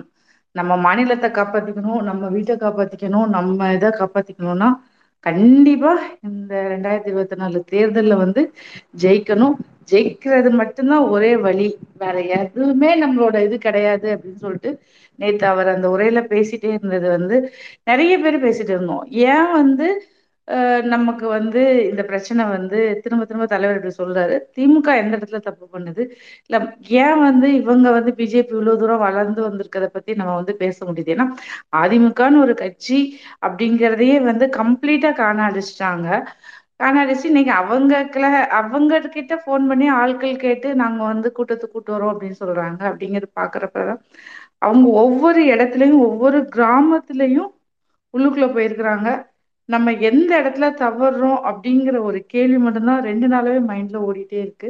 ஸோ கண்டிப்பா அதுக்கான பதில்களை வந்து விரைவா கண்டுபிடிச்சு அதை நம்ம சரி செஞ்சு ரெண்டாயிரத்தி இருபத்தி நாலுல நாற்பதும் நமக்கு தான் நம்மளை தவிர யார் இருக்கா அப்படிங்கிற ஒரு கேள்வியோட நம்ம முடிக்கணும் அப்படின்னு நான் நினைக்கிறேன். அதுக்கு உதவி பண்ணுகிற அத்தனை திராவிட உடன்பிறப்புகளுக்கும் எனக்கு மனதார நன்றியும் வாழ்த்துக்களும் சொல்லிக்கிறேன். ரொம்ப நன்றி. தேங்க்யூ நன்றி செல்வி ஆக்சுவலாக நீங்கள் ஒரு பயத்தை முன் வைக்கிறீங்க. இதை விட அதிகமாக வந்து இதற்கு முந்தைய ஆட்சிகளில் வந்து வாஜ்பாய் பீரியட்ல இருந்தப்பவும் வந்து இவங்க பெருசாக வளர்ந்ததா ஒரு பிம்ப கட்டமைப்பை உருவாக்குனாங்க. தமிழ்நாட்டில் வந்து அப்படி வந்துட்டோம் இப்படி வந்துட்டோம்னு இதே மாதிரி கொடிகளை நட்டுக்கிட்டு எல்லாம் இது பண்ணாங்க. ஆனால் அதுக்கப்புறம் என்ன நடந்தது அப்படிங்கிறது நமக்கு தெரியும். நாம் அது வந்து தோளில் ஏறி பிரயாணம் பண்ணுறதான் அன்னைக்கு நம்ம பொது செயல் திட்டம் அப்படின்னு குறைந்தபட்ச பொது செயல் திட்டம்னு ஒன்று வச்சு அதுல இருந்து நடந்துகிட்டு இருந்துச்சு. இவங்க ஆட்சியில இருக்கும்போது இவங்க இப்படித்தான் வந்து அந்த அளவுக்கு அதிகமான கொள்ளையடிக்கப்பட்ட அந்த பணத்தையும் இதையும் வச்சு அங்கங்க கொடியேற்றலாம் இது பண்ணிடலாம். ஆனா ஓட்டு அப்படின்னு வரும்போது இவங்க எங்க வளர்ந்துருக்காங்க அப்படிங்கிறத இன்னும் அவங்க அந்த ஒத்த ஓட்டுக்குள்ளேயே சுற்றிக்கிட்டு இருக்காங்க அப்படிங்கிற அந்த இடத்துல இருந்து பார்க்க வேண்டியது இருக்குது. அதனால இந்த பயம் வந்து வாக்குகளுக்கானது அல்ல. இது வந்து சும்மா அப்படியே சுத்திக்கிட்டே திரிய வேண்டியதான் நீங்க நம்மளே பார்த்தோம் ஒ- ஒத்த ஓட்டு இப்போ கட்டின பொண்டாட்டியோ பெத்த பிள்ளையோ கூட ஓட்டு போடாது பெத்த தாய் கூட ஓட்டு போடாததெல்லாம் பார்த்துருக்குறோம். ஜீரோ ஓட்டு வாங்கினதெல்லாம் வரலாறுல இருக்குது. அதனால இவர்களை பார்த்து பெருசா பயப்படுற அளவுக்கு இவங்க வந்து ஒரு இதான ஆட்கள் இல்லை அப்படிங்கறதான் வந்து என்னோட பார்வை. அதனால பயப்பட தேவையில்லை. ஆனால் அவர்கள் மீது பயமில்லை என்பதற்காக நாம நம்ம வேலையை செய்யாம இருக்கக்கூடாது. அதுதான் தலைவர் சொல்ல வர்றதோட அர்த்தம். நாம வந்து நம்ம வேலையை செஞ்சுக்கிட்டே இருக்கணும். அடிக்கிற அடி எப்படி இருக்கணும் அப்படின்னா ரெண்டாயிரத்தி பத்தொன்பதுல நம்ம என்ன வாக்கு வித்தியாசத்துல ஜெயிச்சோமோ அதுக்கு டபுள் மடங்கான வாக்கு வித்தியாசத்துல ஜெயிக்கணும். அந்த முன்னெடுப்புகளுக்கு தான் தலைவர் வந்து அவ்வளவு விதம் அவ்வளவு முக்கியத்துவம் கொடுத்து போயிட்டு இருக்கிறாரு அப்படின்னு பார்க்குறோம். கிராமங்களில் கொடியேற்றலாம். கிராமங்களில் வாக்கு